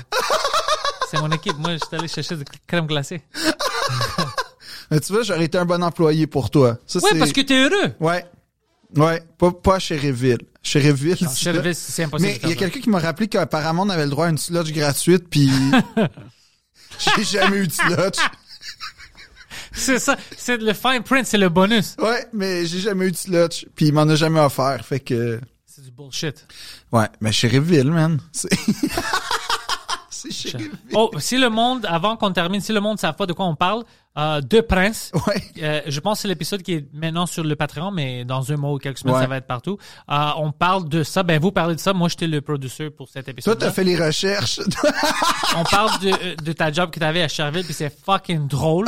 Alors, Deux Princes avec Thomas Levac euh, et Phil Audrey. Ouais. Euh, si vous n'êtes pas déjà abonné, ben, abonnez à la page de oui, c'est ça. puis- Ah, écoutez Deux Princes, Ouais. en fait. Deux. Princes, c'est fucking drôle. Merci. Deux Princes, c'est fucking drôle. Je sais pas comment vous êtes trouvés, les deux. Euh, c'est Thomas qui m'a invité à son podcast, puis comme tranquillement, on, on a commencé à chiller ensemble, puis c'est vraiment comme on se trouve drôle les deux là, fait comme euh, I, I like Deux Princes. Deux Princes, c'est fucking bon. Poseidon, il, euh, il a du fun maintenant parce que c'est lui qui va être le producteur de, De Deux. Princes? Ouais. ok, cool. Alors, euh, Ça va être producer Poseidon. lui, tu peux l'utiliser pour faire les recherches, puis pour... Tu sais, il est toujours prêt à dire des choses stupides. Ok. Alors, euh, ça va être fucking C'est fun. ça, qui- c'est ça dont on a besoin avec Deux Princes. Ouais. C'est qu'on a besoin de quelqu'un qui est capable. de- Parce que des choses stupides, Thomas et moi, on est capable d'en dire, mais si on, a, on peut en avoir un troisième, ça va encore ça aide, ouais. Puis, euh, je veux pas oublier, j'ai tous tes liens dans la description. Ouais. C'est où vraiment que tu veux que le monde se dirige? C'est où que tu es plus actif? Euh, sûrement Instagram. Instagram, mon gars. Ouais, Facebook, euh, il faudrait que je le sois, mais euh, ouais, Facebook, l'autre fois, j'ai réalisé que j'avais genre comme 39 000 followers sur Facebook, puis j'étais genre, moi, la dernière fois que j'ai checké, j'en avais 17 000. Fait que, Tu dois l'utiliser, ouais, tu dois aj- ajouter des updates. ouais, je sais pas, mais je sais pas, euh, dans ma tête, Facebook, comme plus personne n'est là, mais en tout cas, C'est ça que j'ai pensé, mais moi aussi, j'ai comme 13 000. ah ouais, Ouais, il y en a encore des personnes sur Facebook. ok. Puis Instagram, euh, mais Instagram, c'est juste, je, con- je comprends plus, puis je connais plus. Instagram, j'ai pas beaucoup. Moi, ah ouais, hein? Moi, moi, Instagram, c'est euh, ben toute l'affaire des influenceurs. j'ai j'ai participé au live d'Arnaud Soli, puis j'ai genre euh, été repost par euh, une coupe de pages parce que j'ai j'ai fait des, des, des recherches sur euh, senior. Ah ouais, es-tu euh, fou? Euh, il est pas fou, mais il est pas il est pas genre WizKid comme il prétend là, comme genre euh, genre programmeur euh, de, de feu parce que ce qu'il raconte là comme euh, sa nouvelle technologie, finalement tous les programmeurs à qui j'ai vraiment fait un genre de call-out de euh, y a-tu quelqu'un qui peut m'expliquer c'est quoi? Parce que je connais pas le progr- la programmation informatique comme pouvez-vous m'expliquer? Puis tout le monde me répondait c'est n'importe quoi genre ça ça marche pas puis c'est pas Oh, révolutionnaire puis blablabla puis anyway même s'il avait fait genre on va dire que telle compagnie l'achète tant de millions, on le saurait, on l'aurait entendu pas. Personne, la communauté des programmeurs à Montréal le connaissent pas, fait que c'est, c'est shady un petit peu, man. C'est shady. Mais t'as-tu vu qu'il y a des statuts sur, euh, Sur lui? non, mais il y a, dans son, dans les maisons qu'il a achetées, il veut tout acheter sa rue, puis il a comme mis des statuts de lui, genre, Maintenant, je l'aime. ouais, mais moi aussi, c'est un rêve. C'est mon idole maintenant. Moi aussi, avoir une statue de moi dans ma cour. Il y a comme Sylvester Stallone qui a ça avec Rocky. Il y a euh, Senior. Puis il y aurait, il y aurait nous C'est lui avec une vape pen? Euh, non, il y a, mais il y a, il y a comme une robe de chambre, genre un peignoir, puis tout, là, comme... J'aime ça, moi je suis cool. hein. Ça c'est le style de Poseidon. Si, si Poseidon a des millions de dollars, il va faire la même chose. Mais moi aussi, mais ça va pas être... Moi, ça va être... euh, mais une vape, j'aimerais, j'aimerais pas... Ou un jet privé, tu sais, comme une affaire. On niaise ces enfants-là, mais tout le monde dans leur place aurait fait la même chose. Des blowjobs sur l'avion. Tu penses? Pas tout le monde, Pas tout le monde. mais pas tout le monde, mais du monde quand même, mais... mais ouais, fait que j'ai comme gagné comme 1500 fans avec cette saga-là. ah nice. Ouais, mais en tout cas, fait qu'Instagram, ça pour dire Instagram, je suis euh, puis je suis pas toujours drôle sur Instagram non plus. Des fois Ben, je fais tu peux pas être toujours drôle partout. Ouais, fait que des fois je fais des critiques de livres. Ok, Des, that's nice. Ouais, des fois je fais des mimes, des fois je fais en tout cas, je fais ce que je Comme veux. moi, n'importe quoi. C'est ça. que je veux. Fait que euh, ouais, Instagram c'est le mieux puis c'est Philippe underscore Audrey. Ça c'est euh, Tous les liens sont dans la description, alors c'est vraiment facile, juste cliquer Ouais. et abonner. ouais,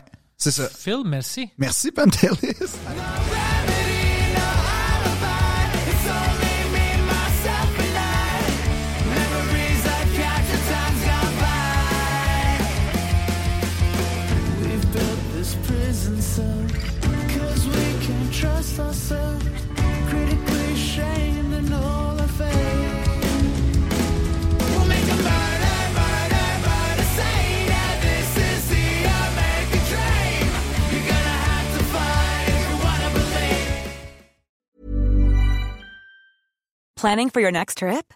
Elevate your travel style with Quince. Quince has all the jet setting essentials you'll want for your next getaway, like European linen, premium luggage options, buttery soft Italian leather bags, and so much more. And is all priced at 50 to 80% less than similar brands.